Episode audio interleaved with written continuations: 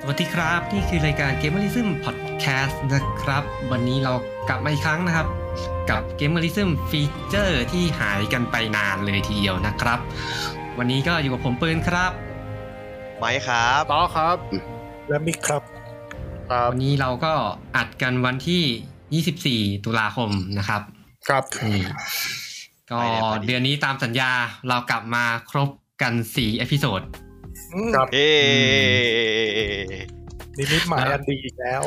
แล้วก็วันนี้กลับมาครบ 4 คนด้วยนะครับ อ่า อืม หลังจากเบี้ยว มีต นะ อน ครับ สี่คน อืม มีคนเบี้ยวมีคนเบี้ยวไป 2 ตอน เออ อืม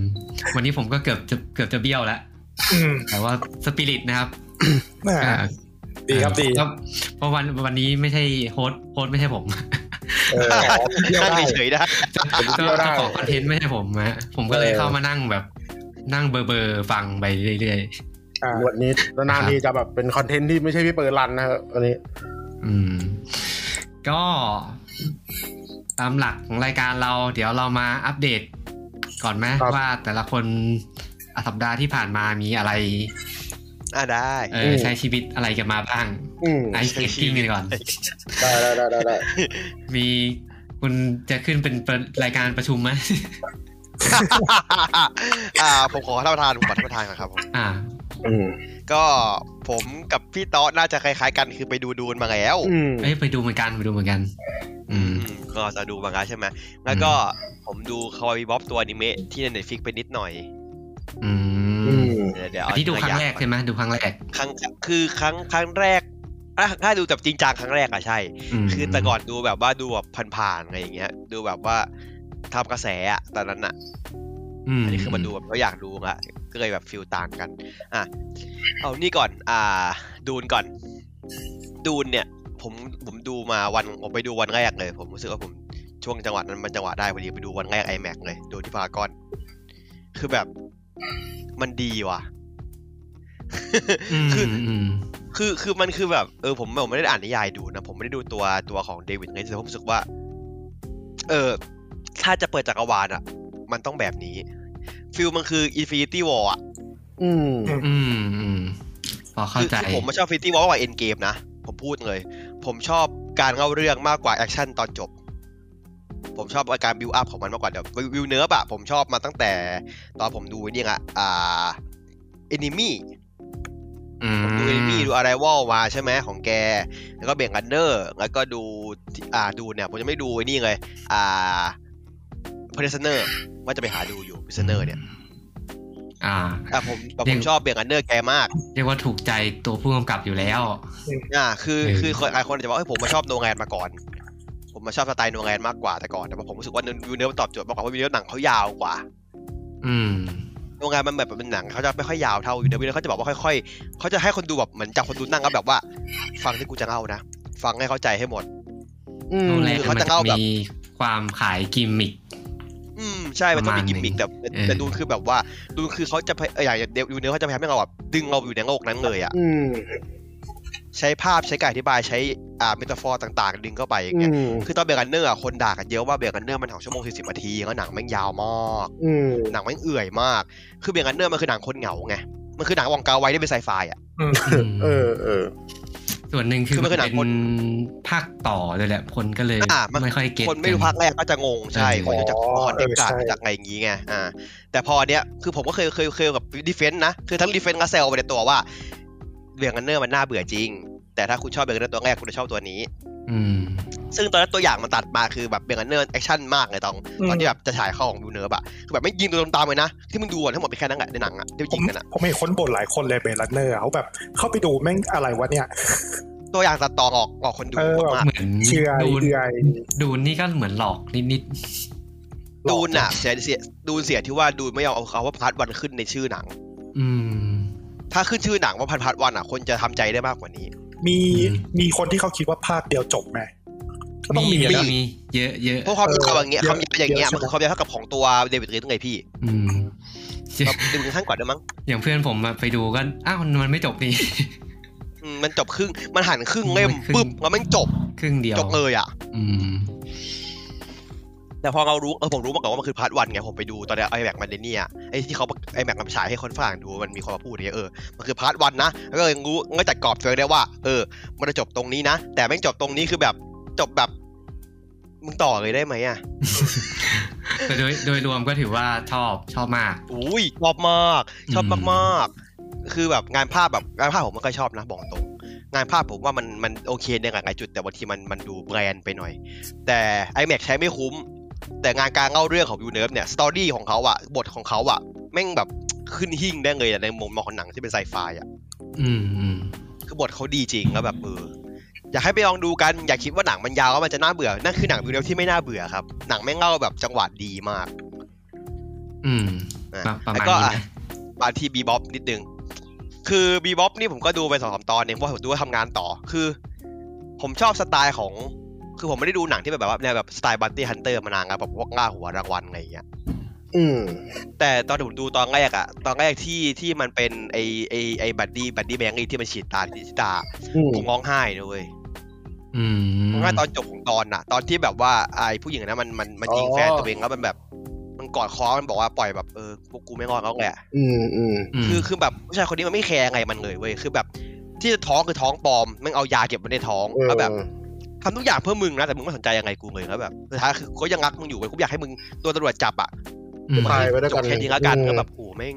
ดีจังวะไอ้เฮีย ก็ต้องบอกว่าคาวบอยบีบ๊อบมันเป็นแอนิเมชันยุค 90ไหมหรือว่า ก็ สมัย 2000 ที่ซันสมัยที่ซันไลท์ยังมีแฟยังมีแพชชั่นนะครับ หนึ่งเก้าเก็แป ประ ด มาณ อะ เก้า อืม 98 ปี อืม 98 แล้วก็ 98ก็เปิด มันเป็นอนิเมะที่ยังคงรีเลเวนต์อยู่ในทุกวันเนี้ย ใช่ใช่ใช่ อื เรื่องอะไรเว้นมาก แล้วก็ที่ผมชอบคืออย่างหนึ่งคือผมเพิ่ง คือผมมารู้ปัญหาอะผมไม่เคยได้ดู คือผมเพิ่งรู้ว่าไอไอสไปซ์ตัวเอกอะคนภาคเดียวกับคนภาคอาอากิยามะชุนในยากุซ่า เอออ ม แล้วแม่งเหมือนตัวเขาแม่งเหมือนกันอย่างกับแบบเป็นแกะกันมาเลยอะ มันเล็บมาเลยอ่ะ อืม เล็บมันตรงๆเลย สไตล์คล้ายๆ กวนตีนเหมือนกันใช้ อืม ตีนเหมือนกัน อืม เออ แต่ว่าขาดที่ว่าไอ้สไปซ์มีสไปซ์ไม่มีสไปซ์ไม่มีตังค์แต่อาคยามะมีตังค์แค่นั้นเอง อืม แต่สไตล์พวกแบบว่าความแบบ อ่า ความกวนตีนอะไรเงี้ยมาเต็มเลยอะไร ยัง เ ยังรู้สึกว่ามันเก่าไหม ตอนดูอ่ะ ผมว่าสิ่งผมว่าผมว่ารู้สึกว่าภาพมันอะไม่เก่า ผมชอบภาพงานสไตล์แฮนด์รอนอยู่แล้ว อืม ผมไม่รู้สึกว่าภาพมันดูเก่าดูไงเพราะมันดูมันมันดูเป็นคือคืองานอาร์ตสไตล์มันไม่ได้เก่าอะงานอาร์ตสไตล์เหมือนอากิระอะพี่คือมัน อืม มันมันมันดูเป็นเรโทรฟิวเจอริสติกอะ อืมอืมอืมอืม มันไม่ได้ดูแบบว่าเฮ้ยมึงโบราณจังวะอะไรเงี้ย คือแบบมันจะมีความอนาคตที่อนาคตไกลนิดนึงแต่เราแต่เราในยุคเราคือแบบว่าเออเหมือนเหมือนเราจะพอเห็นสิ่งที่มันแบบง้อกันในปัจจุบันนะอะไรเงี้ยยังไม่อยากให้เขารู้สึกว่าเออมันน่าจะเป็นไปได้ในอนาคตนะอะไรเงี้ย อืม รู้สึกว่าเขาเขาตีความอนาคตได้ค่อนข้างที่จะ โอเคในยุคนั้นอะฟิลเหมือนกันดั้มอะแต่แบบกันดั้มมันจะเหนือไปเลยใช่ปะล่ะอันนี้มันจะแบบว่ามีความติดดินมากกว่านะเพราะฉะนั้น มีความ เรื่องเราวจะเกิดเรื่องขึ้นในเมือง มีความเป็นไซไฟ อ่ะเพราะอย่างผมชอบก็คือว่าการเวลาบินบินบินข้ามข้ามดาวอะไม่งต้องมีจ่ายค่าค่าค่าค่าค่าค่าทางด่วนอะ อืม อืม ม อย่างเงี้ย ม ฟิลเหมือนไม่ฟิลเหมือนไม่ฟิลเหมือนในเนี่ยนะมาสเรียของมาสเฟกอะ อืม อะไรอย่างนั้นน่ะ คือแบบ เออขณะปัจจุบันคอนเซปต์เนี้ย ก็ยังมีคนเอามาใช้อยู่ไงนะแล้วาเออเขาเขาคิดได้แบบจักรวาลเขาคิดได้แบบดีนะอะไรเงี้ยแล้วก็เรื่องเพลงนี่สุดตีนมาก เพลงมันน่าจะเป็น เรื่องเพลงต้อง จุ ย ด อมจริง เด่นของคาวบอยบีบ๊อบเลยแหละ หนึ่งในจุดเด่นอะ เพลงมันเป็นแบบแจ๊ส แจ๊ อ ส ย่างเงี้ยว่าเออเดี๋ยวไปดูต่อให้จนว่ามันยี่สี่ตอนนะมันเยอะ เพลงมันแจ๊สหนักๆเลยอ่ะ ตอนมันเยอะมากแล้วแบบ เดี๋ยวค่อยดูงวดเดียวตอนที่ขอทำงานซะก่อนเพราะว่าใจอ่ะอยากจะดูแต่ว่า ใจหนึ่งคือแบบไหนต้องปั่นอีเวนต์ไฟนอล14 ใช่ไหมอีเวนต์มกโก้ไหนต้องทำงานอีกเอออ่ะเดี๋ยวค่อยดูว่ากันบีบ๊อบ อ่ะ ทำให้เสร็จก่อนเดี๋ยวค่อย ประมาณนี้ไหม อืแค่นี้พออืม อืม เอาใครต่อดีครับ เอาคนที่หายไปนานดีกว่า ตาผม อ่า รีบเนี่ยคนนี้จะมีเรื่องเยอะนะหายไปนานเนี่ย ก็ยุ่งๆเรื่องบ้านแหละ มันผมว่ามันมันถึงรอบที่บ้านมันจะเริ่มมีอะไรพังอ่ะซ่อม อ๋อ ท่อซ่อมนู่น เป็ ซ่อน ม เป็นเป็น เออเออเมื่อเมื่อสัปดาห์สัปดาห์ที่แล้วก็ซ่อมท่อ แล้วก็ทำเนี่ยแหละทุกกิ๊กกิ๊กกักกักอะไรที่บ้านเนี่ยแหละ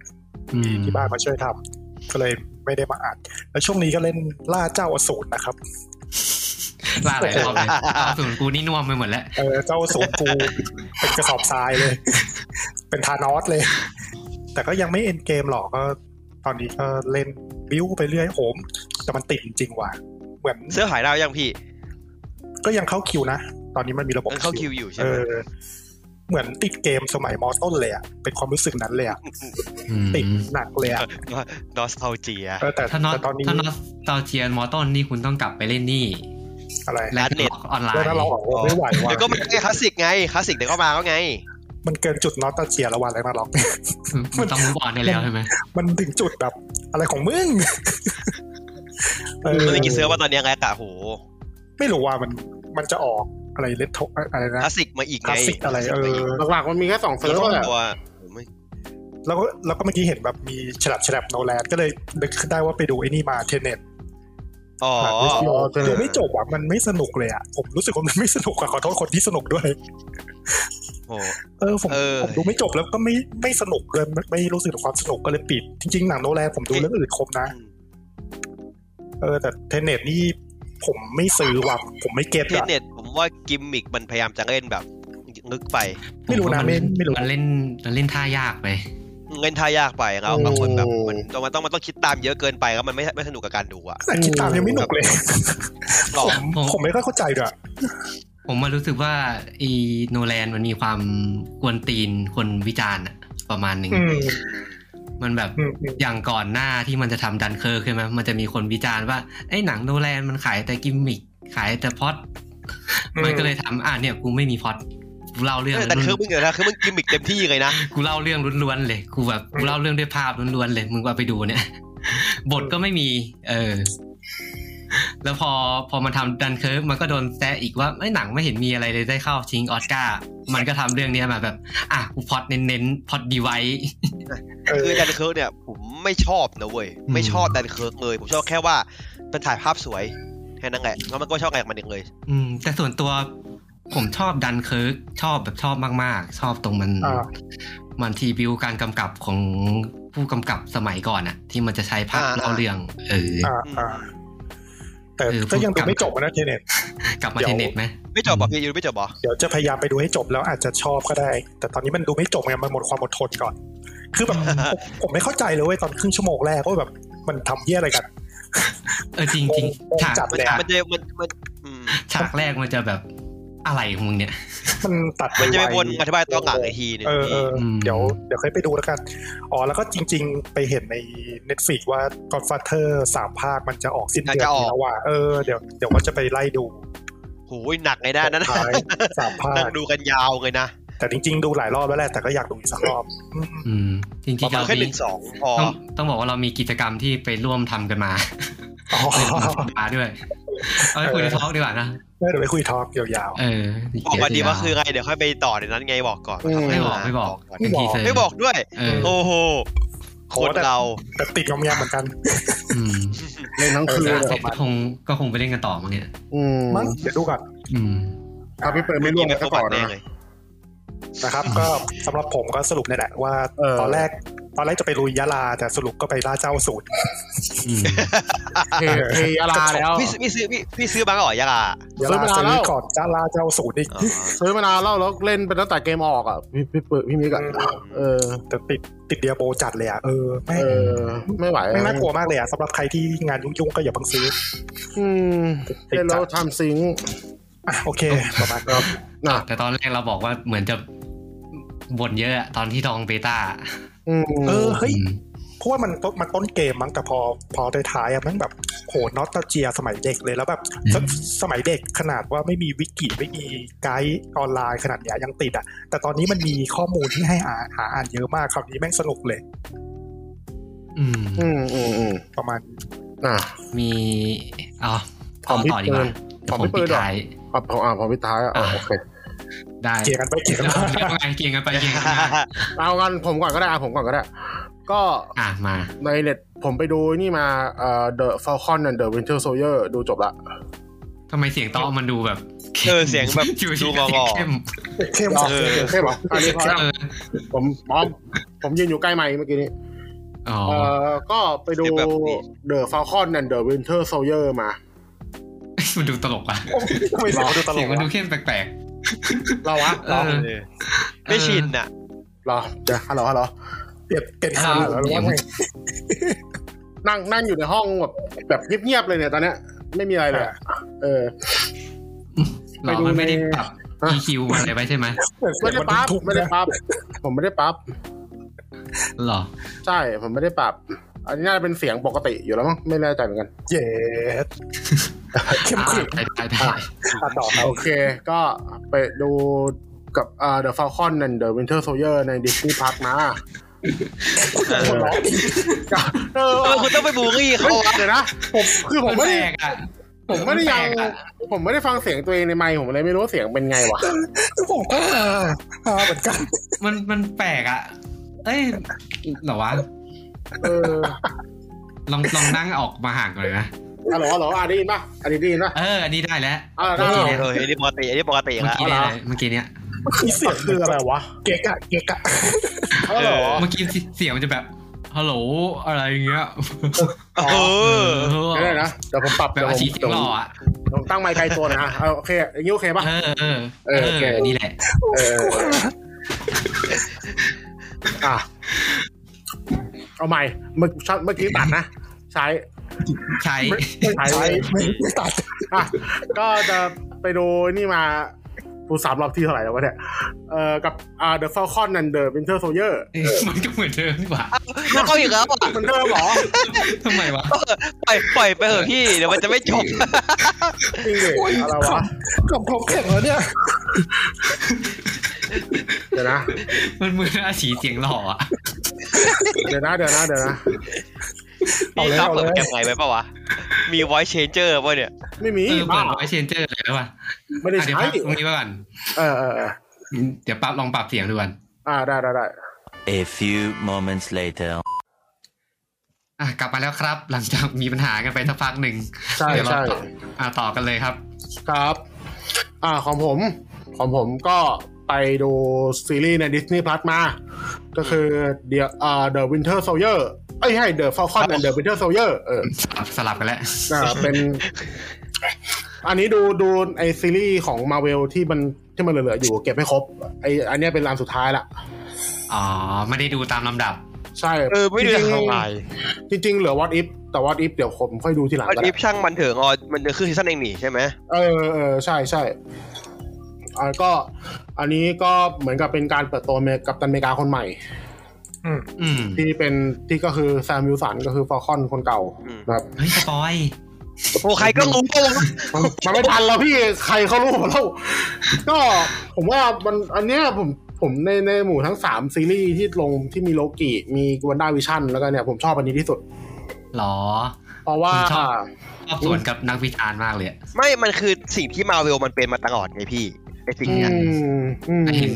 ภาคเนี้ยคะแนนวิจารณ์จะแบบน้อยสุดในบรรดาสามเรื่อง มันไม่ได้แหวก อะไร กระดบไง เออมันไม่มันไม่ได้แหวกอะไรแต่ว่าผมว่ามันมันเป็นการเปิดทางไปในสิ่งใหม่ ๆ ที่มาเวลมันมันไม่ได้พยายามทำมาตลอดอะที่ว่าแบบมีกับตันอเมริกาเป็นคนผิวสี แล้วก็มีการเล่นประเด็นเรื่องฮีโร่สงครามที่เป็นคนผิวสีด้วย อืม อืม อืม กับอีกเรื่องหนึ่งก็คือเอ่อเรื่องที่ว่าปกติแล้วผมจำไม่ได้ละแต่ว่าไอหนังประเภทบัดดี้คอปหรือบัดดี้ฮีโร่มาเวลมันไม่เคยทำใช่ปะ อ่า ไม่เคยทำไม่เคย เออซึ่งไอไวท์ของของเดอะฟาคอนน่ะมันคือมันประมาณหนังบัดดี้คอปอะแต่ว่ามันแบบ อ่ามั มันไม่ใช่ตำรวจ มันไม่ใช่ตำรวจมันเป็นแค่แบบเป็นฮีโร่สองคนที่ปฏิบัติการสู้กับองค์กรก่อการร้าย ซึ่งซึ่งในเรื่องมันก็ ซึ่งในเรื่องแซมมันก็พูดมาตลอดว่าไอองค์กรเนี้ยมันไม่ใช่ผู้ก่อการร้าย เออ มันก็เลยกลายเป็นว่า ตกลงคือมันคือมันคือเป็นการ clash of power ครับ คือเหมือนกับว่าเป็น power งัดกับ power อะแต่มันมันเป็น power หนึ่งไปงัดกับอีก power แบบหนึ่งอ่ะ อืม เออ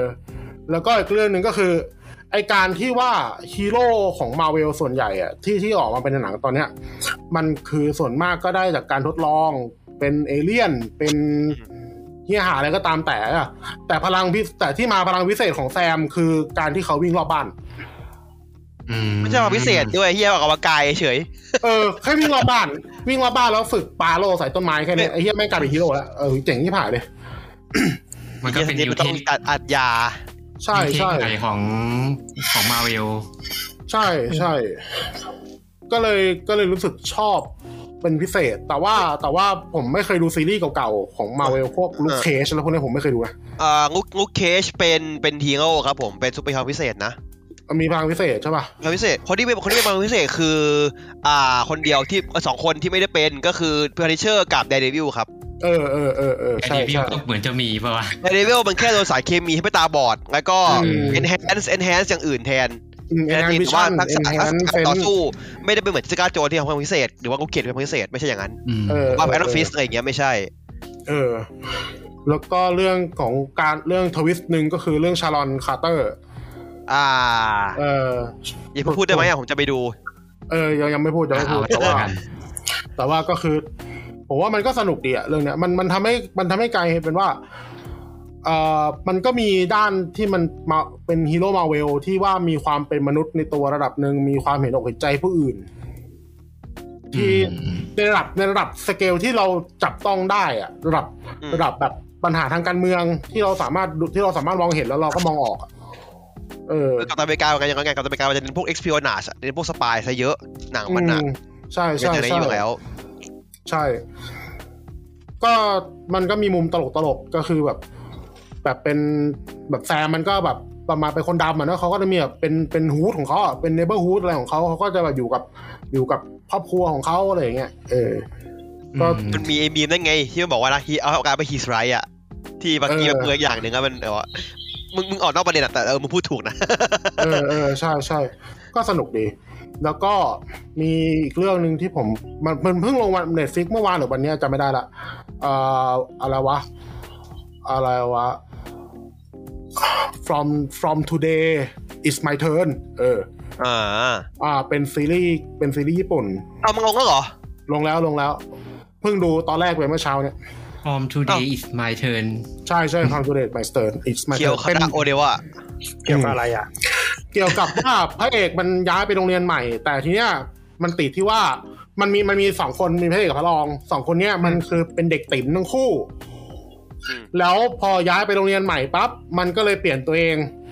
เลยกลายมันพยายามทำตัวเป็นนักเลง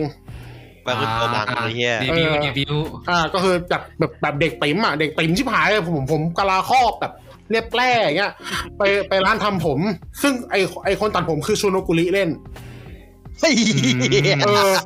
เออไปทำผมใหม่ประเภทมาทรงแบบหัวหยิกสีทองมาเลย แล้วก็แบบไอ้จอมเกบูอ่ะ เป็นยังกี้มาเลย เออเป็นยังกี้แล้วก็แล้วก็เพื่อนมันก็ทำเป็นหัวชี้ตั้งแบบแบบแบบจอมเกบูเลย เออไอ้เหี้ยเพื่อนมันอะทรงทรงเหมือนไอ้เหี้ยนั่นชื่อไงนะการ์ตูนสักเรื่องหนึ่งอะ จำชื่อไม่ได้แต่ว่า เสื้อ เออผมมัน เขี ตั้ ยว ง ๆอะ เก๋เลย เออแล้วแบบแล้วประเด็นคือมันมันเป็นเด็กติ๋มไงมันไม่เคยทำตัวเป็นนักเลงมันก็จะแบบทำตัวกลางๆกลางๆแบบกลางออกนอกหน้าแล้วแบบแต่แม่งก็ทำที่อะไรไม่ได้สักอย่างต่อยคนก็ต่อยไม่เป็นทำที่อะไรไม่เป็นเลยแบบเออไม่งก็ตลกดีอ่ะเออ มันก็จะเป็นสไลด์ออฟไลน์ชีวิตการ ใช่ใช่ ครอบครัวขังใช่ไหม ใช่หนัง มัน ที่เป็นตอที่เป็นตอสองตัวอย่างหนังมาให้ดู ใช่ ป่ะ ใช่ใช่ อ่า ก็มันสไลด์ออฟไลท์ใช่เป็นสไลด์ออฟไลท์ด้วย แล้วก็เป็นกึ่งๆ แนวพาโรดี้พวกพวกละครหรือซีรีส์หรือหนังประเภทประเภทนักเรียนนักเลงอะประมาณนั้น อืม ซึ่งไอ้คู่กำกับเนี่ย ผมไปดูมาแล้ว ก็คือคนเดียวกับโยชิฮิโกะ อ่าโอคาดะโอคาดะยูจิ อ่า อ่า ใช่ใช่คนผู้กำกับเดียวกันเลย เพราะงั้น ไอ้ปัด เราก็ ไอ้เหี้ย เราก็จะเลยเห็น เราก็เลยจะเห็นแคสหน้าตาคุ้ เอ้ย นๆอย่าง มันกำกับกินธรรมะด้วย ใช่ แน่ๆ ก็ซึ่งซึ่งไอ้นางเอกนางเอกเรื่องนี้ก็คือคนที่เล่นเป็นคังงูระ อ่าอ่าคณะฮิเชมาโตะใช่ อืมใช่แล้วก็มีจิโร่ซาโต้ก็เล่นเป็นพ่อของนางเอก แต่ละตัว เออแล้วก็มีไอคนที่เล่นเป็นจอมเวทก็เล่นเป็นครูประจำชั้น ในเรโยชิโกะอะเออ เขาทำเป็นไทคอมเมนต์เรื่องเหรอวะ อ่าใช่ เออผมเคยดูแต่ไม่เคยรู้ว่าใครทำใครไทคอมเมนต์นะเนี่ย เพราะงั้นไอจัง อันนี้ก่อนอ่ะ ไอจังหวะการยิงมุกของเรื่องเนี้ย มันก็จะคล้ายๆกับงานแกทั้งหมดอะไอการยิงมุกประเภทแบบเอ้ยแบบนี้เหรอเออใช่เหรอไอ้นั่นเหรอเนี่ยแบบแบบแบบนั้นเลยอะเออ สไตล์ชัดเจน อืมสไตล์การเล่นแบบชัดเจนมาก ก็ขำขำแบบขำเรียราดอะแต่ว่าแต่ว่าบางแต่ว่าเนื่องจากว่ามันมันอาจจะเล็บมุกจากพวกการ์ตูนนักนักเลงนักเลงมาเพิ่งผมไม่ดูอะผมอาจจะไม่เก็ตบางอย่าง อ๋อ แต่ว่าส่วนส่วนมากมุกมันก็ย่อยง่าย อย่างแบบไอช็อตที่พระเอกไปช่วยนางเอกแบบแต่งตัวเป็นผู้หญิง แล้วก็แล้วก็โดนนักเรียนนักเลงฝั่งตรงข้ามมันบูลลี่แล้วพระเอกมันก็ไล่ตีไล่ไล่เตะไข่เลยพวกเนี้ยเออ มันก็มันก็พอเข้าใจได้อะ มันเป็น ตามมุมครับ ซีรีส์ใหม่ใช่ไหม เมื่อเก่าแล้วพี่ตั้งแต่ปี อ๋อ 2018 แต่จะเพิ่งมาลง เพิ่งมาลงเน็ตฟลิก เดี๋ยวเขาหนังตามมาว่าหนังหลังฉายปีที่แล้วนี่ ใช่ใช่หนังฉายปีที่แล้ว อยากรู้เหมือนกันว่าเกี่ยวกับอะไร อืม ก็สนุกดีแล้วก็ถ้าถ้าเกิดถ้าเกิดว่าคุณแบบเคยดูโยชิโกะแล้วชอบเนี่ยก็ต้องดูแหละเรื่องเนี้ย อืม เพราะ มัน ว่า คือมันมันคือซีรีส์ต่อคาเฟ่อะ เอองานแกเพราะงานแกมันมีซิกเนเจอร์ชัดเจนมากแล้วแบบ ผมยังอารมณ์ค้างกับโยชิโกะอยู่เลย ก็เลยเออมา เออ มา เจ๊ เรื่อง สามไม่ นี้ งไม่ล ดู งสักทีเน็ตฟิกเนี่ยโคตรเบื่อ เอ เลย อ ก็เลยมาดูเรื่องเนี้ยเออแม่งก็มันก็มันก็หายอารมณ์ค้างไปได้หน่อยนึงอ่ะ อืม อืมครับ ไปต่อไหมมีมีอะไรอีกไหม ก็มีแล้วก็เป็นอันนี้เรื่องเกมแล้วกันก็ไปเล่นม o นเตอร์เตอร์สตอรี่สองต่อ อ่ะ ยังไม่จบ ไหลแล้วผมตอนนี้รู้รู้สึกเหมือนไฟมันติดแล้วมันก็ไหลอะไหลไปเลย อ่าโอเค อืม เกมยาวนี่ ใช่ยาวมาก อืม ก็ประมาณนี้เดี๋ยวเดี๋ยวค่อยไปคุยกันในทอล์กครับ โอเค ก็เดี๋ยวผมคนสุดท้าย แล้วเราก็จบรายการมาที่นี้ครับ เฮ้ย ใช่ละ ต้องบอกว่าอาทิตย์ที่ผ่านมาผมก็จะพูดเหมือนทุกครั้งว่าผมไม่ค่อยได้ทำอะไรเลยวะ เวลาผ่านไปรวดเร็วจัง อืม นอกจากเล่นเกมเหรอ อ่าเกมอาทิตย์ที่ผ่านมาไม่เล่นเหมือนเจอ วิวิกฤตชีวิตที่ทำให้ไม่ได้ทำอะไรเลย ก็คือน้ำเข้าบ้าน น้ำท่วม นะครับ อ๋อ ทุกปีเลยที่ปืนอ่ะ วิโซ ทางเอโดน ส ทางเอ คนแม่ง เป็น ท่วม เป็นทะเลไปละ ทะเลใจ อืม ผมไม่ได้สวดมนต์ไงก็เลยเข้าบ้านเลยครับ ก็ขังอยู่สองสามวัน เออก็ คือเข้ามาในบ้านเลยอะนะ ใช่ใช่เข้ามาระดับระดับตาตุ่มอ่ะ หื โอ้ ม โห อืม ก็เลยใช้เวลาไปกับการเคลียร์บ้านเคลียร์ชั้นล่างให้มันเสร็จเรียบร้อย เออ แล้วก็กลายเหมือนเป็นแบบเป็นปฏิกิริยาลูกโซ่ พอกลางวันเหนื่อยแล้วกลางคืนก็อ่ะไม่ไหวแล้ว นอน น อน นอนนอนอย่างเดียว นอนอ่านการ์ตูนที่สั่งมา หลายเล่มเหมือนเดิมครับ ผมก็มีสั่งมาใหม่อีกแล้ว อีกแล้ว เออครับ กับอ่าอันนี้สั่งมาใหม่เลย สุขาวดีอเวจี ฮะ ไม่รู้จัก ชื่ออะไรนะ คุณนะสุขาวดีเอเบจีคุณคุณมากเลยอ่ะ อืม ภาษาญี่ปุ่น อันนี้คือกำลังเดินไปดู ใช่กำลังเดินไปดูอยู่ครับ แล้วผมอ่าอ่า จิโกกุราคุ จิกาคุราคุเอ่อเดี๋ยวดู นี่มันชื่อคนเขียนไม่ใช่เหรอ เฮลส์พาราไดส์ไม่เหรอ ใช่ไม่ใช่จิกาคุราคุมันเป็นไอ้นี่มันเป็นชื่อ เฮ เรื่อ ล ง ส์พาราไดส์ มันชื่อเรื่องเปล่าจิตโจโกคุก็นรก ชื่อเรื่อง เออ คนเขียนได้คนเขียนชื่อคาคุยูจิ เออจิกากุ อ๋อ จิโกกุราคุเออ อืม ที่ เดี๋ยว สาม พาได้ เล่ม ชื่อ จ ภา บ ษาอังกฤษ เอ โอ้ อ ใช้ได้อยู่ ก็ผมมาพยายามหาการ์ตูนโชเนนอ่านมาหลายเรื่องแล้ว แล้วก็ ให้ให้ผมแนะนำไหม ไม่ค่อยถูกไม่ค่อยถูกใจสักเรื่อง อ่ะเดี๋ยวบอกให้ว่าไปหาอะไรมาบ้าง อ่า มีคิเมซิโนะยายบะ โอ้โห อันนี้ คุณคุณตามตลาดอ่ะ เออ พยายามหาความเมนสตรีมตามตลาด ก็ ไม่ผ่าน ไปไม่รอด ไปหา ก็ไปซื้อเกมเล่น อ่าด็อกเตอร์สโตนมาอ่าน โอ้โหแต่ อ่า อ่า ก็ไม่รอด ๆเหรอ เออ ผมไม่ค่อยชอบลายเส้นด็อกเตอร์สโตนอะ ผมยัง ทำไม ไม่ได้ อ่ะ อ่าน บ้าพลังเหรอ เออ มันลายเส้น คล้ายๆ บากิอะเออผมไม่ค่อยชอบ เนาะแบบกล้ามแบบกล้ามเหมือนเหมือนไส้กรอกเลยวะ เออ ตัวตัวมันจะแบบบวมๆหน่อยอะ เออตัวบวมๆเหมือนแบบหน้าหน้าเหมือนหน้าเหมือนลูกชิ้นหลายๆลูกว่าปอบปอบปอบ ยังไงวะ ไปซื้อเชนซอแมนมาอ่านก็อืมต่อไม่ติด รอดูเมสดีกว่า อืม แล้วก็เลยอ้ํเนี่ยมาลงอันนี้ แล้วกัน เห็นเขาว่ามันมีกลิ่นอายของความเบอร์เซิร์กนิด ครับ ๆสำหรับสุขาววดีเอาเวจี แล้วได้ไหมเบอร์เบอร์เซิร์ฟ ก็ ไหม ก็ได้นะ ก็ก็ได้ ก็ถือว่าอันเนี้ยผมว่าผ่านอยู่ ถ้าถ้าในเกณฑ์ผมอะ อืม ก็ซื้อก็คงอ่านจนจบแหละเรื่องนี้ เรื่อง ทำไม มัน ลายเส้นมันไม่คุลายเส้นมันดูไม่เป็นเบอร์เซิร์กเลยวะพี่ ลายเส้นมันไม่ใช่ แต่เนื้อหามันจะมันจะมันจะคล้ายๆกันนิดนึง อ๋อ อืมแต่เนื้อหามันก็จะเล่าง่ายมากเลยนะ คือแบบมีมีนินจาที่ที่ถูกโทษประหารชีวิต แล้วก็ต้องไถ่โทษด้วยการเดินทางไปกับ อ่าคนที่จะประหารนะซึ่งจะเป็นซามูไรที่เป็นนักตัดหัวเออในเรื่องมันจะมีแบบเป็นตระกูลหนึ่งที่แบบคอยตัดหัวประหารชีวิต แล้วจะมีทักษะดาบที่เก่งมากในการตัดหัวคน เออก็สองคนนี้ต้องเดินทางไปหาเมล็ดอะไรบางอย่างที่ทำให้คนเป็นอมตะในเกาะเกาะหนึ่งอืมในเรื่องมันมีแค่นี้เลย พอไปถึงเกาะปุ๊บมันก็จะเป็นพวกสู้กับสัตว์ประหลาดสู้กับนู่นนี่นั่น อืม วันพีชนี่ก็วันพีชนี่ครับ เออแต่แต่มันเดินเรื่องค่อนข้างไวนะ แล้วก็ลายเส้นก็สวยดี สับประหลาดดีไซน์สวยดีอะเออ ก็สนุกดีครับเรื่องนี้ ไปลองอ่านกันดูได้ แล้วก็ คำว่าคำว่าสัตว์ประหลาดดีไซน์สวยนี่คืออะไรแหววแหวกป่ะหรือว่า เออ มันดีไซน์แบบแปลกดีอะมันไม่ใช่แบบ อ่า ไม่ใช่แบบก้อนๆอะไรแบบง่ายๆอะ อ่าอ่าอ่า อืม นี่ปืนกองหานี่อ่านนี่ที่ผมอ่านอยู่อะอ่าพูดแต่พูดตัวทันเตอะของดับเบิลอะ เรื่ ถ้า อง ต่อ อะไรนะ ดับเบิลอะถ้าต่อดับเบิลอะพูดตัวทันเทอะ อ๋อ นักสืบอะ เออนักสืบแห่งฟุโตะ อืมเอาไปหาอ่านดูดิเผื่อพี่ ต้ จะ อง ช ดู อบ ต้องดูก่อนใช่ไหม ไม่ต้องเออต้องดูก่อนมันจบเป็นต่อกันต่อต่อซีรีส์แต่ว่าจริงๆไม่จำเป็นต้องดูก็ได้ เพราะว่ามันมันมันค่อนข้างจะของละคนละเรื่องละมันมันแยกเรื่องไปอีกอีกอีกอีกอีกอาร์คหนึ่งแล้วอะ อืมอืม อาร์คนี้มันจะผู้ใหญ่ขึ้น มันจะโหดขึ้น อืม แล้วก็เมื่อวานไปดูดูนมาครับ ถอดสังขารไปดูดูนมา ข้างๆบ้าน เออข้างๆบ้านครับ พูดเหมันโดนมันอยู่ไกล เออ โรงผมมีโรงหนังอยู่ข้างบ้านแต่ก็ดูหนังน้อยมากเลยเออ ไอ้คนอยู่ไกลเนี่ย เข้าไปดูดูมา เสือกกระสันได้ดู เออ ผมว่าผมมาเป็นคนที่รู้เรื่องดูนมาประมาณหนึ่งแล้ว เออ ก็จริง ๆ ดูนมันจะมีช่วงช่วงหนึ่งที่แบบเด็กยุคยุคยุคผมเนี่ยจะแบบหามหากาบมาอ่านนะ ตอนตอนมต้นเงี้ยมันจะมีแบบเราเริ่มจากแฮร์รี่พอตเตอร์ใช่ไหมพอเราเริ่มปุ๊บ เราก็จะพยายามหาอย่างอื่นมาอ่านเติมไปอ่านแบบฟาวเดชันไปอ่านหลอดออฟเดอะริง ฟอนเดชั่น เออ พูดถึงจริงๆเขาแบบ แล้วก็มีมีดูน ซึ่งดูนอ่ะตอนตอนอ่านตอนเด็กอ่ะไอ้เฮียไม่รู้เรื่องเลย อะไรก็ไม่รู้ มันมันมันมันพวกประกอบการนำมันเยอะอะงอมันเยอะอะ เออแล้วก็มีความเป็นแบบจะเป็นครูคิดอะด้วยความแบบเอ้ยคนอื่นอ่านเดอะหลอดป่ะกูอ่านดูนเว้ อ๋ ย อกูกูแบบกูแปลกกูแปลกกว่าคนอื่น เออมีความ เขา มีความจะเป็นครูคิด แต่ก็ตัวเองก็ไม่รู้เรื่องนะ แล้วก็ไปดูแบบซีรีส์ ตอนนั้นมันจะมีซีรีส์ของดูนชื่อว่า Brotherhood of Dune ด้วย อืม เออซึ่งซึ่งก็ไม่รู้เรื่องอยู่ดี เอาไปดูเรื่องยูดูต่อได้ไงมันภาคต่อ อืม เออ ก็เลยก็เลย แต่จริงๆก็ด้วยการที่มันอ่านมาแล้วอะก็เลยพอจะเก็ตว่าเออจักรวาลมันจะเป็นอย่างนี้ อืม พอไปดูแล้วก็รู้สึกว่า เออ หนังมัน หนังมันเล่าง่ายกว่าที่คาดการณ์ไว้เยอะ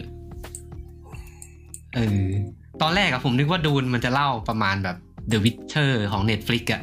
อ๋อแบบแบบแบบแบบ เออ ไม่ไม่เอาไปเส้นตรง เออที่แบบเล่าท่ายากๆหน่อย อืม แต่แต่ผมว่าดูนของวิลเนิร์ฟเนี่ยดูเล่าง่าย ดูเล่าแล้วเข้าใจอ่ะ คืออ ม ผมว่าปัญหาที่คนอาจจะมีคือแบบมันใช้วิชวลสตอรี่เทลลิ่งเยอะไปนิดนึง คนอาจจะแบบไม่เข้าถึ อื ง ม ตรงนี้ หน่อย เออแต่มันจะไม่มันจะไม่เล่าแบ็กสตอรี่ที่ไม่จำเป็นอ่ะ อืมอืม อืม ถ้าถ้าอยากรู้ก็ต้องไปหาศึกษาเองเนี่ยเหรอ ก็ไปหาอ่านนิดหน่อย ใช่ใช่อ่า พวก นี่ กลุ่มไม่ได้จะสนิทอะไรอย่างเงี้ยต้องไปหาอ่าน คง เพิ่มเติม คงไม่สปอยมั้งคือแบบฉากแบ็กกราวของดูนอ่ะมันคือโลกที่ไม่มีไม่มีคอมพิวเตอร์ ไม่มี AI อืม อ่า เออซึ่งในหนังอ่ะมันจะไม่ได้เล่าตรงๆ จะเล่าผ่านฉาก อ๋อ อืม เออ ว่าว่าเราไม่มี AI ใช้นะอะไรก็ว่า คือ เอออั อันนี้อันนี้ อ๋อ กูไผ่ แล้วก็ เคยอธิบาย มอง ให้ฟังอะว่าคือไงแบบงอมันมีอธิบายบอกเลยนะว่าทำไมมันไม่มี AI อ่ะ เออในหนังสืออะมันจะมีบอก อืมมันจะบอกมึงเลย ผมว่าดูอันเนี้ยแล้วมาอ่านหนังสืออีกทีจะจะสนุกขึ้น น่าจะเห็น ตัวหนังสือภาพชั อะ ดมากขึ้น เออ แต่ถ้าไม่อ่านหนังสือก็ ก็ ก็ ขอดู เข้าใจ ต่อไป ก็เข้าใจเข้าใจเข้าเข้าใจเมนพล็อต อืม เออเข้าเข้าใจว่ามันจะสื่อถึงอะไรอ่ะ อืม แต่เรื่องงอลึกๆยังไม่ยังไม่ค่อยอยากจะมีแบบกำกวมบ้างอะไรเงี้ย ก็ เออ ก็คงไม่ก็คงไม่ไม่ได้ไม่ต้องเปรียบเทียบกันก็ได้ใช่ไหมว่าแบบนิอันนี้นิยายดีกว่าหนังหนัง หนังก็ ไม่ เล่า ต้อง หนัง ไม่ต้องก็ได้แหละ หนัง แต่ผมว่า หนังก็เล่าเป็นหนังซึ่งซึ่งก็น่าจะดีอยู่แล้วอะไรเงี้ย อืม ผมว่าหนังมันมันก็ดีแหละ ดีแบบ ดีเท่าที่มันจะดีได้แล้วอะเป็นดูน อืม ที่ดูดูแล้วดีที่สุดอะอืม ดูเวอร์ชั่นหนังที่ดีในตัวมันเอง อืม แล้วก็เป็นหนังอะแดปจากนิยายที่ผมว่าก็โอเคนะเออ อื อ มอืม อืม โดยรวมก็ชอบ ที่ดู ก็ ในแม็กปะ ดูไม่ลงลงข้างบ้านมันไอแม็ก ลง ปลอ ข้าง ม บ้าน อะ ไม่ ไอแม็กพร้อม เออ มันแค่จอใหญ่เงี้ยเหรอหรือว่า มันแค่จอใหญ่อะแต่มันก็โค้งกันแหละ แต่มันก็ถือว่าเป็น iMac ปลอมอะ อ่าอ่าอ่า อืม เออ ลองไปดูได้ครับอ่าถ้าจะคาดหวังว่ามันจะตูมตามอะไรนี้ก็มีนิดนึง มี แค่ช่วงหลัง เออ มีแค่นิดเดียว ไม่ได้เยอะ ครับ ผมก็ประมาณนี้แหละ เดี๋ยวรายการเราจะยาว เพราะนี่ก็ยาว แล้ว หลังจากนี้นะเรื่องใหม่ เดี๋ยวเราเข้าเนื้อหาเลยไหม อ่าเข้าเนื้อหาเลยก็ได้ครับ อ่า อ่าโอเค ครับ ก็เดี๋ยวพี่ปืนส่งไม้ต่อให้ผมแล้วเดี๋ยวพี่ปืนจะไปหลับนะครับเพราะว่าพี่ปืนกินยาแล้วน้ำมูกอะไรครับง่วงแน่นอน ครับผ อ่ะ มผมป่วยแล้วก็ โอเค ไปดูหนังด้วยจะไป เออ คัตเตอร์หรือเปล่าก็ไปรุนกัน โอ้โหอ่ะเสียงเสียงผมโอเคนะปกติเนาะ อ่าโอเค อ่ะโอเคคปรับกติแล้ว สำหรับเอ่อเทปนี้ก็เป็นเทปฟีเจอร์นะครับ ก็จะเป็นตอนที่เราเอาเอาประเด็นเรื่องต่างๆ ในวิดีโอเกมมาคุยกันนะครับ ก็สำหรับวิกเนี้ยครับเอ่อเนื่องจากว่า Final Fantasy 14 ตัวใหม่เนี่ยกำลังจะออกแล้วเนาะ ๆเออ เราก็เลย เลยเอาไอเกมนี้มาขิง ก็เลยสวนแม่งเลย ไม่ใช่หยอกหยอกหยอกหยอก ไอ้อะไร หยอกหยอกหยอกไม่ใช่อ่ะเทปนี้จริงๆเป็นเทปที่ผมตั้งใจจะทำจะทำมาตั้งนานแล้ว แต่ว่ายังไม่มีโอกาสได้ทำนะครับ ก็ เป็นซีรีส์ซีรีส์เกี่ยวกับเรื่องของคัมภีร์โบราณ อ่า คัมภีร์เดียว เป็นคำพีร์คนแก่ ใช่ สิทธิ์ใช่ปะ ทุยไม่ใช่ คัมภีร์เดียวคัมภีร์เดียวเสียวทั้งโลกนะครับ ก็คือเรื่องก็คือซีรีส์ Elder Scrolls นะครับ เป็น สโคสโคที่แปลว่าคำพีร์ไม่ได้แปลว่าเลื่ อนใช่ไหม มัน สโคเมาส์ เออ นี่ ส นี่ โค ป่ วย เมาส์ นี่ไม่กินยาจริงปะเนี่ย สโคเมาส์ เริ่ ทำไม เอา ดู ละ คึก เออ ไม่นี่แหละป่วยป่วยป่วยเลยแบบเบอร์ๆคือคือ สมอง ไม่เขา ไหล ไม่เขาเขากินยาแก้ไอ แต่ว่าเขาไม่ได้กินยาแก้ไอเพียวๆไง อ๋อกินกินกับกินกับน้ำน้ำทำ สุ เป็นสมุดวิ่ง นไพ สุด ร วิ่ง เอ สุด อ ย ผมผมลืมผมลืมเกรินไปว่า เอ้ยรายการวันนี้เราจะมีแขกรับเชิญนะครับ ใครครับ เออ ใคร ก็ วะ คือแขกรับเชิญก็คือซอนี่แหละ อ้าวได้แขกเชิญเหรอเดี๋ยวนะ เดี๋ยวนะเดี๋ยวนะ น้องตกไม่ใช่เหรอ มาทุกตอน ปกติคือรายการอื่นเนี่ยเขาก็จะไปหาแบบแขกรับเชิญ ผู้เชี่ยวชาญมาพูดคุย เชี่ยวชาญเรื่องนี้เรื่องนั้นๆอ่า เรื่อง เออ เออเรื่องนั้นๆนะ เออ อันนี้เรา แต่ว่า วันนี้ครับวันนี้เรามีแขกรับเชิญมาด้วยนะครับ ศาสตร์ศาสตราจารย์เนาะ แต่ผมไม่ใช่ผู้แต่ผมไม่ใช่ผู้เชี่ยวชาญผมเป็นผู้ชันเชี่ยวครับ เออเออเพราะว่านี้เพราะที่จริงๆก็เป็นก็แปลจากแปลจากคลิปเหมือนกันอ่ะเอ่อสำหรับเทปนี้จะเป็นเทปเกี่ยวกับประวัติของซีรีส์ Elder Scrolls รวมๆนะครับ ไม่ได้ไม่ได้หมายถึงว่าในอเรื่องในเกมนะ แต่จะเป็นเกี่ยวกับซีรีส์ทางแฟรนไชายนะครับเอ่อแบบอันนี้ผมแปลมาจากในคลิปวิดีโอ อ้างอิงมาก็คือเป็นคลิป The Elder, The Elder Scrolls The Promise Unfulfilled Complete Elder Scrolls Documentary History and Analysis นะครับของช่อง Indigo Gaming นะครับ ซึ่งช่อง Indigo Gaming ก็ก็จะเป็นช่องที่เอ่อสายสายเกมมิ่งด็อกิเมนตารีอ่ะน่าจะน่าจะรู้จักกันเนาะ ไม่เค ก็ ย คือ ดูเลยวะ เขาเขาจะประมาณของเกมเมอร์ AGVMIS อะแล้วก็ อ่าๆ แล้วก็จะมีของพวกเอ่อ stop skeleton from fighting อะไรพวกเนี้ยเขาเขาจะเขาจะไปแนว documentary นะครับ ซึ่ง อืม ซึ่งเอ่อเขาก็จะทำคลิปของ Elder Scrolls ด้วยบางส่วนนะครับ รวมถึงมีการสัมภาษณ์เอ่อเดฟของ Elder Scrolls รุ่นเก่าๆ อย่างคุณจูเลียนเลเฟอะไรอย่างนี้ด้วยนะครับ โอเค เรามาเริ่มกันที่ตัวแรกนะครับ Elder Scrolls Arena นะครับ อ๋อเดี๋ยวเดี๋ยวต้องเกรินก่อนว่าเทปนี้เราจะเล่าเกี่ยวกับ Elder Scrolls เป็น ร้ เอ อนๆ เดอร์สโคที่เป็นประวัติ ของเกม ตัวตัวเกมเลยของแฟรนไชายเลยรวม ใช่ใช่เลย ไม่ใช่ตัวเล่นเกมนะ ไม่ใช่ไทำลาย เป็นจุดกำเนิด ใช่ไหม เป็นจุดกำเนิดว่าเกมนี้เกิดขึ้นมาได้อย่างไรใช่ไหม อืมใช่ครับใช่ครับ อ๋อ อ่าครับ ผมทุกคนน่าจะมีสคริปต์อยู่แล้วที่ผมส่งให้นะครับ ไม่อ่านครับ TLDR เดี๋ยวไม่เซอร์ไพรส์เดี๋ยว เออเดี๋ยวโดนสปอย ก็ TLDR ไม่มีอะไรนะครับ ก็เอ่อ โอเค ภา จ ค บ แรก เลิกเลิกเลิกเลิกเลิกเลิกครับโอเค ปีอะ อย่า ทุก อย่า คน อย่า ทุกคนเอาใจขยี้ เออ รายการนี้เราคงสามชั่วโมงน่าจะไม่จบนะถ้าถ้าเลทประมาณนี้ เออ อ่ะไป อ่ะเริ่มต้นที่ Elder Scrolls Arena นะครับ ภาคแรกของซีรีส์นะครับ ก็ อืม ในนี้ผมว่าน่าจะมีคนทันอยู่ ไม่ทันครับ ไม่ทัน ไม่ทัน นะครับ ถ้าลุงไผ่อาจจะทันแต่เรา เออถ้าพี่ไผ่น่าจะน่าจะทันแต่จริงๆ ผมอยากให้พี่ไผ่มาแต่ว่าไผ่แกน่าจะติด แกเพิ่งดู อ ดู ยู่มั้ง จบไปแกพักผ่อนเถอะ อืม ผมรู้สึกว่าเทปนี้ผมสนุกมากเลยอะผมรอขยี้ ไม่ต้องพูดไง เออพูดเนี่ยคุณคุณไม่ต้องรันไงโอเค ก็เริ่มต้นก่อนเลยก็คือตอนช่วงก่อตั้ง Bethesda Studio นะครับ ก็เอ่อก่อตั้งเมื่อวันที่ 18 มิถุนายน 1986 นะครับ ช่วงนั้นเอ่อจัดตั้งใน Bethesda นะครับแมริแลนด์นะครับ ก็เป็นสตูตั้งอยู่ในบ้านเล็กๆ ของคุณคริสโตเฟอร์วีเวอร์นะครับ เป็นสตูดิโอเล็กๆ แล้วก็ทำมีร่วมงานกับ EA บ้าง แต่ว่าส่วนใหญ่ก็ทำเกมแนวกีฬาพวกตระกูลแมดเดนนะครับ อืม อ่า ซึ่งในช่วงเวลานั้นนะครับ ก็คือเบเทด้าออกมาสิบเกมสิบเกมแต่ช่วงนั้นแม่งบ้ามาก แต่เป็นเกมกีฬาซะหกนะครับ ก็เช่นฮอกกี้ลีกซิมูเลเตอร์ NCAA บาสเกตบอลนะครับ Road to the Final Four 9192 Edition นะครับ แล้วก็มีครับ รถทูหรือไฟนอลโฟนี่คืออ๋อบาสเกตบอล ใช่ใช่ใช่ใช่ อ๋อ เกมบาสเกตบอลนะครับ แล้วก็ที่เหลือก็จะเป็นพวกเกมจากลิขสิทธิ์หนัง เช่นเอ่อ Terminator 2029 นะครับ อืม อ่ะซึ่งในช่วงเวลาเดียวกันนะครับ ก็คือคุณจูเลียนเลอเฟนะครับ เกมดีไซเนอร์แล้วก็โปรแกรมเมอร์ของสตูเนี่ย ก็ฟอร์มทีมขึ้นมาเพื่อทำเกมขึ้นมาเกมหนึ่งนะครับ ซึ่งตอนตอนนั้นอ่ะคุณเลอเฟเขาก็เป็นเนิร์ดเกมเทเบิลท็อป RPG อย่างเช่นพวกเอ่อ Dungeons and Dragons นะครับ แล้วก็เลยเอาเลยเอาคอนเซปต์ของ Dungeons and Dragons มาทำเกม แล้วโดยโดยผสมผสานกับหนัง Gladiator ก็คือเรื่อง Blood of Hero เออ ที่ไม่ใช่ก l ดิเอเตอร์ ใช่ใช่ ที่เราเข้าใจกัน ใช่ใช่ฉายเมื่อปี อ๋อ หนึ่งเก้าแปดเก้านะครับหนังตัวนี้ อืมช่วงนั้นรู้สึกว่า เวลาเราพูดถึงเกมที่กำเนิดมาจากยุคยุค 80 90 อะไรเนี้ย จะได้รับแรงบันดาลใจจาก Dungeon and Dragon กันเกือบหมดเลยอะ ผมว่าอันติมาอันติมาวิสาดีนะเต็มแน่ ๆ อยู่แล้ว เยอะมากเต็ม อื เต็ม ม เลย ม ตอนนั้นตอนนั้นเกม ถ้าไม่จากนั้นเนี่ยดาคอนก็เป็นพวกเกมกีฬาแค่นั้นปะ ใช่ใช่ น่าจะมัน แล้วก็มันก็ ขนาดดูมยังเป็น Dungeon and Dragon เลยอะ หรอ ใช่ใช่เพราะเสียงของดูม อืม คือนั้นเนี่ยดากอนครับคือเพราะคือประตูนรกแตก อ๋อเออใช่ใช่ประตูนรกแตกใช่ อ่า ซึ่งแต่เดิมเนี่ย คอนเซปต์ของอารีนาเนี่ยมาเป็นแอคชั่น RPG นะครับ เราได้ควบคุมตัวละครเป็นปาร์ตี้ เดินทางไปตามเมืองต่างๆ เพื่อตู้เพื่อต่อสู้ในอารีนาของแต่ละเมืองนะครับ แล้วก็ ตามชื่ออะ ระหว่างทาง ใช่ใช่ระหว่างทางก็จะมีเควสลอกให้ทำเอ่อตัวจริงๆแล้วตัวกลุ่มพระเอกในเกมเรียกว่ารู้สึกจะเรียกว่า The Blaze มั้งถ้าผมจำไม่ผิดนะ แต่ว่า อืม พอคุณเลอเฟย์ทำไปทำมาเนี่ย มันกลายเป็นว่าไอ้พวกการทำเควสลองหรือว่าการสำรวจสำรวจโลกเนี่ย มันกลายเป็นจุดสนใจหลักของ เสือก ที ส ม นุ ไป ก เลย กว่า อืม น่าน่าจะดีกว่า แล้วเรื่องอารีนาก็เลยตัดทิ้งไปเลย อ๋อ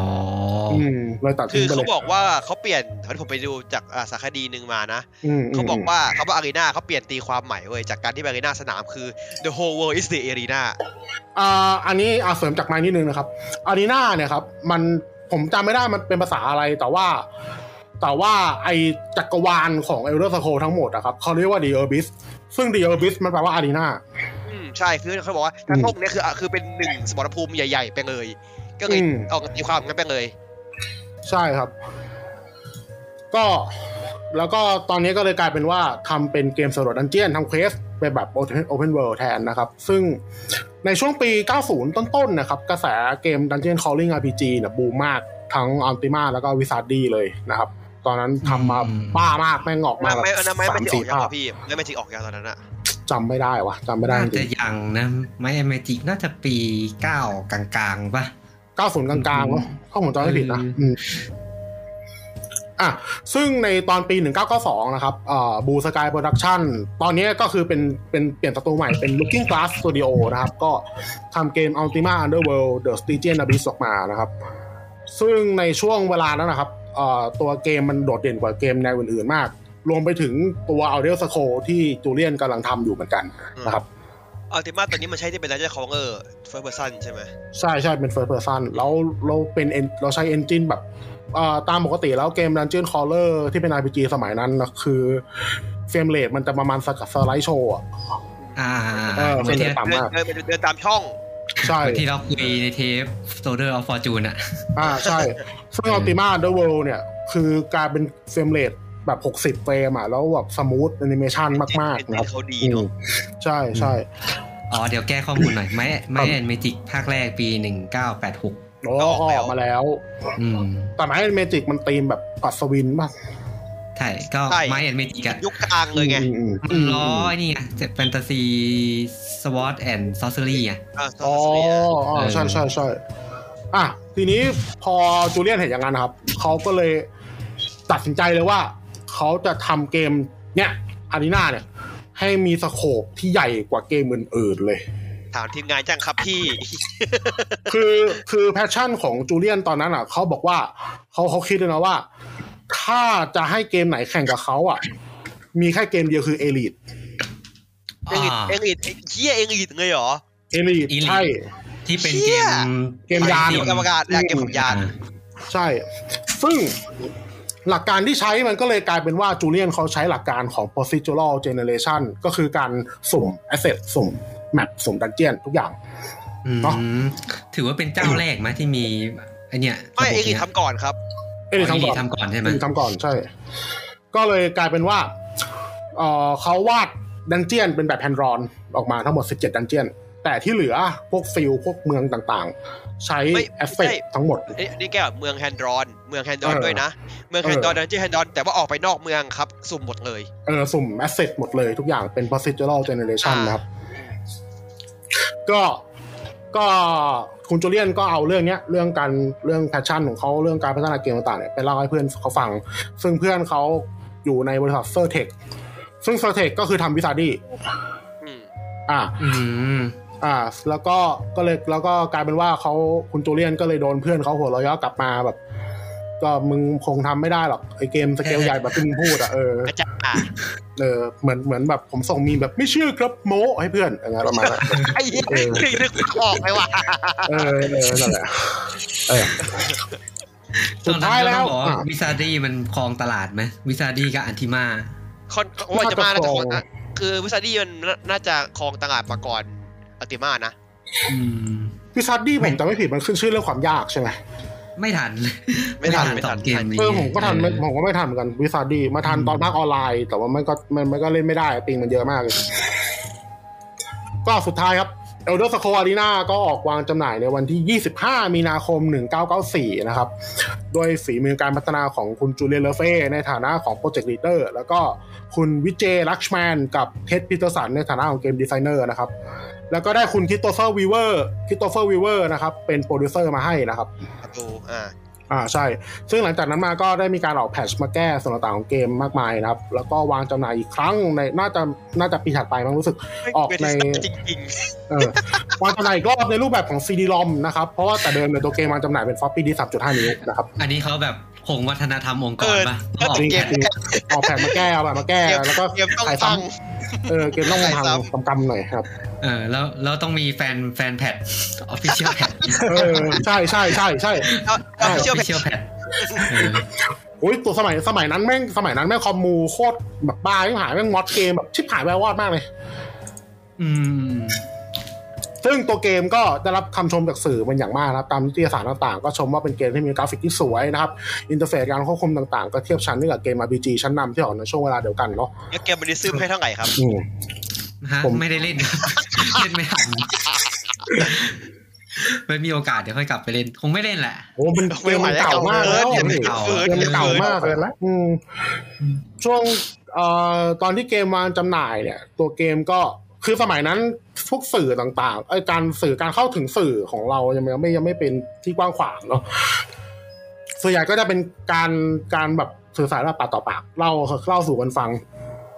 ผมเล่นเกมนี้ อืม ผมชอบ ผมไปเล่าให้เพื่อนฟัง เพื่อนก็ไปเล่นมั่ง เพื่อนชอบก็ไปเล่าให้ฟัง เอลเดอร์สโคมันเลยฮิตแบบอยู่ดีก็ฮิตขึ้นมาจากกระแสปากต่อปากนะค อ๋ รั อบ ลามออกไปกว้างขวางเลยเหมือนไฟลามทุ่งเลย ก่อเกิดเป็นแฟนเบสขึ้นมานะครับ เออ พอมันนึกถึงตอนสมัยนี้กับสมัยก่อนแล้วก็จำไม่ได้แล้วว่าสมัยก่อนเกมแม่งแบบคิดกันได้ไงวะ เกม ถ้า ไหน ว่า ที่มีแต่ ถ้า ร้า ว่าน เรา เกม อะอตาย มร้านเกมอืมเนี่ย่าง เออ ของเราพอเข้าใจได้ยังมีร้าน ตามร้านเกมมีนิตยสารซื้อนิ ส ตย มัย สาข้ารง มา ข้า อ่าง น ถ้า เพื่อน อเมริกาจะเป็นพวก BBS ครับผม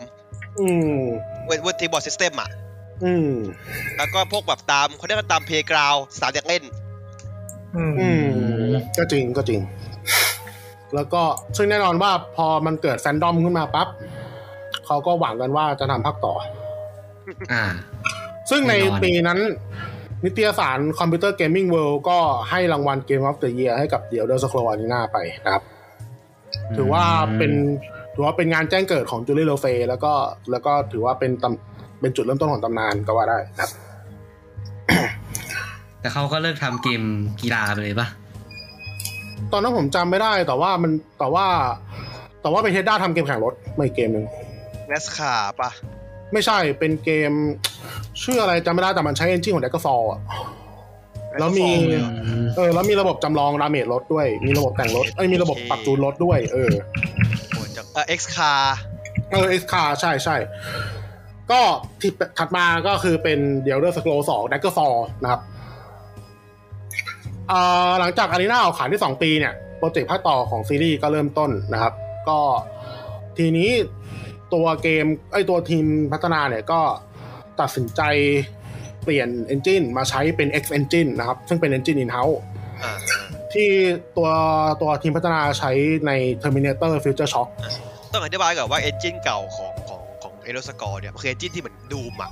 คือเป็น อื เอ ม นจิน 2D นะ อืม อ๋อ แต่ ทูดี แค่แบบ ทูดีปลอม เป็น 2D อืม เป็นเป็น 3D ปลอม คือภาพที่อยากเป็น อืม 2D ใช่ ผมว่า ใช่ แค่ปรับปรุงให้มัน 3D แค่นั้นเอง เป็น อ่ เขาเรียกว่าอะไร casting แต่อันนี่เป็น ใช่ เป็น full 3D เลย ใช่ครับ ก็เซตติ้งของเกมเนี่ยแต่เดิมเขาตั้งใจว่าจะให้อยู่ในมอนโฮซึ่งมอนโฮมันจะอยู่ในฝั่งมอร์วิน อืม อ่า แต่ว่าไปไปไปมากลายเป็นเปลี่ยนเป็นดักเกอร์ฟอลแทนในไฮล็อกนะครับ มันจะอยู่คนละทิศเลย อ๋อแต่มันก็เริ่มเซตเนื้อเรื่องเซตจักรวาลมาตั้ง ใช่ แต่ ใช่ แรก ใช่เขาเซตจักรวาลมามานานแล้วก็คือ รอในเกมก็จะอ่านได้ตามหนังสืออะไรพวกเนี้ยพี่ อืม เช่นรัสเซียกอเดียนเมดนะครับ เออลาเตียกเนียนเมดมีมีเป็นเบียร์ด้วย ไม่ไม่ขัดหน่อย ก็ มันมีเป็นเบียร์มันมีเป็นเบียร์ด้วยไงเรื่องของเรื่อง อ่าอ่าที่ที่เราเคยเออที่ของในออนไลน์ ไม่ตก ใช่ ใช่ไห ไหมมเออ ใช่ อ่ะ ซึ่งระบบใหม่ ระบบใหม่ที่ใส่เข้ามาในภาคนี้ก็ ก็คือเป็นหนึ่งในฟ u เดชั o นของซีรีส์ทั้งหมดเลยก็คือ เป็นการพัฒนาสกิลผ่านทางการใช้งาน อืม อ่า เช่น สมมุติว่าเราถือดาบ เราใช้ดาบ สกิลการใช้ดาบเราก็จะเพิ่มขึ้น อ๋อเริ่มที่ภาคนี้ใช่ไหม ใช่ ใน ครับ ภาคนี้ครับใช่ การ การใช้ แล้วเขาเรียกว่าระบบมาสเตอรี่ป่ะ มาตอรี่ซิสเต็ม ใช่เป็นมาตอรี่ซิสเต็มอืม อืม ซึ่ง ภาคแรกจะเป็นเลเวลขึ้นแล้วก็อัพสกิล ผมจำไม่ได้อ่ะ ผมจำไม่ได้จริงๆ ตรงนี้ต้องขอโทษด้วย แต่ว่า อืม แต่ว่าหลักๆ คือถ้าฟ u เดชั o นของเกมคือเราใช้เลเวลเราใช้สกิลนู่นนี่นั่นเลเวลอัพเสร็จปั๊บ เราต้องไปพักก่อน เราถึงจะเลเวลอัพได้ อื อื ม ม อันนี้ถ้าที่ผมจำได้นะ ถ้าที่ผมจำได้ แม่ง นะ เป็นไป เห น มื อ อนนไปนอนแฟนตาซีสิบห้า เออเห็นปะไปเฮีย เออ ทำนอนเลเวลอัพที่โคตรเฮียเลย แต่ว่าระบบนี้มันใช้มาตั้งนานแล้วไง อืม เออ ก็ควรจะ เกมอัพ ไปได้แล้วไง ไม่ต้องมาเอามาอีกได้ไหม เกม RPG ก็มีอยู่ไม่กี่ระบบหรอกก็ต่อยอดกันมาเรื่อย อืม ๆอืม ซึ่งเอ่อแล้วก็ตัวตัวแมปอะครับ ทีมยังคงใช้ระบบ procedural generation อยู่นะครับ แต่ว่าตัวเนื่องจากว่าไอการ procedural generation เนี่ยมันทำให้เกิดปัญหาเยอะ ไอ้จินใหม่จินใหม่ อืมแล้วก็มีบั๊กเยอะ มันเลยเป็นมุกหนึ่งที่คอมมูใช้กันคือบั g เกอร์ฟอล เบสเทสตาซอฟต์แวร์ครับผมทุกคน อืม เป็นเป็นเกมมิ่งของของเบเทด้าเกมเกมออกมาไม่มีบั๊กไม่ใช่เบเทด้า นะครับ ก็เคยมีผมผมจำได้มันมีมันมีคลิปหนึ่งที่ผมดูอะเป็นของดักเกอร์ฟอลเนี่ย คือเขาโผล่มาปั๊บเขาขี่ม้าอยู่ใช่ป่ะม้าแม่งลอยฟ้า แล้ว อ๋อ แล้วไปเจอทหารประมาณร้อยกว่าคนอะอยู่บนอยู่เกิดโผล่มาสปอนบนเขาเล็กๆลูกหนึ่งอะเออ นั่นคือบั๊กนั่นคือบั๊กของดักเกอร์ฟอล คลาสสิก ครับใช่ นึกถึงไอ้นี่ไงไม่เชื่อถามอ่ะที่โรชโพวังคา เออเออแต่อันนี้คือเมาส์คือคือขี่ม้าอยู่แล้วม้าลอยอยู่บนฟ้าเราเห็น นี่ สาร สังเกตว่าคนก็เอ็มโอจริงๆเป็นไงครับผมต้องพูดเรียกว่าเมา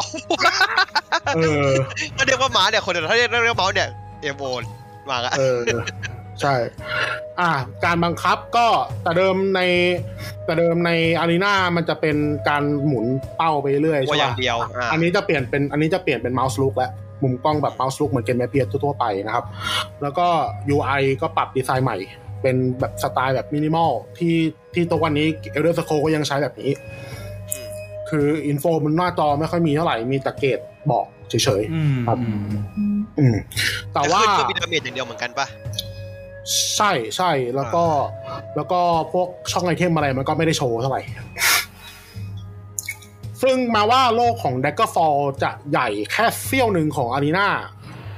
เสี้ยวหนึ่งที่ว่าคือสองแสนตารางเมตรนะครับ อ๋อ เซี่ยวหนึ่งนะก็คือก็คือ d a g g e r f a l l เนี่ยเนื้อที่ในเกมทั้งหมดเนี่ยในใน d a g g e r ในเอ่อไฮล็อกเนี่ย มันจะมีขนาดอยู่ที่สองแสนตารางเมตร แต่ว่าอารีนามีหกล้านตารางเมตรนะครับ อืมแต่ว่ามันก็จะมีความละเอียดกว่าใช่ไหม ใช่ใช่ Detail จำนวน คอนเทนต์จะเยอะกว่า มันเสี่ยงใช่ไหม ใช่มันใหญ่เพราะมันสุ่มครับ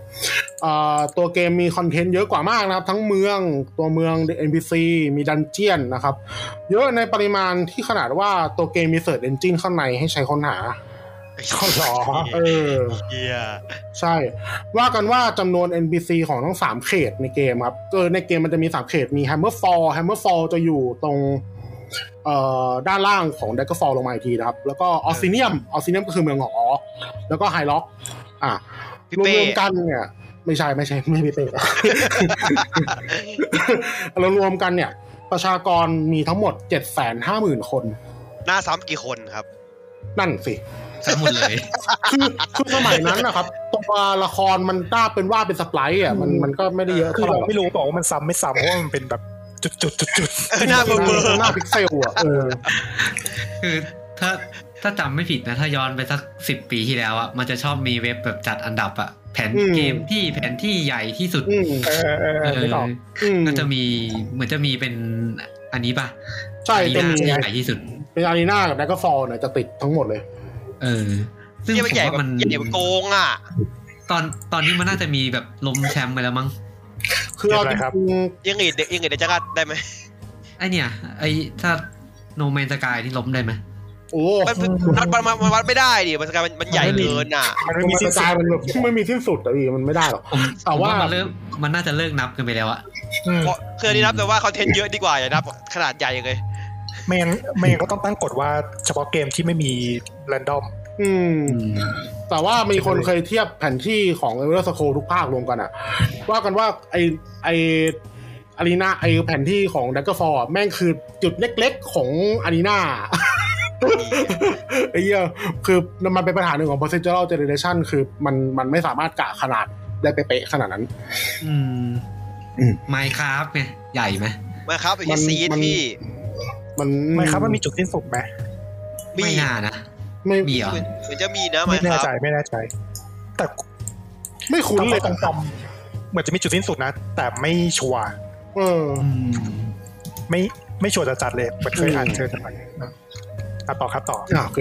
ซึ่งการเดินทางในเกมก็จะมีการเดิน อันนี้อันนี้บอกไปก่อนว่าตัวเกมยังไม่มีระบบฟาสทาวเวลนะครับ แต่ว่า เดินซีดแหก มันจะมีการเดินทางแบบเป็นทางเรือทางม้านะครับ แล้วก็ผู้เล่นสามารถซื้อบ้านได้ด้วยนะครับเอ่อมีระบบคราฟติ้งนะครับ แล้วก็การใช้ทักษะเจรจากับพ่อค้า ก็คือบัตเตอ เก ร์ มเกมออกปีไหนนะ เกมออกในปี 1996 ครับ เชียร์ในเก้าหกวันเนี้ย อืมก็คือก็คือมันก็คือเป็นเกม RPG แล้วก็อ่าอ่าในนี้มันบอกว่ามีระบบ Fast Travel แต่ Fast Travel ของ d a g g e r f a l l เนี่ยมันคือประมาณว่า ประมาณว่าเดินทางเอ่อพอเลือกจุดหมายปั๊บก็จะค่อยๆต้องรออะเราต้องรออะรอเดินทางไปเรื่อยมันก็จะนับวันไปเรื่อยนับวันนับวันนับวัน ก็คือเป็นการเดินตามจริง แต่ว่าตัวเราไม่ได้ไปเดินกดเดินปล่อย ใช่ เกม ใช่ ไปห้ ใช่ปล่อยให้เกมมาเดินให้แต่มันก็จะมีการนับวัน อ๋อ ระบบเดียวกับพวกเกม Space Sim อะ อืม ประมาณนั้น ตั้ง ประมาณ กระ นั้น เป๋ามันก็ดังรอ ครับ อืมอืม ระบบเอ่อตัวเกมมีระบบการคราฟนะครับ ก็ถือเป็นจุดเด่นของเกม เพราะว่าเราสามารถคราฟเอ่อตัวเวทมนต์ขึ้นมาได้ มีออปชันหลากหลายมากนะครับ ทั้งระยะเวลาของเวท เป้าหมายเป็นเป้าหมายเดียว เป้าหมายหมู่ธาตุต่างๆนะครับ คือระบบการคราฟเวทภาคนี้ถือว่าค่อนข้างเยอะแล้วก็หลากหลาย ครับ แล้วก็มีอีกกิมมิกหนึ่งของเกมที่เอามาใช้ทุกวันนี้ก็คือการนอน การนอนแล้วก็การรอเวลานะครับ ซึ่งทุกวันนี้ตัวเกมก็ยังใช้ระบบนี้อยู่ แล้วก็คำว่า There are enemies nearby ก็ยังคงหล่อเรามาจนทุกวันนี้นะ เออเนี่ยผมงงว่ามันนับมันนับไอเดมี่ยังไงวะคือแบบบางทีแบบอยู่ในเมืองมันจะมีศัตรูตามมาอีกเหรอวะ เออ อะอย่างงี้ย ไม่รู้เหมือนกัน คืแบบมึงนับมึงนับแบบระยะศัตรูเท่าไหร่วะ เอ สุ่ม อ น่าจะสุ่มมั้ง มันดีก็งงเหมือนกันว่าเอออะไรวะ เฮ้ยแค่ช้อปปี้เด้ง ของผมของผม ขผองผมมให้ผมให้เปรียบเทียบปี 1996 มีเกม Tomb Raider ภาคแรกออก อืม อืม นมแหลมมาเลย อืม จริงจ แต่ ริ นั่น ง มันเกมคอนคอนโซลไง อ่าใช่ เออ ถ้าเป็นฝั่งญี่ปุ่นก็มี Dragon Quest ใช่3อืมอืม แล้วก็ใน d a g g e r f a l l เนี่ย มันจะมี ระบบหนึ่งซึ่งผมจำไม่ได้แล้ว แต่ว่ารู้สึกว่าภาคใหม่ๆ ไม่มีละ คือการปีนป่าย ภาคหลังไม่มีละ ใช่ ภาคหลัง อื ไม่ ม มี ภาคใหม่ไม่มีเอ่อการปีนป่ายเป็นทักษะหนึ่งนะ เป็นสกิลหนึ่งรู้สึกว่าจะชื่อ จะชื่อสกิล ผมผมจำไม่ได้ว่าชื่ออังกฤษมันชื่ออะไรแต่ว่าชื่อไทยบอสตีนแมว มันมันคือเป็นมันคือเป็นการปีนอ่ะปีนกำแพงปีนปีนอ่าพวกเขาวันแล้วพวกเนี้ยตามตามกำแพงอ่ะ เพื่อเป็นเป็นสกิลที่ไว้ใช้แบบการรอบเลนอะไรพวกเนี้ยนะครับ อ่า อ่าแล้ว สกิลว่าแคทแคทเบอร์เกอร์ครับผม เออแคทเบอร์กล่าใช่แคทเบอร์กล่าจริง ๆ อันนี้ในในสคริปต์ผมไม่ได้ใส่มา แต่ว่ามันมีระบบปฏิทิน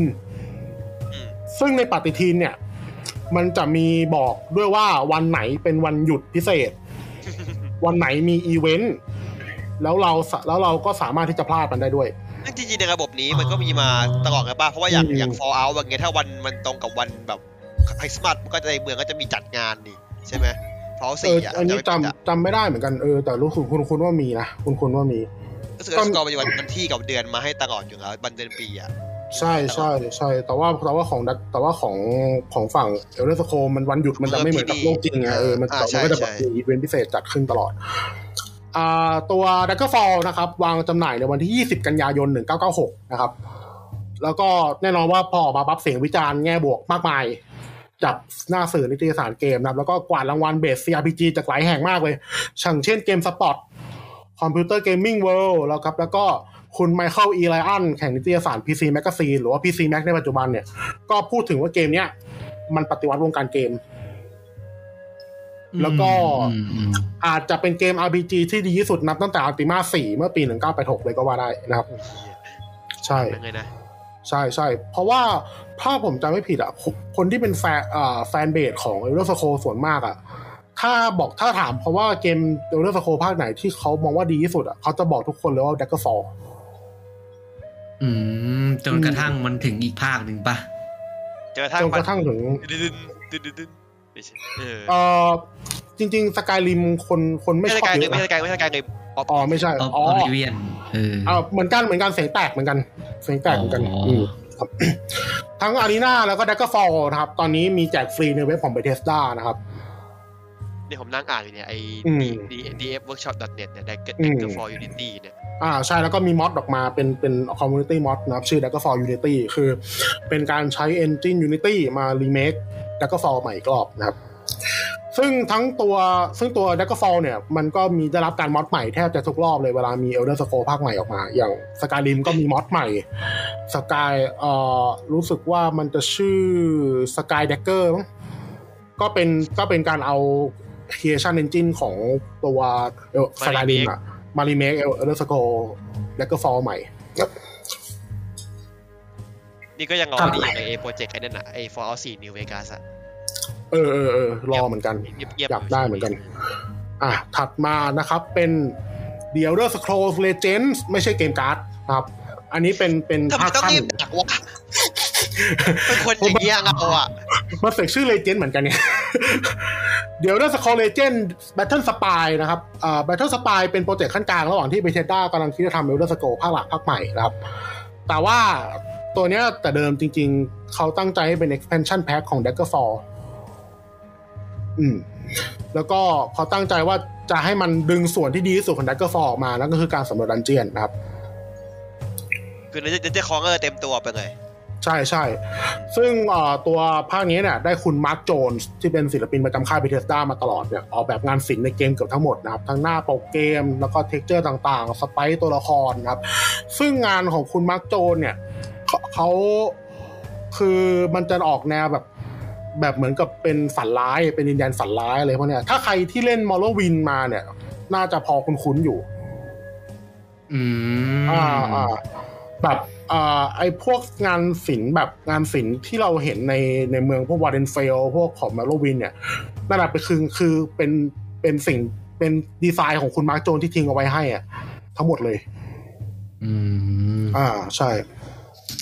พวกดีไซน์โลกโลกนรกอะไรอย่างนี้ใช่ไหม ใช่ครับใช่ ซึ่งบัตเทิลสปายเป็นภาคแรกของซีรีส์นะครับที่ผู้เล่นจะได้เข้าไปในมิติออบิเวียน ครับ อ่านี่ไง อ่าใช่ ถึงประมาณเลย ใช่ออฟเอ่อซึ่งตามปกติแล้วแต่ก่อนเนี่ยคือมันก็จะมีการการค่ายพูดถึง เพราะว่าเพราะออบิเวียนเนี่ยมันมันเป็นอะไรที่แบบค่อนข้างจะอยู่ไกลตัวตอนนั้นนะครับ อืม แต่ว่าคราวนี้ก็คือเราได้เข้าไปในมิติออบิเวียนละตัวเกมก็จะใช้เป็น full voice acting ครั้งแรกด้วย อืม เพราะว่าแต่เดิมแต่เดิมปกติหน้าสนทนาส่วนมากไม่มีเสียงนะครับ แต่ว่า ปีเก้าปีเก้าเจ็ดนี่มีฟูไว acting แล้วอะ ใช่ใช่ เกมบางเกมไม่มีเลยอะ โหดมากเลยอะ ใช่ แต่ว่าตัวเกมก็ตัดลูกเล่นสำรวจ Open World ออกนะครับเพราะว่าเนื่องจากว่าเกมมันเน้นเป็นดันเจียนคอร์ริงแหละ แต่ก็แลกมากับระบบการสร้างตัวละครที่ค่อนข้างลึกมากนะครับ ลึก แล้วก็เปลี่ยนระบบอัพเลเวลและสกิลเป็นแบบใช้แต้มอัพเอา อ๋อกลับมาเป็นเหมือนเดิม อ่า เป็นใช้สกิลพอยต์อัพไปเรื่อยๆเอานะครับ แต่ว่าก็ยังคงคอนเซ็ปต์เดิมก็คือตอนตอนเอ่อสร้างตัวเราก็สามารถเลือกคลาสตัวละคร แล้วก็สามารถซื้อไอเทมกับวัตถุดิบก่อนเริ่มเกมได้ด้วยนะครับ ซึ่งสตอรี่ของบัตเทิลสปายเนี่ยผมผมไปเปิดไว้ก่อนแล้วกันว่า มันเกี่ยวกับบัตเทิลสปายจริง ๆ มันคือเป็นโรงเรียนสอนจอมเวทอืม อ่า ซึ่งบัตเทิลสปายมันมันจะไม่ได้อยู่ในโลกทันเดียวอ่ะมันจะอยู่ในอีกมิติหนึ่งซึ่งมันวิธีการเข้าไปทันสปายมันก็จะไม่ได้ใช่ มันก็จะไม่ใช้วิธีการเข้าปกติแบบ แบบเดินเปิดประตูไปแล้วเอ้ยสวันนี้ทุกคนเนี่ยไม่ใช่นะครับ วิธีการเข้า อ๋ บัต อ เทิลสปายจะต้องจะต้องเข้าผ่านประตูมิติอีกแบบหนึ่งซึ่งบัตเทิลสปายมันจะข้างในมันจะมีประตูมิติที่ไปออบิเวียนด้วย อืม อ่าแต่ว่าในเรื่องในเรื่องต่อจากนี้เดี๋ยวค่อยไปฟังในไทม์ไลน์นะครับ แล้วก็ Battle Spy เนี่ย มันเป็นภาคแรกเลยที่มีโหมดมัลติเพลเยอร์ อืม เออ มีโหมดมัลติเพลเยอร์นะครับ เพราะว่าเอ่อเนื่องจากว่าตัวเกมมันไม่ได้เป็นแบบอเวนเจอร์แบบแบบเอ่อโอเพนเวิลด์อ่ะ มันเป็นเหมือนตะลุยด่านไปเรื่อยๆอ่ะ มันก็เลย อ่ามั มันก็เลยสามารถทำแบบนี้ได้นะครับ โดยที่โหมดการเล่นในมัลติเพลเยอร์ก็จะมีเป็นฟรีฟอร์อมีทีมเด a แมทแล้วก็โคออฟได้ด้วย อ๋อเพราะว่า Indeed เพราะว่าตัวตัวเอนจินมันเริ่มเป็นเกม FPS ด้วย ใช่ ประมาณหนึ่งใช่ไหม ใช่ใช่ใช่ ก็เลย ตัว ทำ เกม เป็นมันติได้ ใช่ มันยังใช้เป็นมันยังใช้เอนจินเดิมอยู่ถ้าผมจำไม่ผิดนะ เซจินอ่าใช่ใช่ ใช่ โค้ดเป็นเดียวกัน แต่ว่าตัวเกมแม้ว่าตัวเกมมันจะรันที่ความละเอียด 640คูณ480 ด้วยระบบ SVGA ครับ แต่ว่ามันยังเป็นดอทเบสอยู่อะเพราะงั้นหมายความว่ามันจะไม่รองรับ 3D acceleration อ่าใส่การ์ดจอไม่ได้ไม่ อ่า ใช่ ใช่ใช่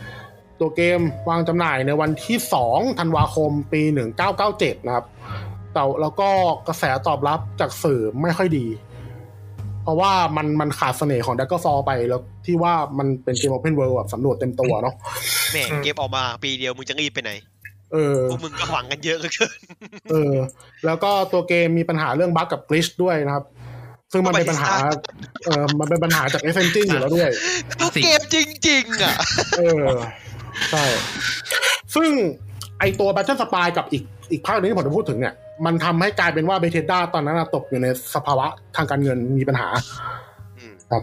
ซึ่ง โอ้ ภาคหนึงที่ผมพูดถึงก็คือเป็น The- The Elder Scrolls Adventures Red Guard ครับ ซึ่ง ทำไม เลด เขาต้อง เอ๊ะ ขึ้นหัวใหม่อีก็ เพราะเท่าจะเป็นออฟอีกแล้วครับผม เออ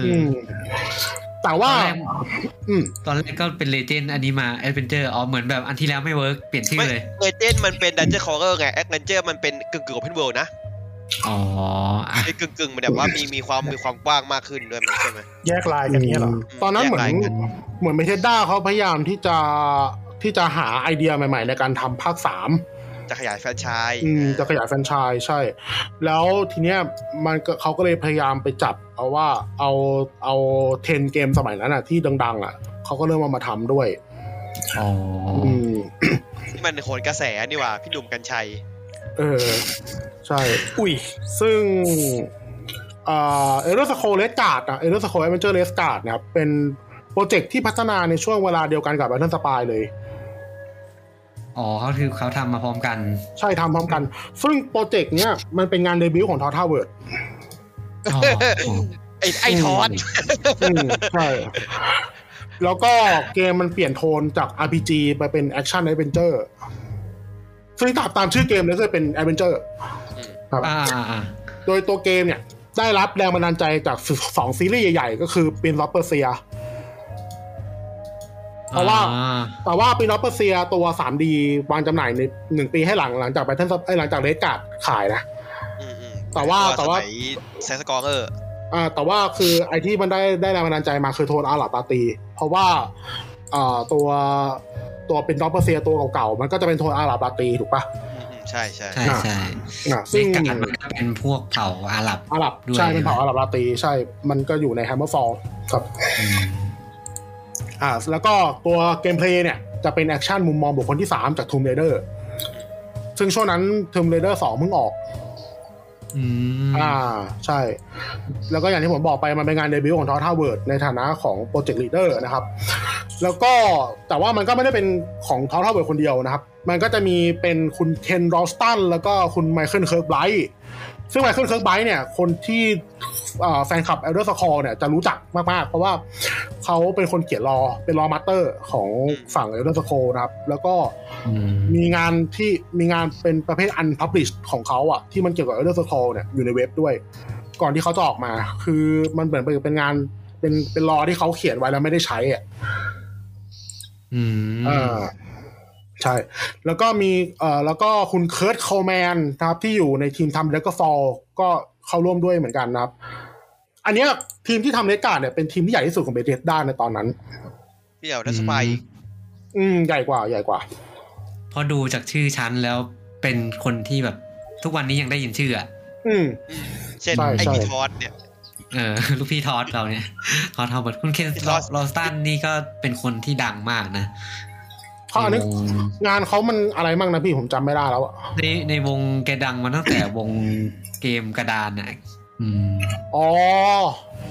แล้วก็ อ๋อ ได้มาได้มาเขียนรอให้กับเอ d เดอร์สกอร์เรื่อยๆอะไร อืมอืมอืม เขียนรอเอ d เดอร์สกอร์แล้วก็มีน่าจะมีดันเจียนแอนด์ดากอนบางแคมเปญด้วยมั้ง ใช่ใช่ผม อ๋อ คุ้นๆอยู่ใช่ใช่เคยลอสตันเคยทำเคยเขียนเอ่อ อั แคมเปญ อัน ดี นี้ ดี ที่ ๆผด้วย มเจอในเวเจอในวิกินะ แกเขียน อ่า อ่าซาเนโอซอฟต์ดิโนเทนอินกินกีสเลฟของ Warhammer Fantasy ครับผม อืมอืมอืมประมาณนั้นเลย ก็ ครั พั บ งานอยอ่ะสเกดิชั่น ใช่ แกเป็น อ๋อมีไอ้นี่ด้วย มีเกมเนี่ยเอ่อ Kingdom of Amalur เออเออใช่ใช่ใช่ใช่ เออ แกทำคิโนมอ ต้องต้องพูดถึงด้วยไหม อ่ะ มันมันเป็นคำชมเหรอวะพี่ จริงๆรอ รอมันดีนะ Kingdom of Amalur เออ แต่ว่าต่อแอสเปกเกมรวมๆมันไม่ค่อยดี มันเป็น อืม มันมีโดมันกลางๆอ่ะ อืม มั ใช่ มีปัญหาระหว่างตอนสร้างอ่ะ เออใช่ อ่ะแล้วก็เนื่องจากว่าตัวแนวเกมมันถูกเปลี่ยนครับอ่ากราฟิกในเกมมันจะเป็น 3D เต็มรูปแบบนะครับทั้งฉากตัวละครเลย แล้วก็อ่าตัวคือเกมอื่นก่อนหน้าเนี้ยทั้งทั้งตัวภาคแรกรวมไปถึง Battle Spy เนี่ย มันจะเป็นแบบดูม อ่า ยังมี 2D อ่า อยู่ยังมี ก็คือฉาก 3D แต่ว่าตัวละครเป็นสไตล์ 2D อืม แต่ว่าตัวเกมก็ยังใช้ X Engine เหมือนเดิม แต่ว่าอัปเดตตัว Engine แล้วก็คือใช้ฟังก์ชัน 3D Acceleration ได้แล้วนะครับทำให้ตัวเกมมันลื่นขึ้น อ่าใช่ มันมันก็เลยเป็นตัวต่อยอดที่ทำให้เกมภาคหลังๆ มันสลับมุมมองได้ใช่ไหม ผมว่าน่าจะใช่ ผมว่าน่าจะใช่ เพระ ด้วย เพราะว่าตัวตัวไอ้ Battle Spy เป็นเป็น FPS นี่ เนาะ ใช่ แล้วก็ ใช่ ตัวอากาศเป็น Third Person ใช่ ซึ่งแอนิเมชันของเ e ดการ์ดมันก็จะแบบ แต่ว่าตัวตัวเกมมันมันแม้ว่าแบบเฟรมเรทมันจะเป็น 60 เฟรมนะแต่ว่าแอนิเมชันตัวละครมันจะฝาด30 เฟรม ถ้าผมจำไม่ผิดนะ มัน อืม มันจะแบบมันจะแบบไม่ได้สมูทอ่ะ ไม่ได้สมูทอ่ะ เออ สามสิบเอคือพื้นฐานของเกมสมัยนั้นไง ที่เขาเล่นกันได้อะก็เป็ อื น ม ไม่ได้แค่นั้นไงหกสิบ ใช่ แค่เท่านั้น แต่ว่าแต่ว่าผมมองว่ามันน่ามันก็เป็นอีกหนึ่งความแปลกของเอลเดอร์สโคที่ว่าตัวละครมันสามารถปีนป่ายได้ ปีนป่ายสิ่งของปีนป่ายปีนป่ายหน้าผาอะไรพวกเนี้ยเป็นเกมแอดเวนเจอร์เต็มรูปแบบเลย ซึ่งซึ่งในยุคหลังๆก็ไม่ได้มีฟังก์ชันอะไรแบบนี้เท่าไหร่ในเอลเดอร์สโคครับ ตัวเกมมาจำหน่ายในวันที่ 14 พฤศจิกายน 1998 นะครับ ได้รับคำวิจารณ์ในแง่บวกซะเยอะนะครับ แต่ว่าตัวเกมขายไม่ดี อ่า เออขายไม่ดี เพราะว่าเพราะว่าคนไม่คุ้น คนเขาไม่คุ้นกับธีมแบทเทิลของของเรกาด ไอ้ เออเอลเดอร์สโคตีมาหลอราตีเนี่ยเขาไม่ซื้อ ซึ่ง มันเป็น เวสเทิร์นอาร์พีจีเนาะตัวเกม อ่า มันอะ ใช่ ตอนนั้น ใช่ ตอนนั้นอะไรต้องขายดีวะไฮไฮแฟนตาซี ไฮแฟนตาซี นะ ไฮแฟนตาซีซึ่งซึ่งจริงๆแล้วในเรื่องของเรดการ์ดเนี่ย มันก็ไม่ได้เป็นแฟนตาซีนะเอ่อในเรื่องของเรดการ์ดมันคือเป็นโจรสลัดต่อสู้กับเป็นเป็นโจรสลัดต่อสู้กันอะเพราะว่าธีมของธีมของฝั่งเรดการ์ดมันก็คือเป็นเป็นพวกทะเลทรายเป็นเป็นโจรสลัดสู้กัน เป็นโจรเป็นกองโจรสู้กองโจรอะไรอย่างเงี้ยครับ อื มันก็จะมันก็จะแบบคนเขาก็จะไม่ค่อยอินเท่าไหร่ ผม เพราะว่าตอนนั้น ส่หง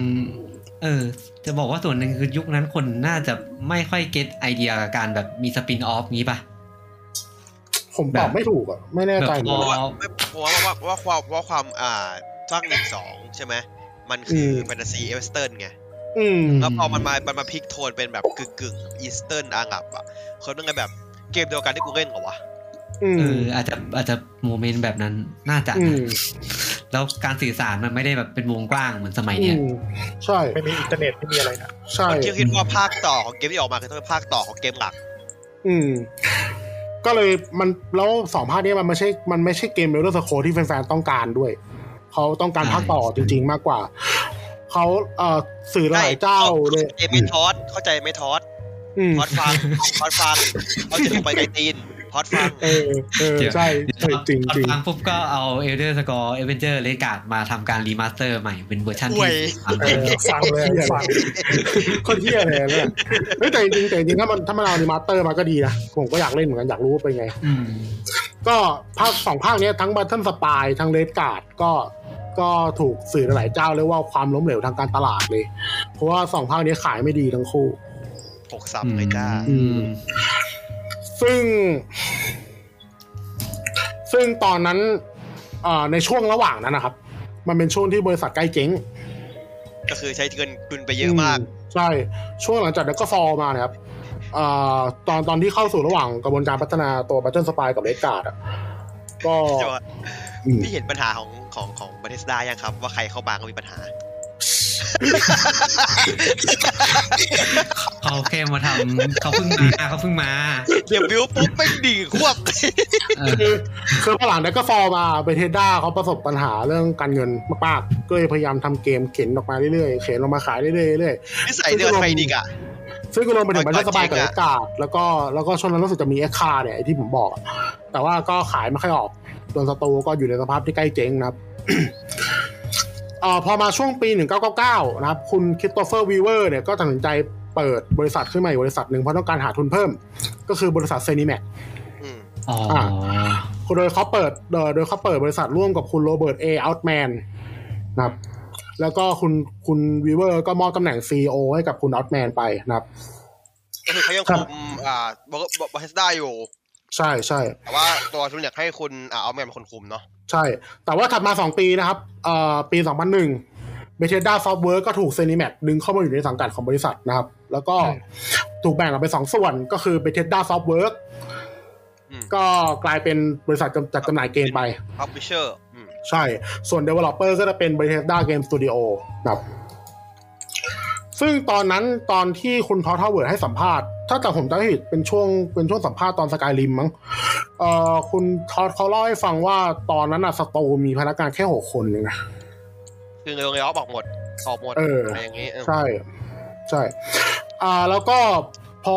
พอหลังจากถูกเซนิแม็กซื้ออ่าดึงเข้าไปปั๊บเนี่ย กระบวนกระบวนการพัฒนาเอลเดอร์สโคสามบอลวินก็เริ่มนะครับ มีมีงบละมีงบละ เออมีงบแล้วเพราะว่าเพราะว่าตอนนั้นเอ่อซีนิแม็กเขาเป็นบริษัทที่คุณวีเวอร์เขาตั้งใจตตั้งขึ้นมาเพื่อไว้ใช้หาทุนโดยเฉพาะครับ อ๋อเขาเอา อืม ทุนมาจากไหนอะรู้ปะ มันเป็นผมจำไม่ได้ครับผมผมจำชื่อผมจำชื่อผู้ให้ทุนเขาไม่ได้แต่เหมือนเป็นมูลนิธิมูลนิธิอะไรสักอย่างอะผมก็จำไม่ได้อะ ออก อื เงาม อืมอืมอืม อืม ไม่ใช่อันนั้นตามหาคนหาย อืมไม่ใช่แล้วกระจกเงาเว้ย อ่า SBS Investment ครับผม อ่าอ่า SBS Investment อ่าเป็นบริษัทลงทุนครับ แต่เดิมตัวมาลวินเนี่ยเขาตั้งใจจะใช้ชื่อภาพว่า Tribunal อืมทริบูนอลก็คือเป็นเทพสามองค์ของของฝั่งเอ่อมอร์วินมาแหละนะครับ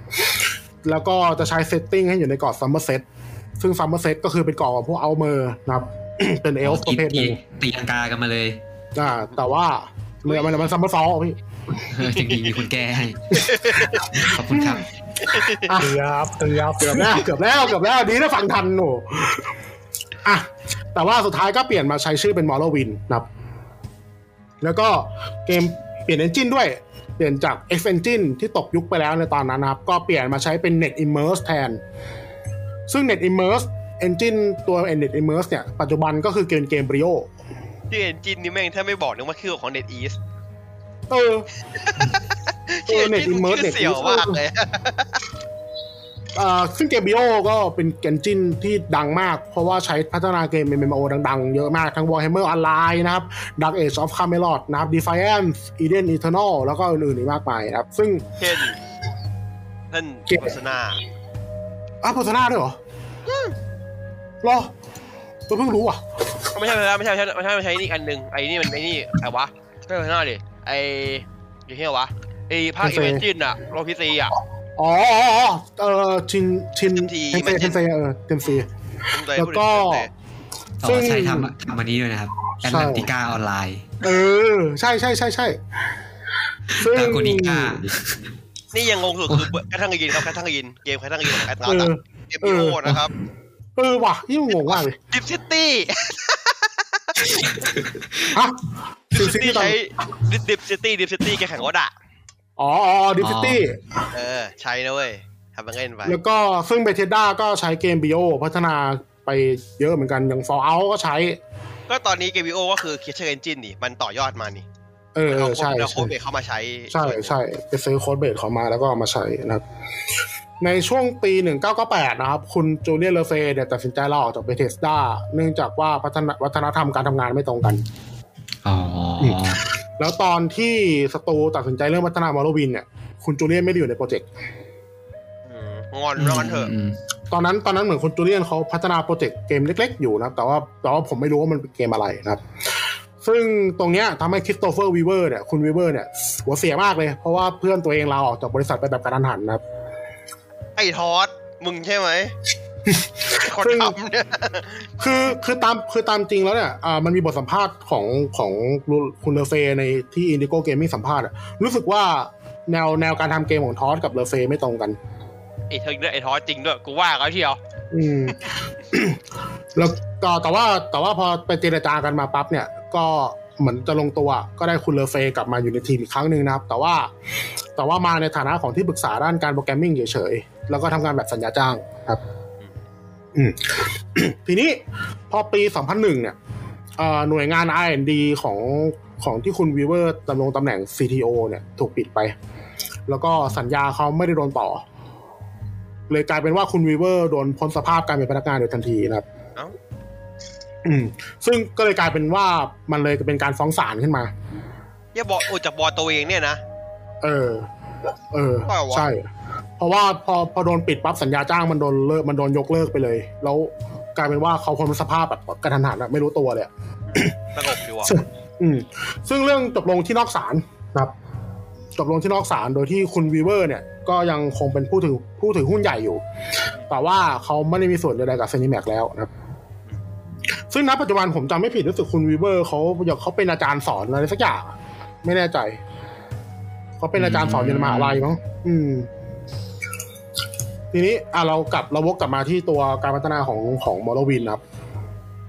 ตัวเกมก็ถูกพัฒนาจากดักฟอร์จากบัตเตอร์สปายจากเลดการ์ดไปแบบก้าวกระโดดมากนะครับ เกมเพลย์ลื่นไหลกว่าเดิมนะครับ แล้วก็กราฟิกเป็น 3D เต็มตัวแล้ว ทั้งรูปแบบฉากทั้งโมเดลตัวละครแล้วก็ระบบต่างๆ ถูกปรับจาก d a g g e r f a l l มามากนะครับทำให้การใช้งานง่ายขึ้นแล้วก็เข้าใจได้ง่ายขึ้นนะครับ แต่ว่าแต่ว่าตัวเกมไม่มีระบบทาฟาทาวเวลมาให้ ก็นะ อืมไม่มีระบบฟาทาเวลใช่เอ่อแผนที่ในเกมเล็กกว่า d a g g e r f a l l ประมาณ 6,000 เท่า เอาประมาณ 16 กิโลเมตร คือในเรื่องของในเรื่องของมอร์วินมันจะเกิดในบนเกาะวอร์เดนเฟลซึ่งเกาะวอร์เดนเฟลมันจะเป็นก็เกาะเป็นเกาะแบบไม่ใหญ่มากเกาะเล็ก อ๋อ ๆอืม เกมนี้ก็จะไม่ใช่ procedural generate แล้ว ใช่ อยาก เป็น ให้ครับหมด เป็นแฮงด์คราฟต์นะครับ แต่ว่าตัวเกมมีดีเทลที่มากกว่านะครับ แล้วก็ความหนาแน่นของประชากรต่อที่ต่อพื้นที่ก็มากกว่ามากครับ ฟังไว้นะ คือ ฟาคาย ฟังไว้ คือมากถึงขนาดว่าเราไปยืนบนบนเหมือนกับเอ่อหน้าผาสูงๆอ่ะเป็นเป็นแอเวนเป็นแอเวนเทจพอยต์อ่ะแล้วก็มองออกไปเนี่ย แล้วก็ซิ เรา งโคร จะ ไน เห็น ซ์ ว่า นก ไม่ใช่ ไม่ใช่ โดนผู้กองกลาง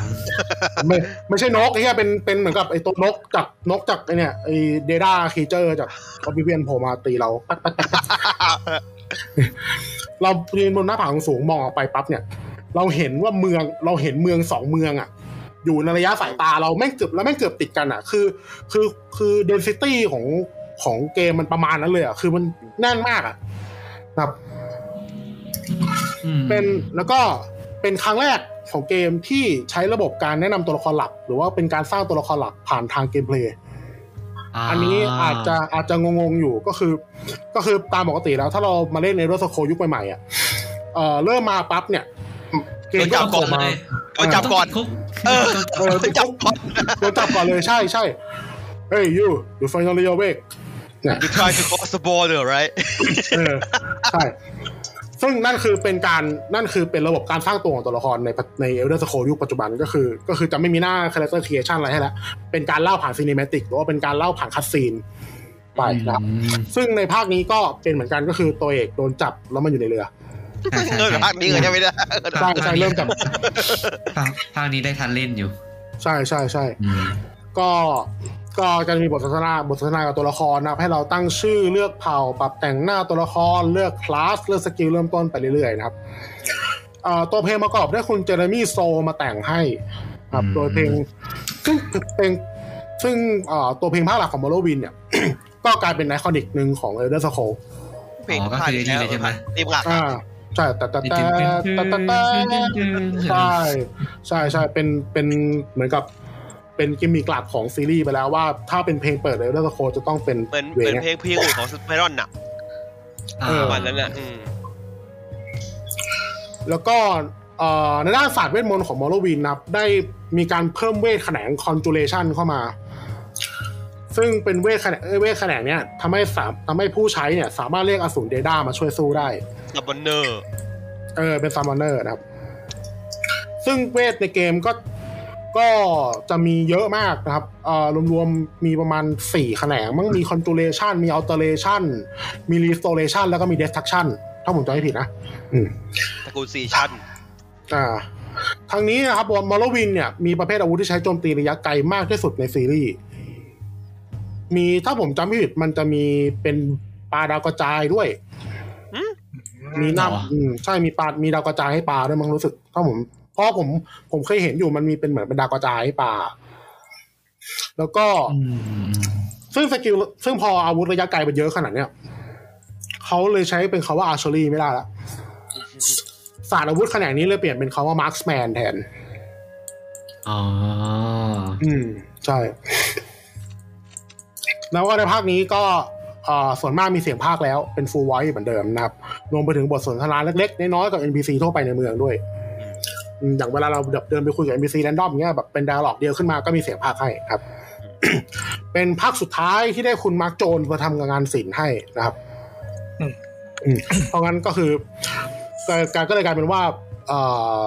ในไอในวอร์เดนเซลเนี่ยพวกสถาพวกสถาปัตยกรรมอะไรต่างๆเนี่ยมันจะมันเขาจะเด่นชัดมากเลยว่าเออเนี่ยเป็นงานคุณมาร์กโจนนะ แล้วในภาคใหม่ๆ อย่างอย่างในเออออนไลน์ในภาคออนไลน์เนี่ยเพราะภาคออนไลน์เนี่ยเรายังต้องไปวอร์เดนเซลอยู่เนี่ยแล้วก็ได้เห็นว่าเขาก็ไม่ทิ้งงานอาร์ตของคุณมาร์กโจนยังดึงมาใช้ครับ มันกลายเป็นรอไปแล้วอ่ะ มันค่อนข้างฟิกแล้วอะ อืม มันไม่น่าเปลี่ยนไปทางนี้แล้ว ใช่ อืม ตัวเกมวางจำหน่ายในวันที่ 1 พฤษภาคม 2002 นะครับ บนแพลตฟอร์ม Windows แล้วก็ถัดไปอีกหนึ่งเดือนบนแพลตฟอร์ม Xbox นะครับ อืม น่าเป็นว่าแบบกึ่งกึ่งๆร้อนเท่า Xbox เลยปะใช่ปะวะ อืม จำ ประมาณนั้นเลย จำไได้ Xbox ภาคแรกแล้วก็ แต่ ออก คุณ มา เป็น คุณ เหมือนถ้าผมจำไม่ผิดเป็น Xbox มันเป็นร้อนไทเทิลเลยมั้ง แต่เช็ค ไม่แน่ใจอะ มันมันออกเมื่อไหร่ ผมไม่ได้เล่น ผม นะ ออกสองพันหนึ่งไม่ใช่ร้อนไม่ใช่ เอ ร้อน ออ๋อไม่ใช่ร้อนใช่ไหมเออ สองพันหนึ่งแต่ว่ารู้สึกเป็นเกม RPG เกมแรกๆของเครื่อง อืม อืมผมเล่นแล้วก็ เหมือนต ต ออนนนั้นยังไม่เก็ตเท่าไหร่ อืม คือตอนนั้น อืม ผมผมไม่เก็ตเวทเทิร์นอาร์พีจีเลยอ่ะ ก็ไม่ ก็ เกิด เลยก็เลยไม่ได้เล่น ผมมามีปัญหากับการตีความเอลในจักรวาลนี้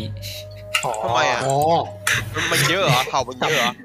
เอลมัน กับเอลญี่ปุ่น เอลมันไม่ใช่คนหล่ออะ เอ อเอ เอ้า อมันเป็นแค่ตาโตหัวแหลมตาโตหูแหลม เออ แค่นั้น แหลมอืม รีบด้วย เออ ตัวรีบๆเอลเอลแล้วเอลของของฝั่งเอเดอร์สโคคือส่วนมากก็คือเป็นพวกขาทาสอะ เออ เป็นพวกคาทาสพวกพวกอะไรแบบคือเอลของเอลโรสโคมันจะประมาณแบบทำตัวสูงส่งกว่าชาวบ้านเขาอะไรอย่างเงี้ย อ่า อ่าเป็นพวก เออ อยู่อยู่มาก่อนไงอยู่มาก่อน ไอเอล ไอเอล พวกผู้มาก่อนแบบกูมากูมาถึงนี่ก่อน กูว่ามีสิทธิ์ทำอะไรนู่นนี่ก่อน อื อื ม ม มันเลยเป็นมุกหนึ่งเป็นมุกหนึ่งของเอลโรสโคที่ว่าทุกคนกำลังเฮฮาจนกระทั่งเอลมา เอลมาลิเกียหมด ผม เงียบหมด เรื่องมัน เงียบห มั ม น ด ก็จะคล้ายๆไฮแฟนตาซีของเดอะลอดแหละ อืม อืม เอลอ่ะ ตัวเกมก็เอ่อวิจารณ์เสียงวิจารณ์นะครับ ก็แง่บวกจากหลายๆเจ้านะครับ แน่นอนอยู่แล้ว ตามมาตรฐานของเบเทด้านะครับ แล้วก็ พอเข้าเดือนสิงหาคมปี 2005 ตัวเกมก็มียอดขายทะลุ 4 ล้านก๊อปปี้ไปเรียบร้อยแล้วนะครับ เยอะเยอะ อืมถัดมาครับเบ e ด d าตัดสินใจทำ expansion pack เพิ่มขึ้นมา 2 ตัวนะครับ โดยตัวแรกก็คือ tribunal เอาชื่อแรกมาใช้เลย อ่า ซึ่งซึ่ง tribunal ก็จะเป็นเรื่องเกี่ยวกับเอ่อตุลาการสามองค์ของของตัวเกมนะครับเออของในในบอลเลนเซลครับ อ่าเนี่ย อืม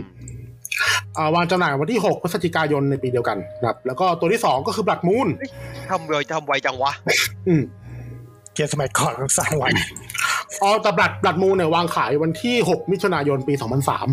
เอาข้าม ครับ ข้ามอ่าข้ามมานิดนึง ใช่ ซึ่งตัวเสริมทั้งสองตัวก็ได้รับคำชมจากสื่อทั้งคู่เหมือนกันนะ แต่ว่าตัวที่บูนอลเนี่ยเขามีเขาติมาว่าแบบมันลีเนียร์เกินไปหน่อย เพราะว่า ตรงในวัย เพราะจริงๆแล้วในเรื่องของทีบูนอลเนี่ยมันเกี่ยวข้องกับตัวพระเอกโดยตรง อืม มันจะมีคำทำนายว่าแบบแบบพระเอกจะเกิดจะเป็นเหมือนร่างเกิดใหม่ของใครสักคนหนึงมาแก้แค้นอะไรพวกเนี้ยอืม อืม เป็น ถ้า เป็นร่างทรง ภาคเนี้ยน่าจะเป็นภาคแรกปะที่มันออกไอ้นี่มา ไอ้ตัวมอดอะทีเอชั่น ไอ ถูก ตัวออคิเทน เออ ทูภาคนี้ภาคนี้ภาคนี้ภาคพีซีไง อืมใช่ใช่ มันจะทางดี เออ ใช่ แล้วหลังจากนั้นก็จะเริ่มแบบวัฒนธรรมมอดจะเริ่มแบบแพร่หลายอ่ะ อืมจริงๆมันมันก็เอ่ออย่างนั้นแหละมันก็มีมอดทูมีอะไรมาให้เรียบร้อย แล้วก็มีการมอดแบบมอดแปลกๆอย่างแบบเวทลอยตัวเออแบบใช้เวทลอยตัวได้ไม่จำกัดลอยข้ามแมปอะไรอย่างงี้ก็มี ได้ขีดละ เออ ซึ่งไอการใช้เวทลอยตัวเนี่ย มันก็เขียนล้อไปกับรอ เพราะว่าในช่วงในช่วงปีที่เกิดเหตุการณ์ในมอร์วินครับเอ่อทางฝั่งของจักรวรรดิกลางของเกของแคมเรียวอ่ะเขาออกกฎมาว่าห้ามใช้เวทบิน แต่ว่าประเด็นคือเอ้ยห้ามใช้เวทลอยตัวไม่ใช่เวทบินห้ามใช้เวทลอยตัวนะครับ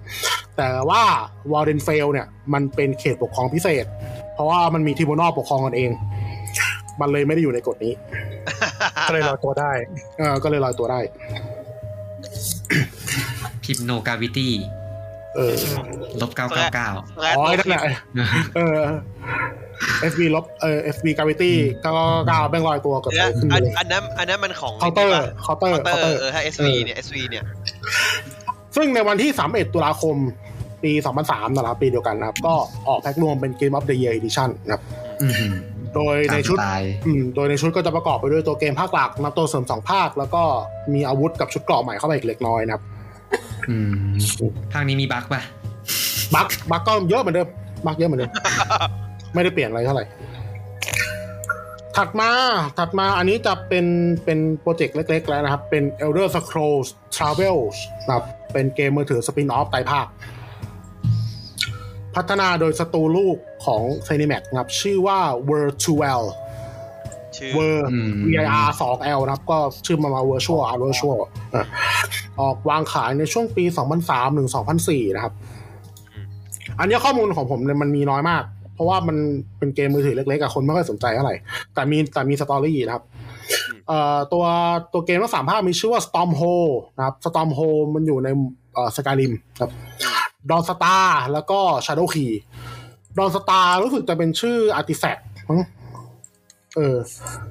ซึ่งตัวเกมภาค Stormhold กับ Dawn Star เนี่ยลงให้กับแพลตฟอร์ม J2Me J2ME นะครับ แล้วก็ อ่า Shadow Key ลงกับลงให้กับ Engage นะครับ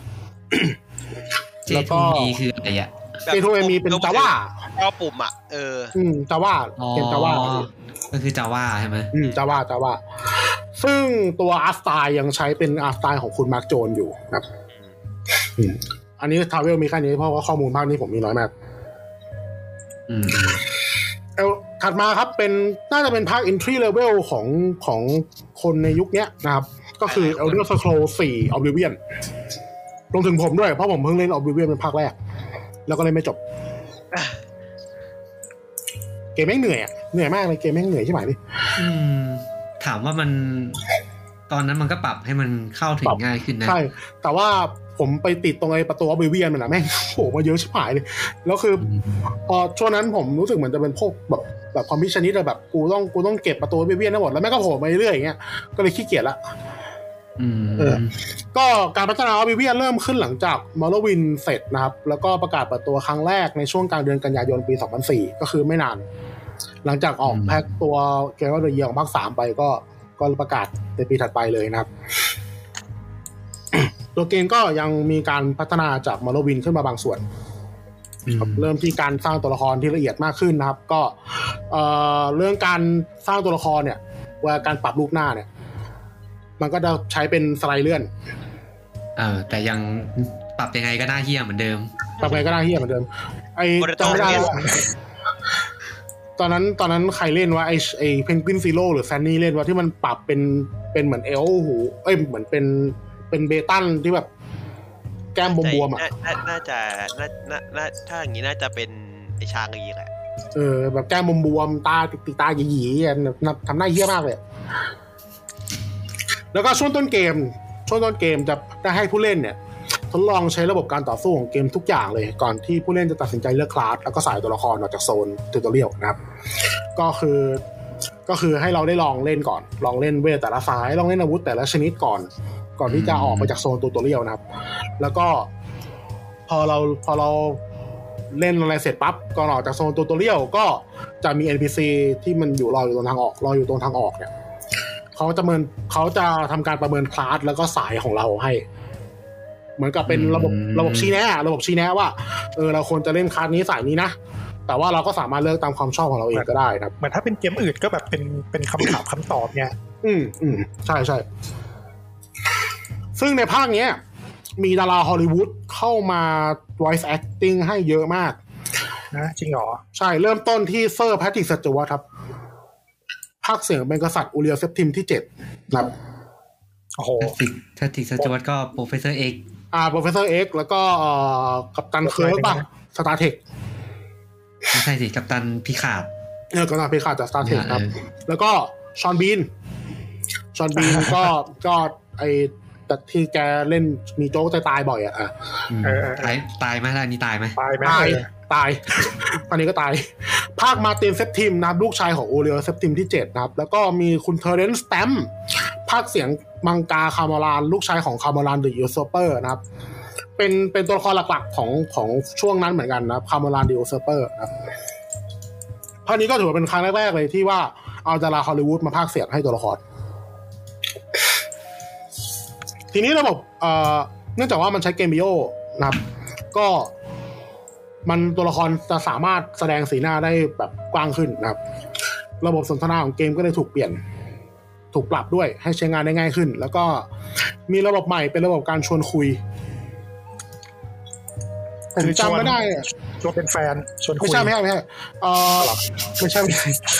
มันจะเป็นผมจำไม่ได้ว่ามันเป็นระบบอะไรอ่ะมันมันมันชื่ออะไรแต่ว่าเออมันจะเป็นที่เป็น dialog view ขึ้นมาเป็นวงกลมครับ แล้วก็พอเราไปชี้ที่ท็อปิกไหนอ่ะหน้าตัวละครมันจะเปลี่ยนสีหน้า เราก็ต้องเลือกให้ตรงอ่ะเพื่อที่ว่าพอเราพอเราสะพอเราเก็บเรียบเก็บเกรดได้ครบใช่ป่ะมันจะปลดล็อกออปชันการสนทนาใหม่มาให้หรือว่า หรือว่ามันจะทำให้สามารถดำเนินเควสได้ง่ายขึ้นอะไรประมาณเนี้ย LA นัวผู้มาก่อนการ เออประมาณนั้นแหละ ไม่คุ้นตอนเล่นแล้วไม่คุ้นในนี้เลยวะ ผมผมไม่ผมไม่ ผ อิ ม นผมไม่เข้าใจระบบเนี้ย ผมไม่คุ้นเลยอ่ะวันมี ที่มันจะมี หรือเราไม่ได้สนใจวะ ไม่รู้สึกถึงการมีอยู่อะ เออ มันเหมือนกับว่า อืม เหมือนกับว่าพอเราพอเราทำสำเร็จอ่ะเหมือนกับถ้าเป็นถ้าเป็นแบบคุยกับพวกพ่อค้าสำเร็จอย่างเงี้ยเขาจะลดราคาของให้ หรือว่าจะมีอ อ๋อ อปชั่นว่าจะมีของใหม่ๆขายในร้านผมจำไม่ได้เหมือนกันอะแต่ว่าแต่ว่าตอนที่เล่นผมว่าระบบนี้มันใช้ยากก็เลยไม่ได้ใช้ อืม ซึ่งระบบอ่ะแล้วก็ระบบคอมแบทที่เป็นข้อเสียของเอลเลอร์สโคมาตลอดเลยตอนนั้นนะครับ ก็ถูกแก้ในภาคนี้นะครับ ถูกแก้แต่ว่าก็ไม่ได้แก้สมบูรณ์ก็คือ แต่ว่ามันมันก็มีการปรับปรุงที่เห็นว่าดีขึ้นมาก ๆ แล้วก็ แล้วก็เอ่อพวกหมวดสกิลต่างๆ ก็ถูกดัมดาวน์ลงมาหมดเลย นี่ขนาดแก้แล้วนะเนี่ย อืม แต่แก้แล้ว อืมขนาด แต่ แก้ ตอน แล้วอะ เล่นตอนนั้นเล่นก็โอเคแหละ อืมผมว่ามันมันก็น่าจะดีสุดที่ได้ในยุคนั้นแหละ อืม ก็ ผมว่าผมเออ ผมจะบอกว่าภาคเนี้ย เป็นภาคที่แบบ เห็นครั้งแรกแล้วทุกคนจะอยากเล่นเพราะภาพมันสวยมาก โอ้ยสวยจัดเลย จริงจริงจริงจริง อืม จริง แล้วก็พวกหมวดสกิลต่างๆ ก็โดนน้ำดาวน์ลงมา อย่างเช่นอาวุธสั้นอาวุธยาวนะครับ ถ้ามีคมเหมือนกันรวมเป็นเบลดไปเลย ก็คือเป็นอาวุธมีคมนะครับ แล้วก็เกมนี้ภาคนี้ไม่มีการคำนวณฮิตแชทแล้ว เอ้าไม่ได้แบ่งไอ้นี่เหรอ ไม่ได้แบ่งมือสองมือเดียวสองมือเหรอ มือเดียวสองมือไหมเหรอ เพราะอยากพากสกรีนมีบันแฮนทูแฮนนี่ใช่ไหมอะ ไม่มีนะรู้สึก หรอ ถ้าผ จ ม ริงดิ ที่ผมเล่นอ่ะ มันไม่มีมี มันจะมีเป็นเบลดเป็นบลันท์เป็น อ๋อคือนั อั บ ช เป็น ลี่ แบบ เลมอนิแทน ผมจำแค่นั้นเลย อืม มึงดำดาวจริงว่ะ อืมภาคนี้ก็ไม่มีการคำนวณฮิตแชนแล้วนะครับ ก็โด โด น นตีตีก็คือโดน โดนตีอ่าโดนตีก็คือโดน แล้วก็ไปวัดดาเมจจากสกัดตัวละครอย่างเดียวนะครับ เพิ่มฟังก์ชันการทาวการซัสทาวเวลออกมาให้ครับ แล้วก็มีเพิ่มม้าเป็นยานพาหนะให้ใช้ได้ด้วยครับ ก็เป็นเป็นภาคแรกเป็นภาคที่เอาระบบม้ากลับมาหลังจากดักเกอร์ฟอลเพราะดักเกอร์เพราะตอนมอร์วินไม่มี ครับ เอามาเพราะว่าอะไรครับ เอามา ขายเดียวซีเกาะม้าอืมใช่ใช่ ตับ เออ จุดเริ่มต้น ของมีม อืม ใช่ แต่ว่าคือระบบฟ้าทาวเวลมันก็ทำให้การแมทแท็กกิ้งเควสแต่มันง่ายขึ้น แต่ว่าในแง่ของอิมเมอร์ชันมันก็มันก็ลดลง เพราะว่าเราก็เอ่อข้ามไปข้ามมานะครับ ฟังก์ชันการใช้เวทลอยตัวในมอลวินโดนตัดออก เนื่องจากว่ามันมันเหตุผลตรงที่ว่า ไอตัวเมืองกับในฟิลข้างนอกอ่ะมันจะเรนเดอร์แยกกัน เพราะงั้นถ้าเกิดสมมติว่าเราใช้เวทลอยตัวลอยขึ้นไปปั๊บเนี่ยแล้วมองเข้าไปในเมืองอ่ะในเมืองมันจะเห็นเป็นรูโบๆเลย ยังไม่ได้ มัโหนลด ต้อง เข้า เหมือ มาน เออ อื มันยังไม่ได้เรนเดอร์ เอ่อมันต้องเข้าพอเข้ามาในเมืองมันจะมันจะมันจะตัดเข้าเมืองผ่านทางโหลดดิ้งสกรีนนะครับ แล้วก็เอารอเรื่องไอ้กฎการห้ามใช้เวทลอยตัวมาอ้างว่าบังหน้าไว้นะครับ อืมแล้วก็ข้อจำกัดของตัวเอนจินทำให้ในเมืองเนี่ย มันไม่สามารถเรนเดอร์ NPC ขึ้นมาได้เยอะ เพราะงั้นตอนที่เล่นนะครับ เวลาเราอยู่ในเมืองใหญ่ๆพวกอย่างอยู่ใน Imperial City อย่างเงี้ย เราจะเห็นว่าคนจำนวนมันไม่ได้เยอะ อย่างนี้มันควรจะเป็นอ่ะ เอออย่างโซนในตลาดเนี้ยแบบเราจะเห็นคนเดินไปมาเชื่อถ้าความเป็นจริงอะนะแต่ว่าพอไปเล่นในเกมแบบพอดูแบบแบบคนมันจะหลอมแหลมมากอะ อ่ะ มันจะ ปัญ ได้ หา ไม่เย นี้ อะ ปัญหานี้เป็นเป็นตลอดเลยของทั้งยุคยุคยุคเจนเจ็ดของของเอ็นด้า อืม ฟอร์ก็เป็น ใช่ใช่ใช่ก็ด้วยการที่ว่าแล้วก็เรื่องงานศิลป์นะครับ เรื่องการเนื่องจากว่าคุณมาร์กโจนเขาไม่ได้เป็นหัวหน้าฝ่ายศิลป์แล้วเขาออกไปแล้วนะครับทำให้สภาพแวดล้อมในออฟบิเวียนะมันโดนเปลี่ยน คือจากเดิมที่มันเป็นเหมือนกับดินแดนในฝันร้ายอย่างที่บอกนะครับ ก็มันกลายเป็นเหมือนกับตอนนี้ก็เลยกลายเป็นเหมือนกับดินแดนนรกอะในดอทเดลิงอะแบบ เหมือน มี มอ แต่ ตอ เออเหมือนเหมือนภูแบบแดงๆภูเขาไฟไฟลุกไฟท่วม มีลาวา อะไรอย่างเงี้ยครับ ก็ก็คือเปลี่ยนไปเยอะเปลี่ยนไปเยอะทำให้ทำให้มุมมองของมิติออบิเวียนอ่ะมันเปลี่ยนไปแต่ว่า แต่ว่าออบิเวียนจริง ๆ มันก็มันก็มีมากกว่าหนึ่งมิติอ่ะออบิเวียนมันมีมากกว่าหนึ่งที่อ่ะมันก็มันก็บอกได้แหละว่าเออว่าเนี่ยเป็นมิติมิติหนึ่งเออประมาณเนี้ยครับ อืม ตัวเกมวางจำหน่ายในวันที่ 20 มีนาคม 2006 นะครับ ด้วยคำชื่นชมจากสื่ออย่างล้นหลามมากนะครับ แล้วก็กวาดคะแนนเกิน 9 จากแทบจะทุกสำนักเลยครับถือว่าตอนนั้นเป็นช่วงเป็นช่วงพีคของสตูมาก คัมแบ็กอิสเรียล อื ๆอืม จริงๆก็น่าจะเรียกว่าคัมแบ็กตั้งแต่มอร์วินแล้วป่ะ จริง ๆ มันเป็นมาเรื่อยๆแหละคือคือมันถือว่าเบเทด้าเขามาตรฐานสูง เออ ในช่วงนั้น ในช่วงนั้นนะ Adventure ในช่วงนั้นนะในช่วงนั้นนะในช่วงในช่วงนั้น จริง ๆ ก็มาตรฐานสูงทุกเกมนะ อืมใช่ แต่ไปถือว่าอีกเรื่อง หนึ่ง อืมใช่กลับไปถึงไหมก็อีกเรื่องหนึ่งแล้วก็ แต่ว่าก็แน่นอนว่าระดับเบเทด้าก็ก็บักเหมือนเดิมเกมก็บักเยอะเหมือนเดิม ไม่มีสิบแปก ใช่ แต่ว่าตัวเกมก็มีข้อติดติงมาเรื่องหนึ่งก็คือไดอะล็อกมันไม่ได้ลึกเท่ามอร์วินนะเพราะเนื่องจากว่า นึกถึงมีมอ่ะ มีอะไรวะ นั่น มีม น่ะ ไอ้พวกเอาไปเล่นเอ็นบีซีแดงออก ที่แบบว่า อ๋ ค อ นขับไปกลางถนนอ่ะ อ๋ออ๋อเออใช่ใช่ใช่ เดิมดูนี่เดิมมาพุ่งมาหาก็มองหน้ากูก็ด่าแบบฮะ เพราะว่าเพราะว่าอ่าระบบไดอะล็อกของของออบิเวียนมันเปลี่ยนไปจากมอร์วินของมอร์วินคือมันมาเป็นประโยคยาวๆมาเลยแล้วก็ให้เรื่องตอบ มันจะมีมันจะมีนี่ด้วยเป็นฮอตลิงก์ให้กดด้วยนี่มังกวิน เออ ใช่ไหม ใช่ใช่ใช่ ติดขีดเส้นใต้ไว้กดไปตอบตอบจากในนั้นเลยเออ ใช่ใช่แต่ว่าของออบิเวียนไม่มีแล้วออบิเวียนเพราะว่า มันจะเป็นแถบ เนื่องจากว่าออบิเวียนเขาพัฒนาโดยคอนโซลเบส อ่า ตอนนั้นเอกบอกว่า อืม จะบอกจะบอกจะออกพอดีที่ ใช่ ที่จะอ ใช่ อกแล้วอืม ใช่ ก็มีการออก expansion pack มาเพิ่มอีก 2 ตัวนะครับ ก็คือ Night of the Nine อืม ในวันที่ 21 พฤศจิกพฤศจิกายนปีเดียวกัน 2006 นะครับ แล้วก็อีกตัวหนึ่งก็คือ The Shivering Isles ในวันที่ 27 มีนาคม 2007 นะครับ ซึ่งเอ่อ The Shivering Isles เนี่ยก็คือเป็น DLC ที่ แนะนำให้ทุกคนได้รู้จักกับเทพแห่งความบ้าคลั่งก็คือเอ่อเชียวโกรัต อืม อ่า ซึ่งถ้าคนคนใครที่เล่นออนไลน์มาเนี่ยภาคออนไลน์เนี่ยเชียวโกรัตเป็นตัวเด่นเลยนะครับ เพราะว่าเขาเขาเป็นเอ่อเป็น NPC หลักในสตอรี่ยากหนึ่งอืมซึ่งทั้งสองตัวก็ได้รับคำวิจารณ์ในแง่บวกจากสื่อหลายๆเจ้าเช่นกันนะครับ แต่ว่าก็สุดท้ายแล้วก็มีเสียงวิพากษ์วิจารณ์มาว่าสุดท้ายแล้วมันก็เซมเกมอ่ะไม่ได้มีอะไรเพิ่มเข้ามาใหม่ครับ ก็มันคือ DLC เป้าวะ เออนา เจ้า เด บ่า อะ ว นายนาเดอะนายก็เพิ่มแค่ ก็มีชุดเกราะใหม่เป็นชุดเกราะของของฮีโร่ในตำนานคนหนึ่งของแทมเบียว นี่คือแบบ ซึ่งตัว ผม อืม ผมไม่เข้าใจตรรกะการวิจารณ์คำนี้เว้ย อืม มันคือส่วนเสือของเกมเดิม อืม จะเอาแบบไหนอะบัตรดราก้อนเนาะ เออ นั่นดิ นั่นคืออันนั้นมันคืไม่อ เข้าใจเหมือนกัน อันนั้นมันคือสตาร์ดังโลนนะเว้ย ก็เข้าใจเหมือนกัน มันต้องสร้างเสริมจากเกมเดิมจะให้เปลี่ยนไปไหนวะ นั่น อัน ดิ นี้ผมว่ามันแปลกๆวิจารณ์มันมันแปลก อ่ะทีนี้เอ่อมันก็จะมีข้อพิพาทหนึ่งที่คุยกันไปเมื่อกี้ว่า DLC มันมีเรื่องเกิด DLC แหละก็คือชุดเกราะของม้า ที่ขายแยกเดียวๆในราคา 2.5 เหรียญสหรัฐประมาณ 70-80 บาทนะครับ ซึ่งถือว่าราคาค่อนข้างแพงนะ ๆแพง ราคาค่อนข้างแพง ที่ได้ เพราะ ให้ ว่า ขอ เพราะว่ามันคือคอสเมติกเราไม่มีกระแตอะไรเพิ่มเลย เออ เนื่องจากว่าตัว extension ของเกมเนี่ยมันมีราคาที่ 25 เหรียญ ก็คือ 10%ของราคา DLC ซึ่งมันแพงมาก อืม ๆครับ อืม แล้วก็ มันจะมา DLC หนึ่งเก้าเก้าอ่ะ อืม แต่อย่างมากคือหนึ่งดอลน่ะเออ อืม แต่ว่าอันนี้บอก อันนี้ผมไม่แน่ใจแต่ว่าไอ้เรื่อง DLC ก่อม้าเนี่ย มันน่าจะเป็นจุดเริ่มต้นของการยัด DLC มาใส่ในเกม ใช่ อืมใช่ใช่ เพราะว่าตอนนั้น Xbox 360 เพิ่งเปิดอ่า ตัวบัคเกสไงครับ อืม แล้วสกาย ใช่ เอ้ยตัวบัคเกสเนี่ยเป็นหนึ่งในตัวซีแรกๆที่อยู่ในนั้นเลยนะ อืม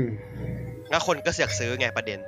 เออ เออ ใช่ เพราะว่ามันผมจะได้มีข่าวบอกว่าคนซื้อ DLC ก่อม้าเนี่ยเยอะมากเลยนะ เยอะมาก ใช่ เออ แล้วก็จะเริ่มมีไอ้สตรีทไฟเตอร์ของแคปคอมอ่ะ อ่า เริ่มขายสกินสีอ่ะ ขาย อ่า ผ้า อ่า กับสวอปอ่ะ อืม อ่าอ่าอ่าครับ อ่าถัดมาครับ อันนี้เป็นภาคล่าสุดของตัวเมนสตรีมของตัวเมนไลน์ซีรีส์ก็คือ Elder Scrolls 5 Skyrim อ้าวไม่ใช่เบรดเหรอครับ ไม่ไม่ ใช่ โอ้ไอไอเบสนี่ปล่อยมันไปเฮ้ยเหี้ย อ่ะอ่าอันนี้ผมอันนี้ผมยกประโยคนึงมาก่อน ผมไม่แน่ใจว่า เกมใหม่ด้วยดิเพิ่งออกไม่นานนี่เอง เออ อันนี้ผมไม่แน่ใจว่าว่าเขาพูดว่าคุณจูเลียเลอเฟย์พูดไปที่ไหน แต่ว่า น่าจะเป็นน่าจะเป็นตอนสัมภาษณ์ให้กับอินดิโกเกมมิ่งแหละ ผมยังไม่ดู มันเป็นบทสัมภาษณ์ยาวสามชั่วโมงอ่ะ ฟังยากอยู่ โอ้ อืมเขาพูดว่า ผมคงพูดได้ไม่เต็มปากว่าท็อตทาวเวิร์ดเนี่ยทำสิ่งที่ดีให้กับแฟรนไชายหรือเปล่า แต่ถ้าจะให้พูดตรงๆ คือเกมที่ท็อตกำลังทำอ่ะ มันไม่ใช่เกมที่ผมอยากจะทำแน่ ว้าย ๆอืม อืมแต่คุณจูเลียนเลเฟนี่ก็ยังตอนภาคสี่เขาอยู่ไหม อ่าพักสี่ไม่อยู่แล้วครับ อ๋อภาคสี่ไม่อยู่แล้ว ก็ออก ใช่ เลยอย่างแล้ว อืม ออกไปตอน ไม่ ภาค อยู่ นี่ไงพี่ตอนสามไง ตอนที่ที่ที่มีปัญหาด้วยกับทอสที่ว่าปัจจัยเป็นต้องกันอ่ะ เออ จะถีบไปต้องกันไง แล้วก็ซึ่งอาตอนนี้อันนี้อันนี้สภาพปัจจุบันคุณจูเลียเลเฟย์กำลังมีโปรเจกต์เกมหนึ่งทำอยู่ ก็คือชื่อเกมว่า The Wayward Realms นะครับ ก็น่าจะเป็นเกมที่ดึงที่ใช้องค์ประกอบของ Daggerfall มาเลยนะครับ แต่ว่าผมก็ไม่รู้ว่าไม่รู้ว่าเกมจะออกเมื่อไหร่ เพราะจนป่านนี้เพิ่งออกแค่เพิ่งออกแค่ทีเซอร์อะอืมตอนนี้ต่อตัวเกมตอนที่ตัวเกมอยู่ระหว่างการพัฒนา คุณเคนรอลสตันเนี่ยอดีตดีไซเนอร์ของภาคสามกับสี่ ก็ลาออกไป แล้วก็ อืม ได้คุณเอมิโอพาเกลียรูโรที่เป็นคนออกแบบเควสไลน์ของดักบัตเตอร์ฮูดภาคสี่นะครับ แล้วก็ตัวเกมฟอร์เอาสามเนี่ยมานั่งมานั่งแท่นนะครับ เป็นซีเนียร์ดีไซเนอร์แล้วก็เป็นคนเขียนบทให้กับสกายริมนะครับ ร่วมกับดีไซเนอร์มือเก่าของสตูอย่างคุณรูสเนสมิธแล้วก็คุณเคิร์ตโคลแมน จริงๆเนี่ยคุณเอมิวเนี่ย กระแส จริง ๆ คนไม่ค่อยชอบนะ อืม เพราะว่าอะไร แต่ว่าทีมทีมงานไม่เออไม่ใช่ทีมงานแฟนเขาจะเพราะว่าสตอรี่ไงเขา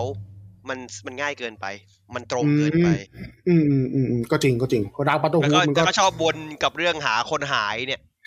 เออ ไม่พ่อหายก็ลูกหายก็เฮียอะไรเนี่ยมึงมึงจะหายแล้วกันนะ เออ มัน เอ ก็ อ เขียนฟอง จ สี่ ริง ด้วยหนึ่งรู้สึกถ้าจะไม่ผิด ถ้าจำไม่ผิดน่าจะใช่นะ อ่ะเขียนสี่ด้วย อ่าสี่ก็รู้หายไอ้เฮีย อ่าใช่คือบอกได้คือแบบสามก็พ่อหายสี่ก็ลูกหายมึงวนอยู่แค่เนี้ย เอออ่ะซึ่งระบบโปรเกชันของภาคนี้ถูกยกเครื่องใหม่หมดเลยนะครับ แล้วก็ใช้เป็นระบบ Trinity แทนก็คือเป็นสาย Health Stamina แล้วก็ Magica ครับ ไปอัพไปอัพเป็นตรงไอ้ตรงสกิลทีอ่ะ ใช่ใช่เป็นสกิลทรีซึ่งมันส่งผลมาถึงมาถึงภาคออนไลน์ด้วย เออ อืม แล้วก็ ผมว่าภาคนี้น่าจะเป็นภาคที่ น่าจะเล่นกันทุกคนมั้งคนที่แบ ทุ บ กคนทุกทุกคนเล่น เป็นเกมเมอร์อะ แล้วก็อย่างน้อยเกินหนึ่งรอบ เพราะมันขายซ้ ผมไม่ผมผมยังไม่เคยเล่นเลย ำพี่ต้องเล่นจางริมหมอ เออไม่เล่นไม่เคยเล่นเลย เหมือนเหมือนได้เป็ดก็ไม่ได้เล่นนะ หรอ จริงดิ เออ อืม ผมว่าเล่นด้วยสกอร์ภาคแรกคือภาคนี้เลยนะ เพราะผมผมผมอยากจะเล่นเอาบิเบนให้จบก่อนแล้วค่อยมาต่อสกายริม อืม ซึ่งเอ่อตัวเกมเนื่องจากว่าตัวเกมมันกลายเป็นใช้เป็นสกิลทรีครับระบบคลาสในเกมเลยโดนตัดออก ผู้เล่นสามารถเลือกสายที่จะเล่นได้อย่างอิสระตามการอัพสกิลแล้วก็เพิร์กของแต่ละสายนะครับ แล้วก็ระบบการเลเวลอัพสกิลต่างๆ ผ่านการใช้งานก็ยังมีอยู่นะ ยังมีอยู่ แต่ก็ถูกดัมดาวลงมาเยอะมากๆนะครับ ก็ก็อย่างที่ไม้บอกว่ามันเป็นมือเดียวสองมือใช่ไหมอ่ะภาคเนี้ยเป็นอย่างนี้ก็คือ พวกอาวุธอะไรก็ตามอ่ะจะจะขวานจะค้อนจะเคี้ยอะไรก็ตาม ถ้าเป็นอาวุธมือเดียวเป็นวันแฮนไปเลย อืม เป็นวันแทนไปเลย ถ้าถือสองมือก็ทูแฮนจบแค่นี้ แล้วก็เอ่อระบบโปรเกรสชันของเกมต่างๆนะครับเอ่อถูกปรับให้เข้าถึงง่าย อย่างการคราฟยา ก็ตัดการคราฟคาถาออกนับดันเจียนต่างๆ ก็ถูกออกแบบมาในลักษณะของลิเนียร์ อืมอืม อ่าระบบอาวุธถูกตัดหายไปครึ่งหนึ่งนะครับ แล้วก็ที่สำคัญก็คือระบบการอัพเลเวลนะครับ ที่ต้องรอให้ตัวละครพักหรือว่าทำสมาธิก่อนถึงจะอัพได้เนี่ยก็หายไปด้วย แซงเกมเดยจริงๆมันมีชีสคือว่าแบบว่าแบบเล่นดีว่าแบบให้บอลไอ้เวลากลางกลางดันนะเงินเต็มอ่ะ อืม ใช้กันบ่อยอย่างเลยตอนนั้นอ่ะ อืม ใช่ใช่ก็ก็เลยกลายเป็นว่าตอนอ่าภาคออนไลน์ก็เลยดึงส่วนผสมของสกายริมมาใช้ทั้งหมดนะครับ ก็มันเป็นชิ้นเดียวกันแหละมัน อืม เคชั่นเอนจินเหมือนกัน แต่ว่าระบบเอ่อระบบแบ็กสมิ t ิ n งซึ่งเป็นระบบการตีดาบ เพิ่งถูกเพิ่มมาภาคนี้นะ อืม อ่าก็คือผู้เล่นสามารถครับ นี่แปลกใจเหมือนกันนะ อืม ผู้เล่นสามารถครับดาบเองได้นะครับครับอาวุธเองได้ ก่อนต้องดรอปกับซื้ออย่างเดียว อืม ใช่ใช่ทีนี้เอ่อมันมีคอนเซปต์การทำเควสอันหนึ่งคุณบรูซเนสมิธเนี่ยเป็นคนนำเสนอขึ้นมาก็คือเป็นระบบ r a d i a n Quest ครับ อืม ซึ่งระบบ r a d i a n Quest คือตัวเกมจะสุ่มเควสมาให้ผู้เล่นเรื่อยๆ ผ่านทางการกระทำต่างๆ ของผู้เล่นในเกม รวมไปถึงระหว่างการสำรวจหรือพบปะผู้คนด้วยครับ เอ็นเนสเควส เออเออ เกมนี้เกมนี้คุณจะเล่นได้อย่างไม่มีจุดจบ ใช่เพราะมึงขายกูทุกปีเลยฮะ เออ ขายเทียเล่นใหม่ทีสัตว์ เออ ใช่เอ่อก็ถือว่าเป็นเป็นหนึ่งที่ทางใหม่ของเกมแหละ ที่ไม่เดินตามสูตรสตามสูตรสำเร็จเดิมของตัวเองอะนะ แต่ว่า ชอบประโยค จะ นี้ ดี ที่ทอไม่ด ดีหรือเปล่า อ่ะ ก็ไม่รู้ จะกูเห็นบนเขานั้นได้ไหม คุณปีนได้เลยนะ เออ โดดขึ้นเขา เออ ไอ้สัตว์ไม่จะปีนไอ้เหี้ยบอกปีนมึงออกไปแล้ว อ่ะ ตัวเกมใช้ Engine ใหม่นะครับ เป็น in-house ชื่อ Creation Engine ที่ไม้บอกก็คือปรับจากเกม b ิโอมานะครับ เป็นเอ่อแล้วก็ใช้ระบบฟิสิกส์ของ h a w o c ที่ใช้มาตั้งแต่ Oblivion นะครับ แต่ว่าใน Skyrim ก็ถูกปรับปรุงขึ้นมาให้มีส่วนร่วมกับตัวเกมมากขึ้นนะครับ โดยผู้เล่นจะสามารถใช้เวทมนต์กับสิ่งของต่างๆในฉากได้ เช่นเอ่อใช้เวทไฟจุดน้ำมันบนพื้นเผาศัตรู หรือว่าใช้เวทคิเนติกผลักคนหรือสิ่งของไปยังทิศทางต่างๆ ได้อะไรอย่างนี้นะครับ แล้วก็ที่สำคัญก็คือม้ามา อย่างหนึ่งมันมากเลยอ่ะดอกระ อื โดน ม ไอตัวยักษ์ทุบก็ไม่บินขึ้นฟ้า อ๋อไอ้บุ๊กไอ้นั่นเนี่ยเออ ไอ้นี่ก็ได้ไอ้อะไรอะม้าปีนปีนเขาม้าม้าม้ายืนบนเขาอ่ะ เออมาอยู่บนเขา เออยืนแบบก้าสิบ90องศาบนเขาอ่ะ เออ ซึ่งภาคสกายริม เนื่องจากว่ามันมีการพูดถึงเรื่องคอนเซ็ปต์ดากอนบอลมันก็เลยมีเวทมนต์ชนิดใหม่ อ๋อ ที่ถูกใช้ในภาคนี้โดยเฉพาะก็คือดากอนเช้า เมื่อกี้ได้ยินดักว่าดักกันบอล อืม แบบหึจะมาต่อยกับบนฟ้าเหรอ พลังขึ้นเต่า ชาราเฮ็ดชารามาเลย ดราก้อนก็เป็นเวทดราก้อนเช้านะครับเป็นประมาณว่าเป็นภาษามังกรนี่แหละนะครับ พุทโกได้ตำนานนั่นเอง เออเออใช่ แล้วก็ระบบคอมแบทก็ถูกปรับปรุงมาอีกรอบนะครับ ปรับปรุงจากภาคเก่าๆ ก็คือภาคนี้ผู้เล่นสามารถถืออาวุธได้สองข้าง อืม แล้วก็ใช้เวทแยกกันได้แล้วนะครับ ก็ เพราะตาม ผ ป ม กติ ชอบคือว่าผมใช้ชาวันแฮนใช่ปะก็เวทฮิวซ้ายมือเว้ย เออ ฮิวไปฟันไป เออ แต่ว่าเนื่องจากว่าระบบถูกทำขึ้นมาเพื่อเอื้อให้คอนโซลเป็นหลักนะครับ เพราะงั้นนะผู้เล่นก็จะเสียเวลาในการเข้าเมนูเพื่อสลับอาวุธไปไปมาๆแทน ใช้ไอ้นี่ดิควิกเมนูดิ เออ คลิกเมนูเอา เออแล้วก็ภาคนี้เหมือนจะใช้เวทสองมือได้ด้วยปะ ใช่ สองมือได้ ได้ ใช้ไฟ ได้ สอง เออใช้สองมือ ใช้ไฟ ได้ สองมืออยู่ ออ เป็นคนแดกว่าจะเกยเหี้ยแต่แรงชิบหาย เออใช่ใช่ตัวเกมถูกวางจำหน่ายในวันที่ 11 พฤศจิกายนปี 2011 นะครับก็คือเป็น 11 11 11 เลยนะ เป็นปีที่เริ่มตีมการวางขายพร้อมแบบวันเดียวกันแบบบทกันเลยเปล่าวะ เพราะเดี๋ยวนี้มันทำทำอีกรอบหนึ่งก็นี่ใช่ไหม ใช่ เออ ใช่ วันเดียวกันอะไรอย่าง อื เงี้ย มโดยวางขายทุกครบทุกแพลตฟอร์มใหญ่ในตอนนั้นนะครับ PC Xbox เอ่อ360 แล้วก็ PS3 ครับ อืม โดยได้รับเสียง ไม่ คะแน ล น ง ตอบรับ ไม่ลงไม่ลงวีนะครับ เอ้ย มันเคยลงวีบอกว่าวะ ไม่เคยเรื่องสกอร์ไม่เคยลงวีจะบ้าเหรอ มันมันลงแต่สวิตช์นี่หว่าเออ ลงวียูป่ะ ไม่ครับ หรอ ก็ตัวเกมได้รับเสียงตอบรับแง่บวกจากล้นอย่างล้นหลามเลยนะครับ จากสื่อแทบทุกเจ้าเลย แล้วก็ได้คะแนนเต็ม 40 เต็ม 40 จากนิตยสารแฟมิซือด้วยนะครับ เชื่อได้เหรอ ก็ถือก็ได้แล้วกันนะ ฟาร์มิซื้อสมัยก่อนมันโอเคอยู่ สมัยก่อนใช่ไหมเอา เออ งี้ สมัยก่อน ตอนนี้คือ เออ แบบสมัยก่อน ตอนนี้คือแบบมองแรงไงเหี้ยังให้คะแนนฟุตบอลอีฟุตบอลกูเท่าไหร่เอาชุด สมั ก ย ลาง นี้ บ้า ส เปล่า มัยนี้สมัยนี้มึงอะไรของมึง ไม่โอเคสมปี 2011 ก็ไม่โอเคฟังพี่เสือ เหรอจริงดิเริ่มเฟ้อแล้วเหรอ เออ คือ มัน คือแฟมิซือผมจำได้แค่ว่าไอ้จะได้ 40 เต็ม 40 แม่งยากมากเลยอะ ยากสัสสัส เออยากมากเลยอะเพราะว่าแบบปกติมันมันรีวิวกันกี่เจ้าห้าเอ้ย สี่คนสี่คนคน สี่ สิบ ค คะแนน นเออแต่ว่า เนี่ยคือแบบ นั่นแหละ ล่าสุดที่ผมมานั่งอ่านใช่ป่ะไอ้ฟาวิสเสืออีฟุตบอลกับอ่ะไอ้เนี่ยได้คะแนนเท่าไอ้ไอ้ดิปเปิลเดสได้คะแนนเท่ากันผมแบบฮะ เออไม่เข้าใจ ไม่ ไม่เข้าใจเหมือนกันว่าอะไร มึงง่ายกันยังไง เออ จำได้ว่ามันมีมันเคยมันเคยมีดราม่าอะไรวะเกมโจโจ้อะ อ๋อ โตโจ ออ เกมที่สาม เก ปะนะ เออโจโจ้ที่มันทำลูปคอมโบได้อะแต่มันให้แบบเต็มอะ โคตรเครียดเลย เออ แม่งแบบคะแนนแม่งเฟ้อเกินฟาวิสเสือเขาบอกเกมสมบัติเนี่ยสมบัติเอ้ยเกมสมบัติให้สิบบ่อย เออ อ่าตัวเกมขายได้ 3.4 ล้านก๊อปปี้ในเวลาเพียงแค่ 2 วัน อืม 2 วันนะ นับตั้งแต่เกมวางจำหน่ายนะครับ แล้วก็ 1 สัปดาห์หลังจากเกมวางจำหน่ายนะครับ ตัวเกมถูกส่งออกไปขายวางขายเนี่ยชิปปิ้งอ่ะชิปปิ้งมากถึง 7 ล้านก๊อปปี้นะครับ ถัดไป 1 เดือนในวันที่ 16 ธันวาคม 2011 นะครับ ตัวเกมมียอดส่งออกจำหน่ายสูงถึง 10 ล้านก๊อปปี้นะครับ แล้วก็สกาย i ิมเป็นหนึ่งใน cultural hit ในประวัติศาสตร์วงการเกมช่วงนั้นเลย ก็คืออินเทอร์เน็ตบีมไอ้ธนูบังหัวเข่าอ่ะ อืม ไม่ของผมมันต้องไปนี่เว้ยไอ ฟันโลด้า ไม่ใช่ไม่ใช่ปาโกด้าไอของของเรื่องอะไรวะที่ต่อไอนั่นอะไอคาวดิสติกอะ อ๋อ ของไอสเมสไอไอเกมไอยูไอนั่นอะไอสแกงอิมพูปอะ อ๋ออ๋ออ๋อ เป็นตัวเดสโนพุซี่ เออเออใช่ใช่ใช่โคนเทียเลยอะไรวะตบโยเวลเลยติงไมมาเตอร์ไอ้สัก โคตรเหี้ย เราต้อง เล แบบยยุคนั้นเราต้องแบบไปนสายนั้นเว้ย เออยาวบอลลิงยาวบอลลิงแต่โคนเทียเลย เดี๋ยวๆอยู่ฟ้อง เรื่อง นี่เหี้ย ชอบชอบไอ้ชอบที่แมนสเลเยอร์มันตัดต่อยาวแล้วแบบบอกว่าอย่าลืมซับสไครต์นะไอ้เหี้ยเขาตลกเลยไอ้เหี้ยมึงทำแบบตั้งใจทำชิบหายเลย ซึ่งอ่ะไอ้มีมเนี้ยมันก็เล่นในอินเทอร์เน็ตกันแทบจะทุกนาทีเลยครับในกระแสบ้านเราก็ฮิตด้วยเหมือนก็ฮิตเหมือนกัน ยุคนายแก๊กกำลังมาเลย เออ โดนยุคไหนแกงตุ้งเรืองเอ้ย แก๊กยุคผมแล้วก็กระแส PC Gaming บ้านเราก็กำลังบูม เออ ผมจำได้ว่าทีวงทีวีอะไรก็เล่นกันนะ อืม ใช่ใช่ใช่เล่นแบบทีวี ไอ้ ช่อ ถ ง น ห น ลัก ปั เล ก ย เข่าเนี่ย อืมใช่ เออ แล้วก็มันดังมากนะครับ มีนิจนถึงมีนิตยสารการเมืองฉบับหนึ่งที่ไม่เกี่ยวข้องอะไรในฟิลเนี้ยเอามุกจนกระทั่งธนูปักหัวเข่าไปเล่นบนหน้าปกเลยนะครับ ผมไม่บอกว่าเป็น ผมไม่บอกแล้วกันว่าเป็นนิตยสารอะไรแต่ว่า อ่าในเล่มนั้นนะครับปกเป็นรูปนายกยิ่งรักษณ์ชินวัตรกำลังนั่งคุยกับองซานซูจี สงสัยเมเนเจอร์ ผมผมผมแบบในหัวผมคือแบบอะไรวะ คือมันจะไปเข้าว่ายังไงวะ เออ ว่ามันเด็กใจกันแน่เลยหมอไอ้ ผมจำ พูดพูดชื่อเต็มไม่ได้มอมอนอจอ สกาลิมปล่อยตัวเสริมออกมา 3 ภาค ได้แก่ดอนการ์ดในวันที่ 26มิถุนายน 2012 บนแพลตฟอร์ม Xbox 360 ก่อนเป็นที่แรกนะครับ แล้วก็ PC ออกตามมาในวันที่ 2 สิงหาคมปีเดียวกันนะครับ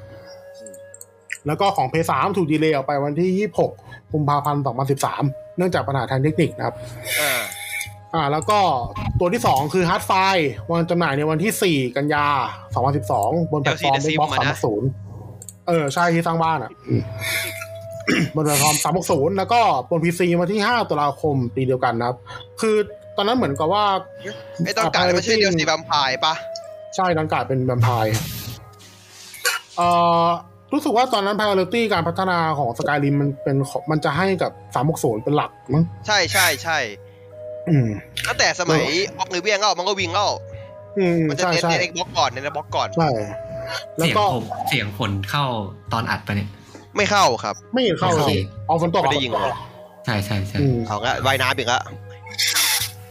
ก็บอกของ PC ก็ออกตามหลังมานะครับ แล้วก็ อืม ของ PlayStation 3 ก็ถูกดีเลย์เหมือนเดิม ออกไปวันที่ 19 กุมภาพันธ์ เพราะจริงๆเพย์สามอ่ะอันที่ผมจะเล่าให้ฟังขำๆปัญหาของพาร์ทด้าในเพย์สามเยอะมาก อย่าง ใช่ เช่นสมัย Fallout 3 ที่มีปัญหาเรื่องอ่าเซฟ 2013 ใช่ใช่ แล้วก็สกายมีปัญหาด้วยว่าขนาดเซฟใหญ่เกินจนเกม เอ พัง อ เออ ใช่ เหมือนกับว่าเขาบอกว่าการพัฒนาลง PS3 มันยากเลยสักอย่างของเขาอะ มใช่ใช่ เซลล์ ไอเซลโปรเซสซิ่งแล้วก็ OS ของคือ API ของของตัวอ่าไอไอพีสามอ่ะมันไม่ได้เหมือนของ PC ไงไม่ได้มีแบบ X ได้ X อย่างงี้ไงมันเลยแบบทางทีมงานมันชื่ออะไร X มากกว่า อืม ใช่ใช่ ช่วงนั้นนี่เกมเพย์สาม ฝั่งโซนี่โดน Xbox กดกระจา ยับ ย เล เลย ย อะ โอ้ อืม เออ ผมมีเครื่อง Xbox ก่อนมีเพย์สามอ่ะ อืม อืม ผมไม่มีมีแต่ PC อืมมันเลิกเลย ใช่ใช่โอ้ยตอนนั้นคอมกากชิบหายเลย เล่นสกายริมยังเล่นไม่ได้เลยตอนนั้นอะ อ่ะเดลซีตัวสุดท้ายของสกายริมก็คือดักกันบอลนะครับ อืม ออกวางจำหน่ายวันที่ 4 ธันวาคม 2012 บนแพลตฟอร์ม Xbox 360 เหมือนเดิมนะครับ บน PC วางขายวันที่ 5 มกราคม 2013 แล้วก็ 12 กุมภาพันธ์ 2013 บน PlayStation 3 แม่งแบบชัดเจนมากเลยว่ามึง อืม มึงอวยตัวไหนอ่ะ อืม ใช่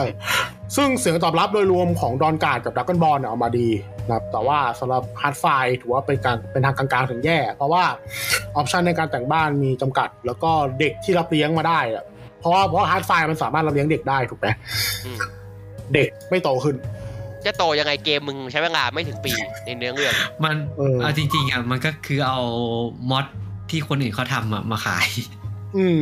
ไอ้ไอ้ ใช่ ฮาร์ดไฟล์อ่ะใช่ อืม ใช่ใช่ เพราะว่าตัวหลักมันมันซื้อบ้านได้แล้วนี่ใช่ไหมตอนแรกอ่ะมันซื้อบ้านได้อย่างแล้วนี่ ไม่แน่ใจ เพราะว่าอันนี้ไม่ได้เล่นเคยเล่นกันลืม จำไม่ เลย ได้วะมันมันซื้อบ้านได้มั้งแต่ว่า ที่ซื้อได้ แต่ง ซื้อได้ซื้อได้ แต่แต่งแต่แต่งไม่ได้ใช่ไหม แต่แต่งไม่ได้ ฮาร์ดไฟล์ก็คือมันสร้างบ้านเองขึ้นมาเลยนี่ อืม อืม ผมไปหาผมไปหามาแล้ว ยิงรักขนูปักเข่าเสิร์ชได้ครับ ส่งมาด้วย ใช่ ดิ ใช่ ผมอยากเห็นว่า อ่าซึ่งสกายริมนะครับ ถูกพอร์ตลงหลายแพลตฟอร์มมาก แล้วก็ถูกนำกลับมาวางจำหน่ายในเวอร์ชั่นใหม่ ไม่ลงเครื่องไหนบ้างดีกว่า เออ นับตั้งแต่รวมแพ็คขายก็นับครั้งแรกเลยก็คือรวมแพ็คขาย Legendary Edition นะครับ ตั้งแต่อ่ามีตัวเกมหลักแพท1.9 พร้อมทั้งตัวละครเอ้ยพร้อมทั้งตัวเสริมหลัก ครบทุกตัวเลย วางขายเมื่อวันที่ 4 มิถุนายน 2013 นะครับ แล้วก็ตัว Special Edition ตัวเกมฉบับรีมาสเตอร์สำหรับคอนโซลเจนใหม่ในช่วงนั้นก็คือ PS4 Xbox One แล้วก็วางจำหน่ายในวันที่10 28 ตุลาคม 2016 ครับ มีถัดมาวันที่ 17 พฤศจิกายน 2017 นะครับ วางจำหน่ายบนแพลตฟอร์ม Nintendo Nintendo Switch อืม นะครับ แล้วก็ในปีเดียวกันนะครับเอ่อเอ่อแล้วก็วางจำหน่ายพร้อมกับเวอร์ชัน VR ของ PlayStation อืม 4 แล้วก็เวอร์ชัน VR สำหรับคอนโซล VR ทั่วไป ก็วางจำหน่ายในวันที่ 2 เมษายน 2018 นะครับรองรับตัว HTC Vive Oculus Rift แล้วก็ Windows Mixed Reality Headset นะครับ ไม่ได้ชื่อเรียกมานานมากไอ้เนี่ย AFXR เออ FHS เนี่ยแม่งตายไปนานแล้วอะ เออ เออ ไม่เคยได้ยินเหมือนกันเพิ่งเพิ่งเพิ่งมาเคยได้ยินเนี่ย ยังอยู่ยังอยู่ไอ้นี่ไง ยังอยู่อีกเหรอ อะไรวะโอเอเซอร์อะ อ๋อ ยังมีไม่ยังมีคนใช้อยู่อีกเหรอ เอเซอร์โอโจอะ อืม อืม แล้วก็ล่าสุดตัวล่าสุดเลยครับ ก็คือ Anniversary Edition นะครับ ตัวเวอร์ชันฉลองครบรอบ 10 ปีของภาคสกายรินครับ แม่งแบบไอ้เหี้ยลูกรักชิบหายเลยอะไอ้เหี้ยเวอร์ชันอื่นแม่งแบบเป็น 10 20 ปีไม่เคยได้ได้อะไรอ ไม่ได้อย่างอนี้กเลย เออ โคตรเหี้ยเลยไอ้สัตว์แม่ง โอเปเวียนอย่างเงี้ยสิปีไม่ได้ไม่ได้ยังไงสกาย เอ มี อไม่ มา ได้ ได้ เท่เลยยัดแม่ไม่เชื่อ ก็เขาบอกอยู่ว่าตราบใดที่ยังมีคนซื้อเขาก็ยังทำขายอยู่ เออ ก็เพราะมึง ไอ้เหี้ย ก็เพราะมึงขายเขาเลยซื้อ ไอ้เหี้ยมึงรีมาสเตอร์มาเอาวิเวียนหรือมอลเลอร์มอลเลอร์วินอะไรก็ได้มึงไม่ทำเลย เอ๊ะ สัตว์ คนละเอนจินเก่งไงพี่ เออ เพราะฉะนั้น ยากอะ เพราะฉะนั้นเราก็ต้องไม่ซื้อนะครับ ก็ไม่ซื้ออยู่ ใช่ เออก็ตัว Anniversary Edition ก็จะวางจำหน่ายในช่วงเดือนพฤศจิกายน 2021 น่าจะน่าจะขายวันเดิมมั้ง11 11อ่ะ น่าจะสิบเอ็ดมั้งใช่ปะ ชอบสิบเอ็ดสิบเอ็ดกับลาซาด้าไม่ใช่ เพราะดูแล้วมันมันก็ไม่ได้เพิ่มอะไรขึ้นมาลย เพิ่มเพิ่มเพิ่ม อ่า เพิ่ม เป็น ของ เก ชาว ม บ้านเข้ามา อ่า เป็นเกมเวอร์ชันสเปเชียล d i t i ชันที่กับเทียบเกรดไปอีกนะครับ แล้วก็ลงให้กับคอนโซลจริงปัจจุบันก็คือ p 5กับ Xbox Series XS นะครับ มีคอนเทนต์ใน Creation Club แถมมาให้เล็กน้อยแล้วก็ระบบใหม่ก็คือตกปลา คือไม่ทำเองนะ เอาของเขามา อืม อ่ะ ก็ ก็คงมาขายสำหรับเครื่อง next gen แหละ ใช่เอามาขายสำหรับเครื่องเนเจนแล้ว ก็ ปรับ เป็นก็ อะไร เอาไม่ นะ หาหาทุนมาทำสตาร์ฟิล อ่า ปรับอะไรเล็กน้อยแล้วก็มาขายครับ ถัดมาเป็น Elder Scroll Online อ่ะ อันนี้คือเกม อ่ะ ที่ไม่เกิดเกิดเกิดวันนี้ขึ้น ใช่ เพราะผมอิน Elder Scroll Online มาก แต่ก็ตอนนี้ไม่ค่อยได้เล่นละ แต่ว่ายังยังยังซับ Elder Scroll Pass อยู่ เพราะว่าจะเอาตังค์ไอ้ยจะเอาไอ้นี่จะเอาเหรียญ อ๋อ เอาเหรียญใน อ่ะ ตัวไอ้ไอ้ เออเออ แคนซี่อันนั้น เออเอาคราวน์เอาคราวน์ไปซื้อของ เออได้คราว เออ ใช่ อ่ะ อันเนี้ยมันเป็นมันเป็นความทะเยอทะยานหนึ่งของเบเดด้าคือเขาอยากตามรอยบิสซาร์ดก็คือตามรอยก็คือตามรอยบิสซาร์ดทำเก ลอย ม วาว ทำเกมออนไลน์นะครับ แล้วก็จะจบลงด้วยที่การว่าสตูดิโอมีพนักงานเซชชวลฮาร์ดเมนแล้วก็ออกกันเป็นแถบไม่ใช่ไอ้เหี้ย อ่ะบิสซาร์ดตัดสินใจเดินตามรอยบิสเอ่อเบเทด้านะครับตัดสินใจเดินตามรอยบิสซาร์ดนะครับ แล้วก็ฟอร์มทีมใหม่ขึ้นมาเลยสำหรับทำเกมออนไลน์โดยเฉพาะนะครับ ซึ่งสตูดิโอนั้นก็ชื่อว่า Cinemax Online Studio อืม ไอเรื่องสกอร์ไลน์เนี่ยเริ่มพัฒนาตอนปี 2007 เลยนะครับ หลังออฟฟิเวนวางจำหน่ายครับ ซึ่ง แล้วแล้วมันก็คือเป็นเกมที่แบบคอนเซปต์ออกมาก่อนออกคอนเซปต์ก่อนสกายเดนบิงของวันเนี้ย ใช่เอ่อซึ่งคอนซึ่งตัวโปรเอ่อโปรเจกต์เนี้ยครับ มีคุณแมทไฟเ e อร์เป็นคนกลุ่มบางเหียน ซึ่งคุณแมทเนี่ยเขาก็มีฝากฝังผลงานไว้กับ Dark Age of Camelot ครับ แล้วก็ได้คุณลอเรนซ์ชิกเป็นลอมาสเตอร์คนใหม่ครับ อ๋อ เด็กกรอบมิสิกเหรอ อ่า ซึ่งลอเรนซึ่งคุณลอเรนซ์เนี่ยเขาเคยอยู่กับ TSR ที่เป็นผู้จัดจำหน่าย Dungeon and Dragon นะนะ อืม แล้วก็ปัจจุบันแต่ว่าปัจจุบันตอนนี้นะตอนที่เราอ่านกันอยู่เนี่ยอ่าคุณลอเรนซ์เขาออกไปเมื่อปี 2019 แล้วนะครับ แล้วก็ได้คุณวินแม c ลอฟลินมาแทนนะครับ ตัวเกมดึงระบบโปเกชั่นจากสกาลิมมาบางส่วน ไม่ไม่ไม่ไม่เรียกว่าทางบางส่วนอะเกือบทั้งหมดเลยมั้งก็คือการอัพสแตทแบบทินิตี้นะครับเฮล t ์ t ตมิน่าแมจิก้าแล้วก็เรื่องการอัพสกิลเป็นสายเหมือนเดิมนะครับ การรับสกิลอ่าผ่านทางการใช้งานแล้วแต่ว่าก็คือระบบอาวุธกระดำดาวหมดก็คือมีเอ่ออาวุธมือเดียวสองมือ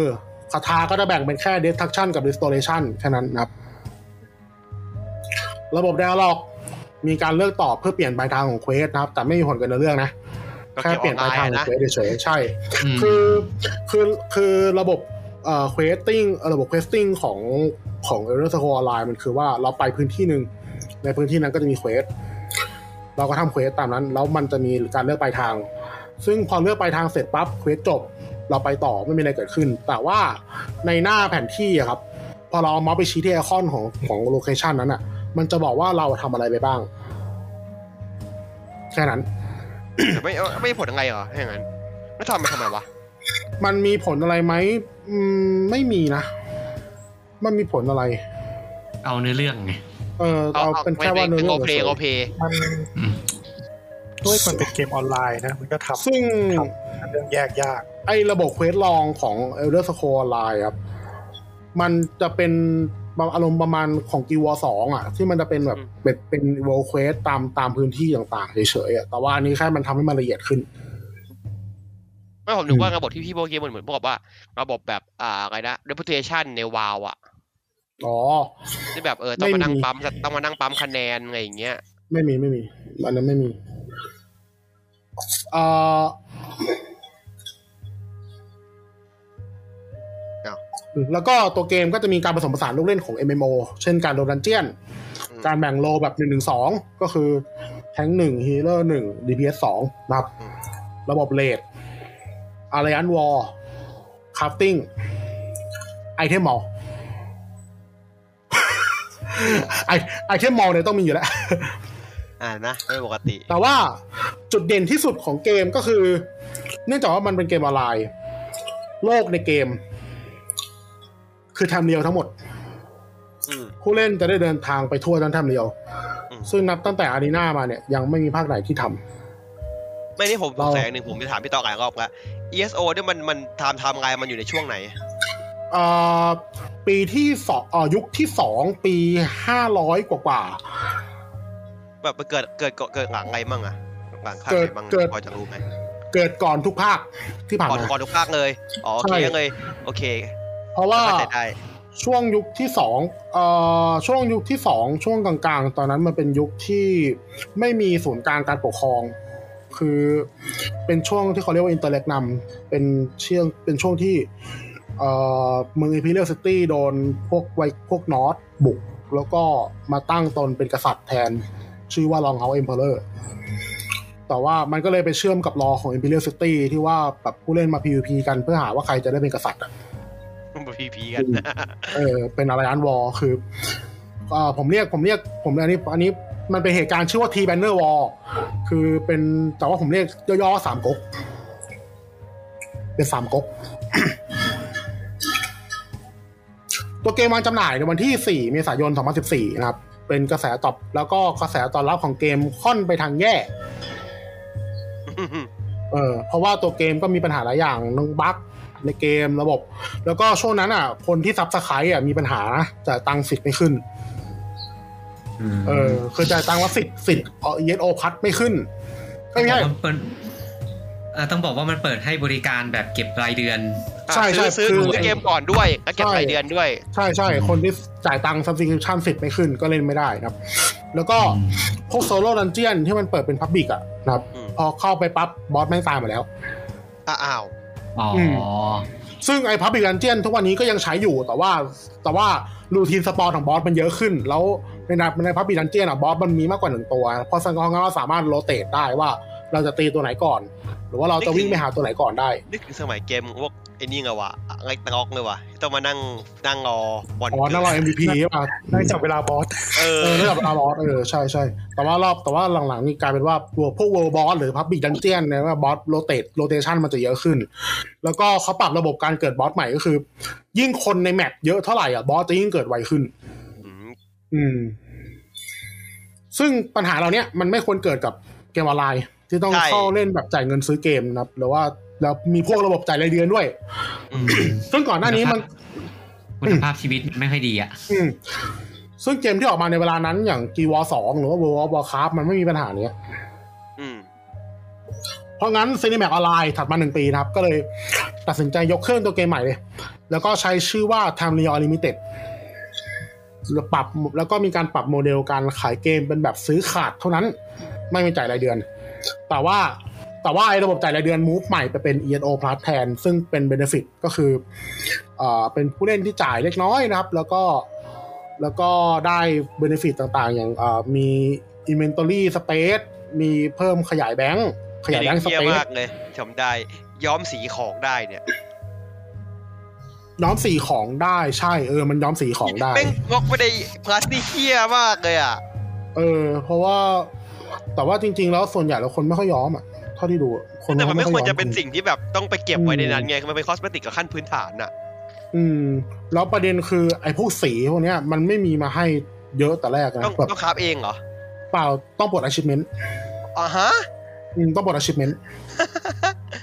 ถึงจะได้ นะครับพี่ เออ ซึ่งไอ้พวกของแต่งบ้านอะไรพวกเนี้ย ถ้าไม่ซื้อเราก็ต้องปลด achievement เหมือนกัน อืม แล้วอ่าตัวเกมก็ยังปัจจุบันเนี้ยตัวเกมก็ยังเป็นเวอร์ชันทำเรียลอนิเมเต็ดอยู่นะครับ แล้วแล้วก็มีตัวเสริมออกมาหลายตัวมาก แต่ว่าเนื้อเรื่องยังอยู่ในปีเดิม อืม ก็คือปี อ๋อ เป็นวันเป็นวันเยียสตอรี่นะฮะ เออตัวเลือก ทั้งๆที่เกมเปิดมาหลายปีแล้ว อืมแต่ว่า เรื่องเรื่องสี่อ่ะเรื่องสี่ถามว่า เออ เรื่องเกิดขึ้นมากี่ปีแล้ว ไม่มีใครตอบได้เลยนะ เป็นคนนั้นเลยอันเนี่ย เออเพราะว่า ตัวละครไม่โตขึ้นอะไรไม่โตขึ้น เหมือนผ่าน ผ่านคริสต์มาสผ่านนู่นผ่านนี่ผ่านอีเวนต์ ก็ยังอายุเดิมเท่าเดิมกันหม ปี ด เดียว เครื่องเขาเป็น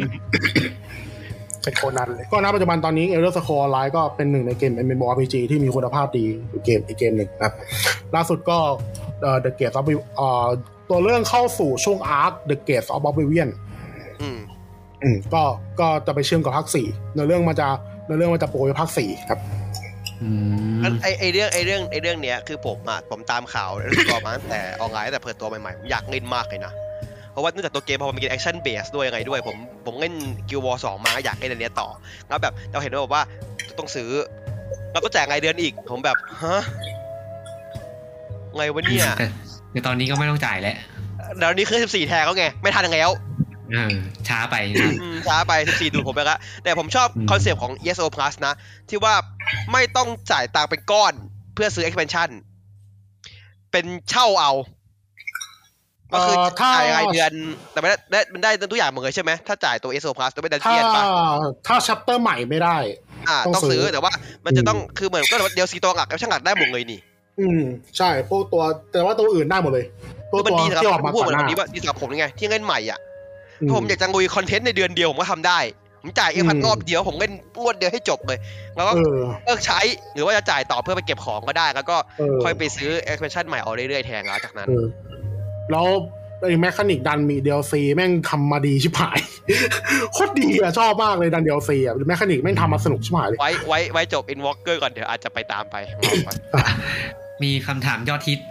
ครับ จะเข้าสู่เกมนี้จะ Elder Scrolls Online จะเริ่มยังไงดีครับ รอร เข้า อ สู่ออนไล ร น์ อเล่นฟรี ต้องซื้ออะไรต้อง รอ ซื้อ เล่ อะ น ไร ฟรีก่อนไหม เอ่อซื้อตัวธรรมดาก่อนก็ได้ต่อต่อ อืม ตัวธรรมดามันลดสูงสุดก็สองร้อยกว่าบาทนะพี่ขำ อื ๆ มมันจะมี ซื้อเรื่องขำๆไป มันมีฟรีวิกเอนบ่อยนะเอาจริง ๆ อ่ะ อืมถ้าจะเล่นก็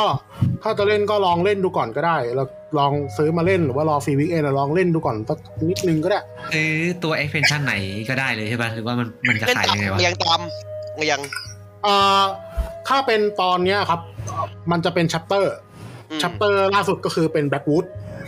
แต่ว่าถ้าเป็นตัวเก่าอ่ะเขาจะผลักกลับไปเป็น DLC เพราะว่า เพราะว่าถ้าเกิดถ้าเติมพัทมันจะได้หมดเลย ก็เล่น แต่ว่า เล่นตาม เนื้อเรื่องอะ เล่นตามไทำลายมันอ่ะ อืม แต่เนื้อเรื่องไม่ต้องเล่น ไม่ต้องเล่นก่อนอะไรก่อนก็ได้ อยากเล่นแบ็กวูดเล่นแบ็กวูดเลยก็ได้ เพราะว่าอย่างที่บอกว่าเนื้อเรื่องมันเกิดปีเดียวกันมันไม่เชื่อม แล้วแต่จะข้ามก็ข้ามอะไรอย่างเงี้ยแต่ว่า อืม ผมว่า ใช่ เล่นเล่นเล่นตามที่มันออกมาน่าจะดีที่สุดป่ะ ใช่ แต่ว่าถ้าหากว่าเล่นแล้วจำเป็นจะต้องบิวตัวจริงจังแล้วอ่ะคุณต้องซื้อละ DLC อืมถ้าจะบิวตัวจริงจังคุณต้องซื้อละ DLC หรือว่าแล้วก็เอ่อมันจะมีตัวฟรีมันจะมีตัวฟรีอยู่ที่เป็นโซน PVP ก็คือของ Imperial City อืม มันจะเป็นแต่ว่าในโซน PVP มันก็จะมีมันก็จะมีของที่ว่าไว้สำหรับบิวตัวอะอยู่ในนั้นเหมือนกัน ถ้าคุณจะบิวถ้าคุณต้องการจะบิวแล้วแบบเซตไหนที่คุณต้องใช้ คุณก็ต้องดูดีๆว่ามันอยู่ใน DLC ไหน แล้วคุณก็ต้องไปซื้อ DLC นั้น อืมอืมอืม แต่ว่า คือตอน อืม คือตอนนี้ถ้าเกิดเห็นว่าอะไรเวอร์ชั่นภาคอะไรที่มันพ่วงภาคเสริมมาแล้วลดราคาคือกดได้เลย กดได้เลย กดได้เลย แต่ว่าตอนเนี้ยตัวเกมหลักๆที่มันขายมันจะขายพ่วงกับตัว Morrowind อื มันเป็น DLC อืม ตัวแรกครับก็จะซื้อตัวนั้นเลยก็ได้ แล้วก็แล้วก็แต่ว่าแต่ว่าตอนที่เล่นอ่ะ มันจะโอเวอร์โหลดหน่อย มันจะโอเวอร์โหลดหน่อยคือ ไอ้พวกเควสมันจะอ่า DLC แต่ละตัวชัปเตอร์แต่ละชัปเตอร์มันจะมีเควสอินโทรดักชั่น อืม เป็นเควสแนะนำอ่ะ มันจะโยนเข้ามาหาเราทีเดียวเลย เพราะเควสพวกนั้นมันเล่นได้ฟรี อ๋อคือฟิลเหมือนว่าเป็น DLC ในพวกเกมออฟไลน์ของ DLC กอเลยคือเป็นขึ้นมาหมดเลย อืม มันจะมันจะแบบมันจะแบบมาให้เควสเรามั่วไปหมดเลยเราแล้วเราจะไม่รู้ว่าเราจะรับเควสไหนเพราะไอคอนมันเดียวกันหมดเลยไอคอนนั้นเดียวกันหมดเลย อืม ก็ต้องก็ต้องดูดีๆว่ามันอยู่ในโหมดไหนแล้วเราค่อยไปเล่นนะครับเอ่อตัวเกมแต่เดิมฟ u n เดชั่นเดิมของเกมมันคือ เราเลือกแฟคชั่นแล้วเราก็ลงไปทำสตอรี่ของแฟคชั่นนั้นนะครับพอจบแฟคชั่นก็ก็จบเลิกแค่นั้น แต่ว่าภาพพอมาเป็นคันเบลนิเมเต็ดอ่ะมันกลายเป็นว่า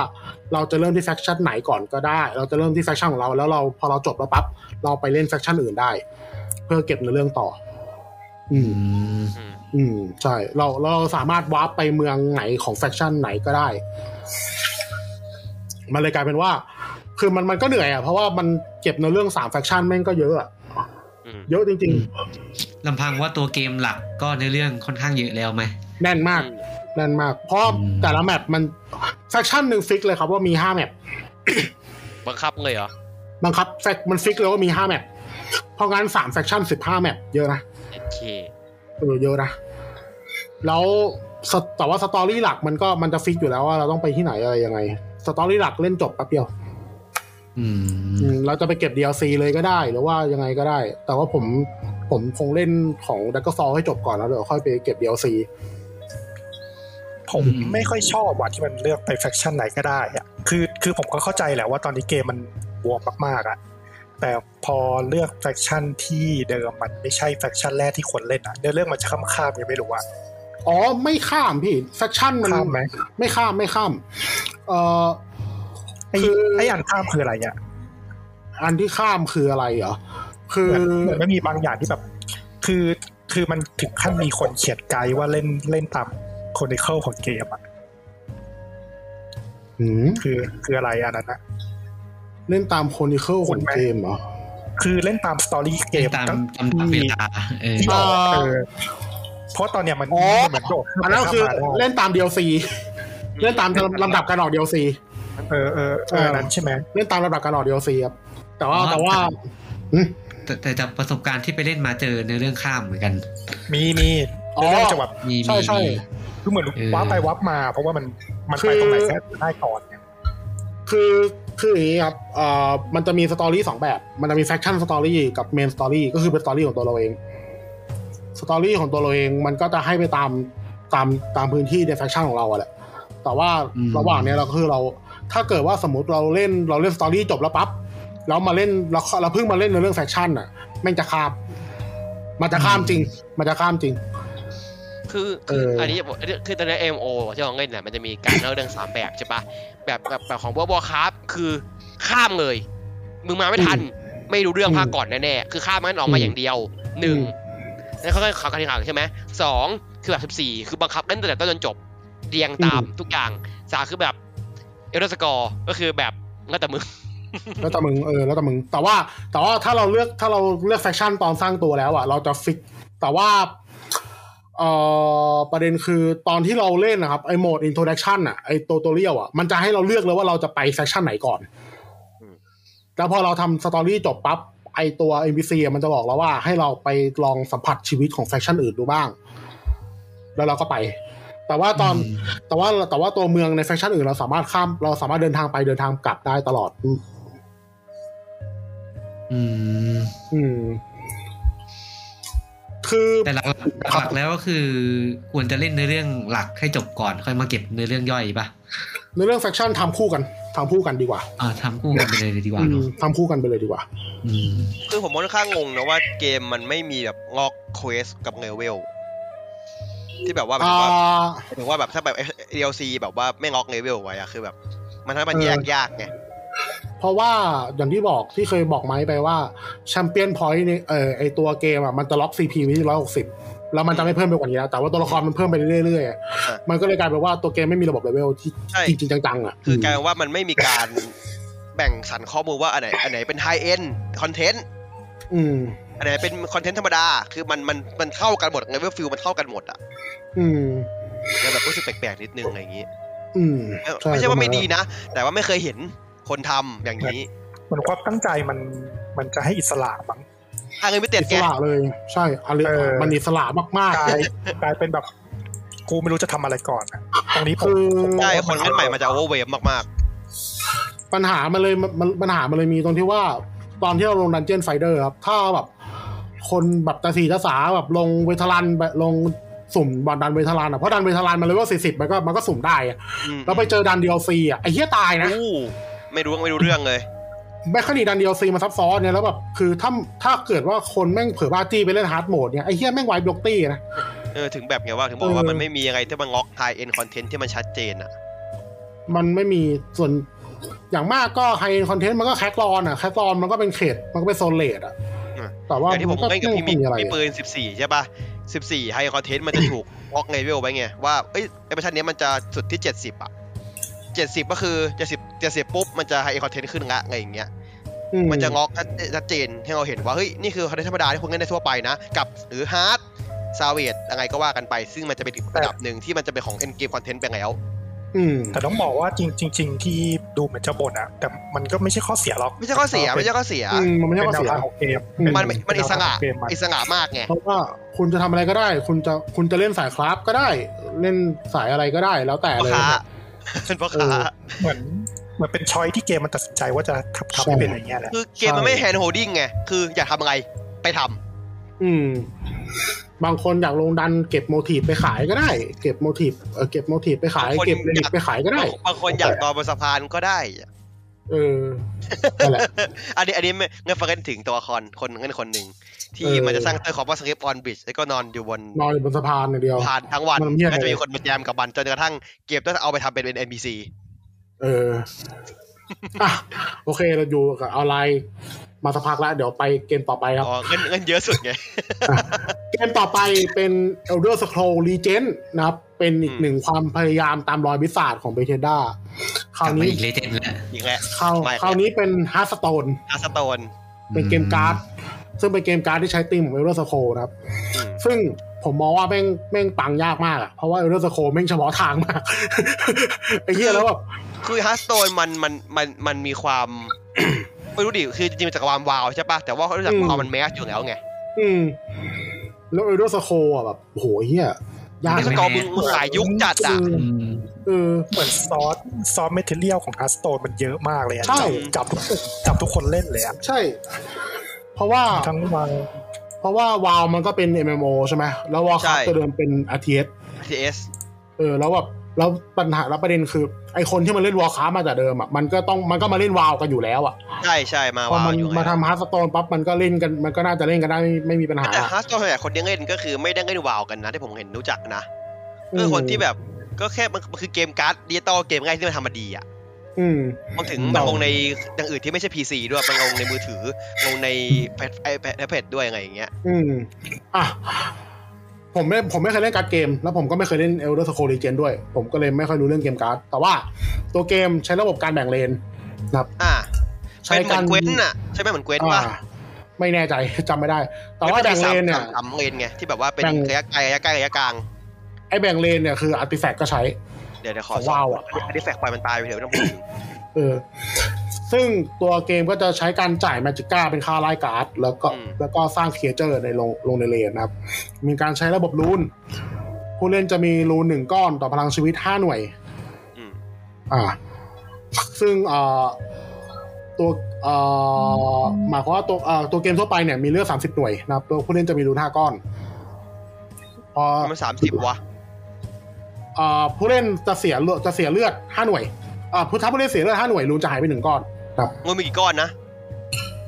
รูนมีห้าก้อน แล้วมันสามสิบได้ไงต้องยี่ห้าดิ เอ่อไม่แน่ใจเหมือนกันนะไม่แน่ เอาไปใจว่า ชิบ ยังไง หายคันนี้ก็ที่พี่บอกว่างูหนึ่งงูหนึ่งก้อนงูงูหนึ่งก้อนต่อห้าชีวิต ถ้าบางชีวิตถูกไหมห้าห้ายี่ห้าดิ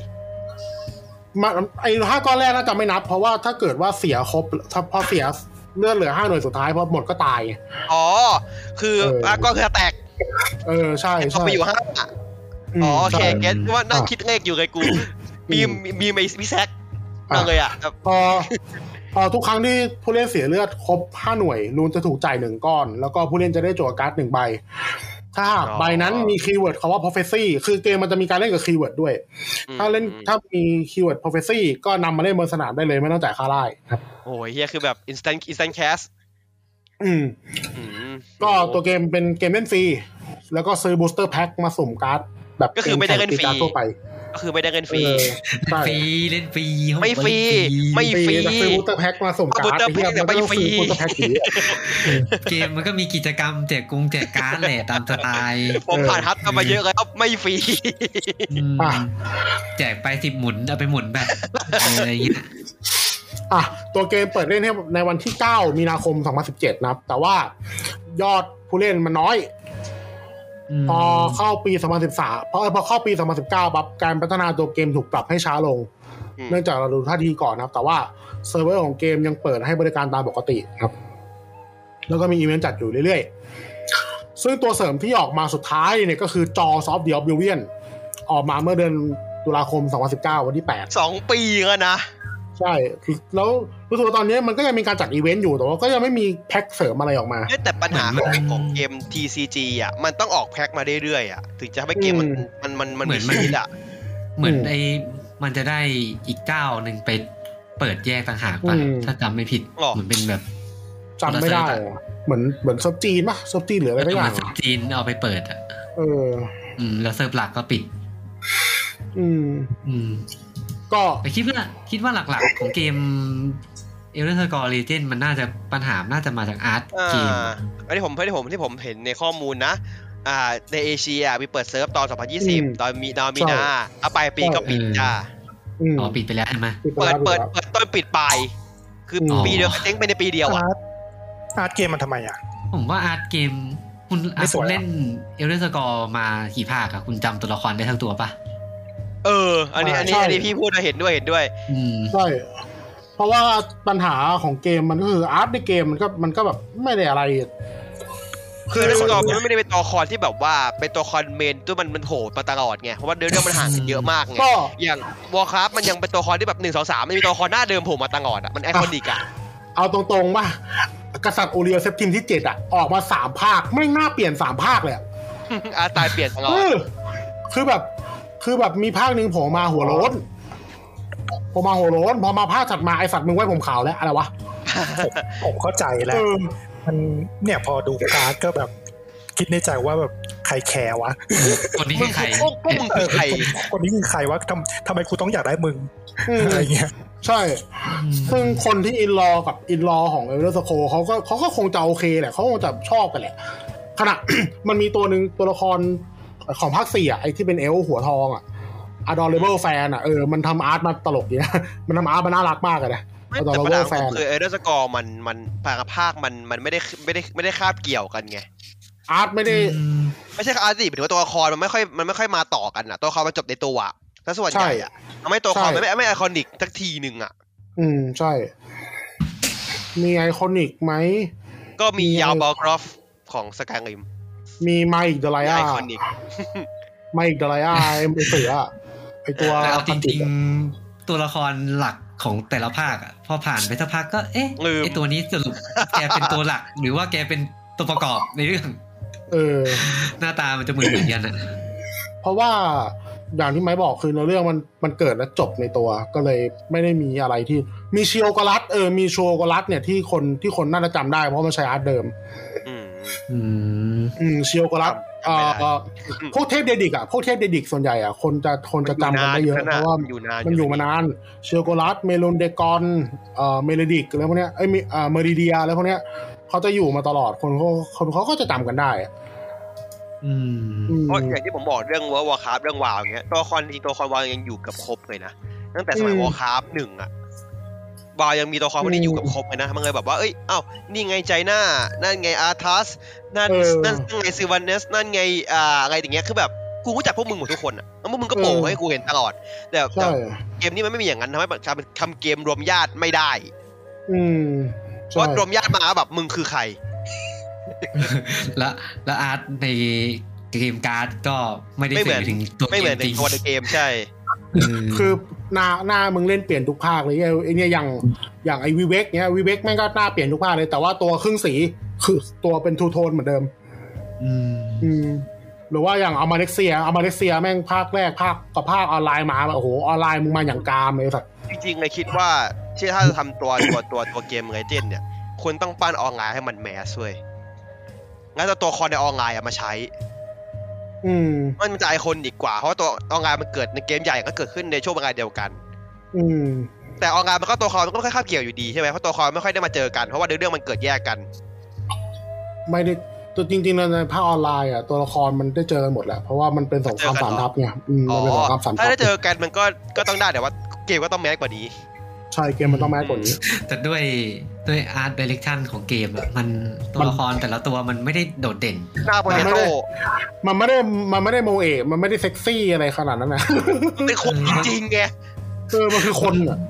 มันยังมีแบบบางจังหวะที่แบบ เอ๊ะ ตัวนี้ใช่ตัวที่เคยคุย เฮ้ย เมื่อสามชั่วโมงที่แล้วหรือเปล่าวะ อย่างอย่างอย่างตัวละครที่ผมเลือกครบในสกายริมอะงีเดีย อืม นี่มึงสวยแล้วเหรอ คือเกมมันทำตัวละครสวยได้แค่นี้เหรอ หน้าก็จะเจเนริกตัวละคร เออ NPC แบบเจนมา คือแบบ อืม เอ่อ คือตัวละครเด่นมันไม่ได้ปั้น ไม่ได้ไปมันดู ปั้นแบบ ดูดู ไอ้ ดีมากชัดเจน อ๋อเหมือนเหมือนแบบค่า default NPC ศูนย์หนึ่งอย่างเงี้ย เอ เอ อ อ คือแบบไม่ได้มีความแบบเอ้ย แล้ มึ ว ง ก็ ลงราใส่ยละ ชุด เอียดนะมึงอะไรนะ เออ แล้วตัวละครมึงแบบคือถ้าเป็นเผ่า คือเอ็มพีซีในออนไลน์ครับ ถ้าเป็นเป็นเผ่าอะไรก็ตามอ่ะหน้ามันจะสต็อกมาเลยอะ สต็อกแบบเหมือนกันเลยกูคือคนเอ้ยทำไมหน้าเหมือนคนนี้จังวะทำไมหน้าเหมือนคนนั้นจังวะอ๋อเหี้ยังมันสต็อกเผานี่หว่าเออ อืม อ่ะ รายการเราเป็นรายการช่างบ่น อ่ะ บ่นทุ มั ก น มาเกมเป็นฟีเจอร์หรืออะไรวะเนี่ย อ่ะถัดมาครับเป็นเอลเดอร์ หมดแม่งทุกเกม เออ เออจริงจริง จริง บท จริง พองอักอะโด อ่ะมาที่เกมถัดไปครับ Elder Scrolls Blades ไม่รู้จักครับข้าม เป็นเกมมือถือ อ่ามีข้อมูลน้อยมาก อันนี้เพราะผมไม่ค่อยแคร์อะไร ใครแคร์วะ เออระบบการเล่นเหมือนกับ Infinity Blade หรือว่า Marvel Avenger Initiative นะครับ สมัยก่อนเลยก็คือเป็นเฟร p เ r อร์ซันนะครับ แล้วก็ตีเอา ใช้นิ้วสะบัดเอาอย่างเดียว เออใช้นิ้วสะบัดครับ มีระบบการสร้างเมืองนะครับ แล้วก็ซึ่งจ่ายเงินเพื่อเร่งโปรเกรสได้เป็นเกมมือถือ เป็น เลยนะครับ เกมมีทาวน์บิวเดอร์ด้วยเหรอ ใช่มีมีสร้างเมือง โอ้โห เอ่อในเรื่อง แล้วเรื่องมันคือประมาณว่าเมืองพระเอกมันเมืองที่พระเอกอยู่มันโดนเทพเดดิกพัง อืม พระเอกก็เลยสร้างแต่เมืองนี้มันอยู่ตรงไหนของทำเดียวก็ไม่รู้นะครับตัวเกมเปิดให้บริการเต็มรูปแบบก็คือออกจากสถานะ Early Access วันที่ 12 พฤษภาคม 2020 นะครับ แล้วก็แล้วก็เปิดใน Nintendo Switch ในวันที่ 14 พฤษภาคมปีเดียวกันนะครับ บอกแค่นี้เพราะว่าผมไม่สนใจเกมนี้เท่าไหร่ จริงๆเกมมันมี potential มากเลยนะ มีมีมีแต่ว่า อืม มันจะดีกว่านี้ถ้ามันไม่ได้ทำอย่างเงี้ย เหมือนมันหิวเงินมั้ง ผมอยากให้มันเป็นแบบพวกเลดชาร์โดเลเจนมากกว่า ที่เป็นที่แบบตัวตัวเป็นเอ c ซีมา คื ติ อ ด แบบ เตียน เอา อ๋อ ก็คือแบบเอาเอา เออ เอาเอาข้อหลักๆในสองเกมมาเหมือนเลเจน เออ แต่ว่ามาทำแบบจัดจัดตี้ตีแทน เออใช่ถ้าเป็นอย่างนั้นน่าจะเวิร์กกว่า อืมมีแปลไทยด้วยนะครับ มีด้วยเหรอ อื โอเมด มีมีมีมีมีมีมีมีมี มึงแปลเกมนี้เนี่ยนะ เออ อืม มึงเลิกแปลเกมนี้เนี่ยนะ ตลกดิ ตายสิวะ คนไทยเล่นเกมมือถือเยอะ ไม่แต่ โอเค ว่าเอลสกอเบดมันก็เงียบกริบเลยนะ กิบเลย เพราะว่ามันคนมันไม่เล่นกันอยู่แล้วอ่ะ มันจะเล่นไปทำไมกูมีภาคหลักเล่นอยู่แล้ว แล้วกูมีออนไล คือ น์เล่นอ อย่าง ยู่ ใน แล้ว ส กู วิต ไม่ อ เล่นอย่าง อน เงี้ย ไลน์ดีกว่า ซื้อสกัดลืมดีกว่าไหม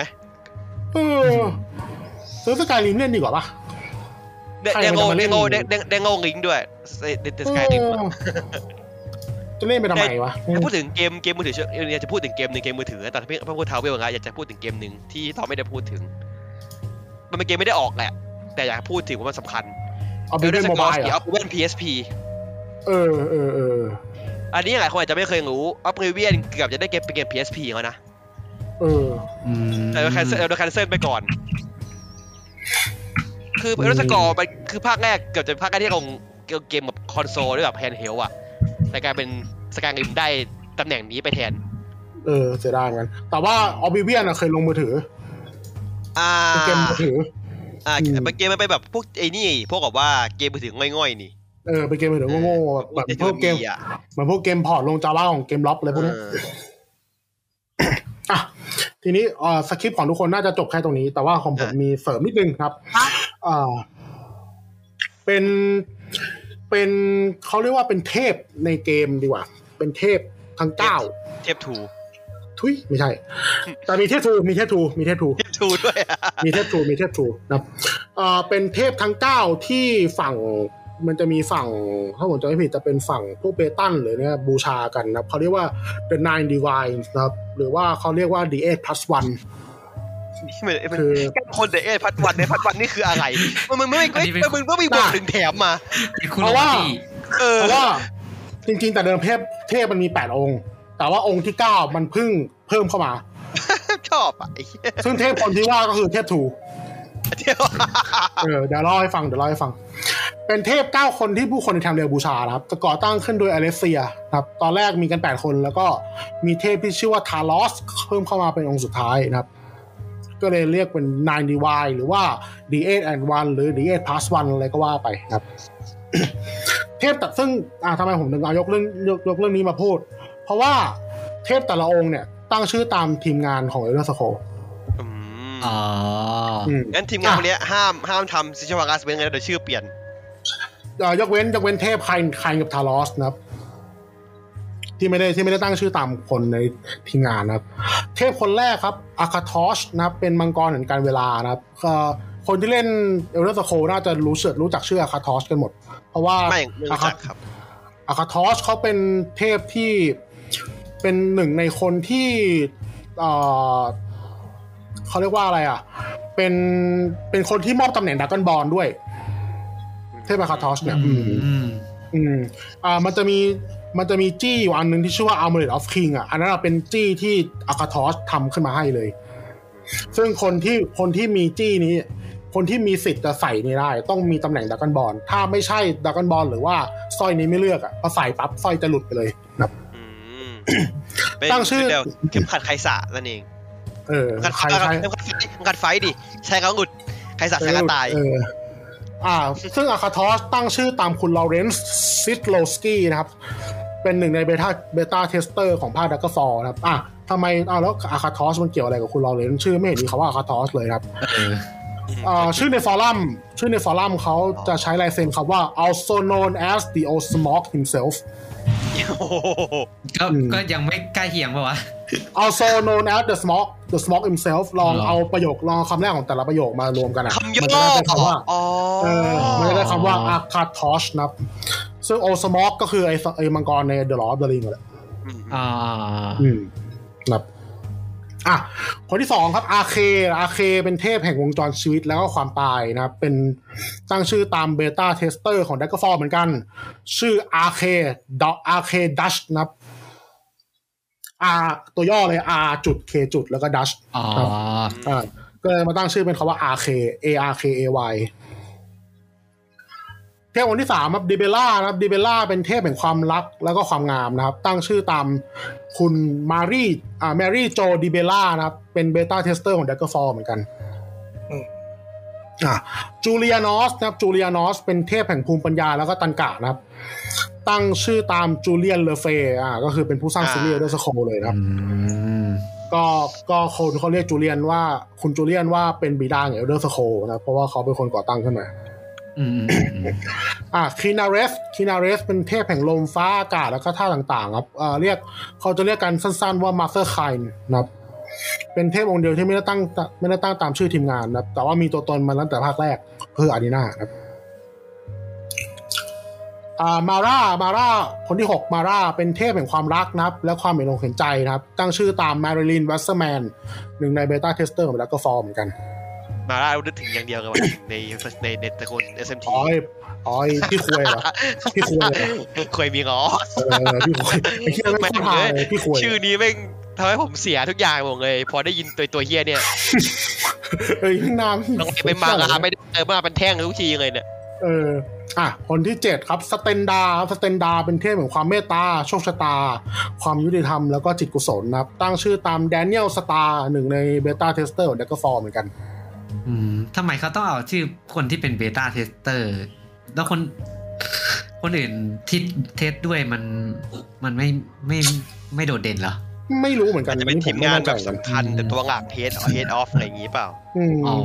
เป็นแบบ อาจจะเป็นคนที่แบบให้ฟีดแบ็กดีอะไรอย่าง อื งี้ใช่ไหม มใช่ใช่มันก็เพราะพวกนี้เขาเป็นแบบคนที่อุทิศเวลาแบบประเทศเดกฟอร์ ประมาณนี้มั้ง อืม แต่ว่าพวกเดลต้าเทสเตอร์เขาว่าทำเป็นพวก QA เทสเตอร์ในในออฟฟิศไม่ใช่เหรอ อืมผมไม่แน่ใจเหมือนกันว่าเพราะอะไรเหมือนกัน ไม่แน่ใจเป็นเพราะอะไรเหมือนกัน อ่า คนที่แปดครับอ่าเซนิทานะครับเซนิทาเป็นเทพแห่งการทำงานและการพาณิชย์นะครับเรียกสั้นๆว่าเทพพ่อค้า อืม ตั้งชื่อตามคุณสตีเฟนเซนแซปนะครับเป็นเบต้าเทสเตอร์ของภาคอารีนา อย่างเงี้ย อืม อืมอ่า ก็คือเซนิทาตั้งตามตั้งตามชื่อกลางคือเซน เขาอาจจะมองว่าแบบเดลต้าเทสเตอร์คนที่แบบว่าคอยรักษาคอยแก้ปัญหา อืม โลกนี้บ้างเลยเป็นเทพเจ้า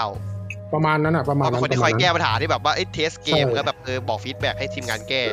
เออ น่าจะเป็ ใช่ นเพราะอย่าง ใช่ นี้บ้างแล้วเอาเดลต้าเทสเตอร์มาทำ ประมาณนั้น อ่ะคนสุดท้ายซึ่งเป็นคนที่เพิ่งเพิ่มเข้ามาทีหลังก็คือทารอส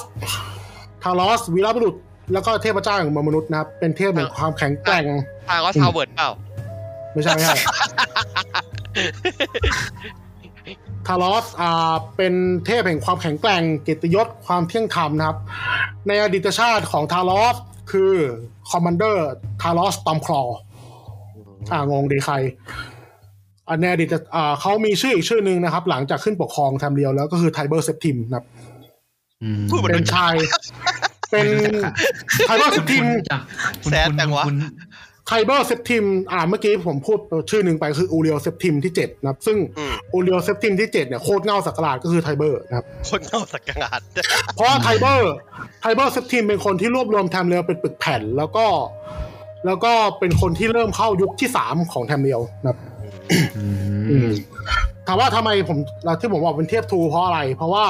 ไทเบอร์เซ t ทีมเขาเขาบุกยึดเป็นชายคนเดียวที่สามารถบุกยึดแทมเนลทั้งทวีปได้ อ๋อโนบุนากะนี่ว่ะ เออเออประมาณโนบุนากะ โดยได้ความช่วยเหลือจากหุ่นยนต์ ฮะ อืม อืม ฮะหุ่นยนต์เดี๋ยว หุ่นยน คุ ต์ ณโยนคนแค่นะ ใช่ อ๋อ หุ่นยนต์เป็นหุ่นยนต์ ซึ่งเดี๋ยวไอหุ่นยนต์ที่ว่าเนี่ยคืออะไรเดี๋ยวผมไปเล่าให้ฟังในไทม์ไลน์นะครับ โอ้โหนี่ยังเอาขายต่อยครับ ใช่ ใช่ เป็นเทพทูเป็นเทพทูว่าแม่งโกงมากไอ้เฮียเนี่ยไอ้เฮียไอ้เฮียหุ่นยนต์เฮียเนี่ยแม่งโกงมากเลย อืม เพราะว่าถ้าถ้าถ้าไซเบอร์ไม่เทพทูจริงแม่งมันมันยึดมันยึดทำเนียบเป็นปึกแผ่นไม่ได้หรอก อ๋อแล้วแล้วคนนี้ไม่มีที่มาเหรอชื่อ อะไรอะพี่ไม่มีครับไม่มี มั เป็น อ๋อไม่มี เป็นแต่ว่าทารอสเนี่ยเขาเป็นชื่อเทพองค์หนึ่งในเดอะฟอ t เทนเลียม อ๋อ ของดันเจนดัก แล้ว กอน พี่ทางออสฮาวเวิร์ด ไม่เชื่อ ไม่ใช่ ว่าจะเขินๆ ไม่อยากให้ เออไม่อยาก ใส่มาโดยตรง กลัวกลัว power power เยอะเกินไม่เอาเดี๋ยวเขาหาว่ากูแบบอีโก้เยอะ ไม่บอกอากันจริงๆก็ทางออส ทางออสฮาวเวิร์ดนะฮะ นึกว่าเซลล์อินเสิร์ต อันนี้อันนี้เขาตั้งมานานตั้งแต่ตั้งแต่ช่วงแรกๆแล้วตั้งแต่ช่วงเออตั้งแต่ช่วงคุณจูเลียเลอเฟย์เขาตั้ง อ๋อคือมัน เพราะนาย ไม่ไม่ divine เกี่ยวไม่เกี่ยวกับไม่เกี่ยวไม่เกี่ยวกับพี่ทอสโอเค เออแต่ว่าคนส่วนใหญ่เขาก็จะไม่รับทารอสเป็นเทพ มีแค่เฉพาะบางกลุ่มที่นับเป็นเทพนะครับอ่ะขอประมาณอ่ะก็จบกันไปแล้วนะครับสำหรับฟีเจอร์ของของตอนนี้นะครับ ก็คือ Elder Scroll แต่จริงๆ ยังไม่จบหรอกมีต่อบานเบอร์เลย นี่ก็เกือบเกือบสามชั่วโมงแล้ว อืมสาม ก็ยาว เอ้ย อย่าง สามชั่วโม ก็ ง ยาวพอก็ยาวพอที่เราทำปกติเอาวะ พี่ ใช่ใช่ใช่ เออ เดี๋ยวเดี๋ยวเราก็ใส่ตอนแบบมีปัญหา มีเทสเสีย งเลย ปกติปกติฟีเจอร์มันจะสั้น มันจะประมาณชั่วโมงครึ่งอะไรเงี้ย อืม แต่ว่าเดี๋ยวไทม์ไลน์ก็อันนี้ไว้แค่นี้ก่อนนะครับเดี๋ยวส่วนเรื่องไทม์ไลน์เนี่ยเดี๋ยวค่อยไปต่อในฟีเจอร์ตอนต่อไปนะครับ อันนี้เป็นโปรโปรล็อก ตัวหลอกตัวหลอก เป็น chapter one เป็นเป็น สบาย เป็นไม่ได้บอกว่าใครดูน่ะ สบาย เป็น ละ เป็น TS part one เออผมสบาย นั่ แห ง ละ ฟังเพลินเลย เอ อ นั่งฟัง เอ เพลิน อ เอาเป็นเอาเป็นสลับไหมเดี๋ยวเดี๋ยวคราวหน้าเป็นผมแล้วก็ ได้ คราวต่อไป ได้ เอาเออ ได้ได้ได้ได้ได้ แล้วแต่ท่านผู้ฟังดีกว่าเผื่อให้ท่านผู้ฟังเลือก อืมก็เดี๋ยว มีคนบอก เดี๋ยว เหรอ เดี๋ยวผม รอคอมรอคอมเมนต์มาว่าอยากอยาก อืม ฟังอะไรก่อน อื เอ ม อ ครับ ประมาณนี้ครับ อืม ครับสำหรับวันนี้เราก็ประมาณนี้ไหม ประมาณนี้ไหมเออประมาณนี้แหละ เออ ตัดจบ ก็ สั้นๆเลย เดี๋ยวสัป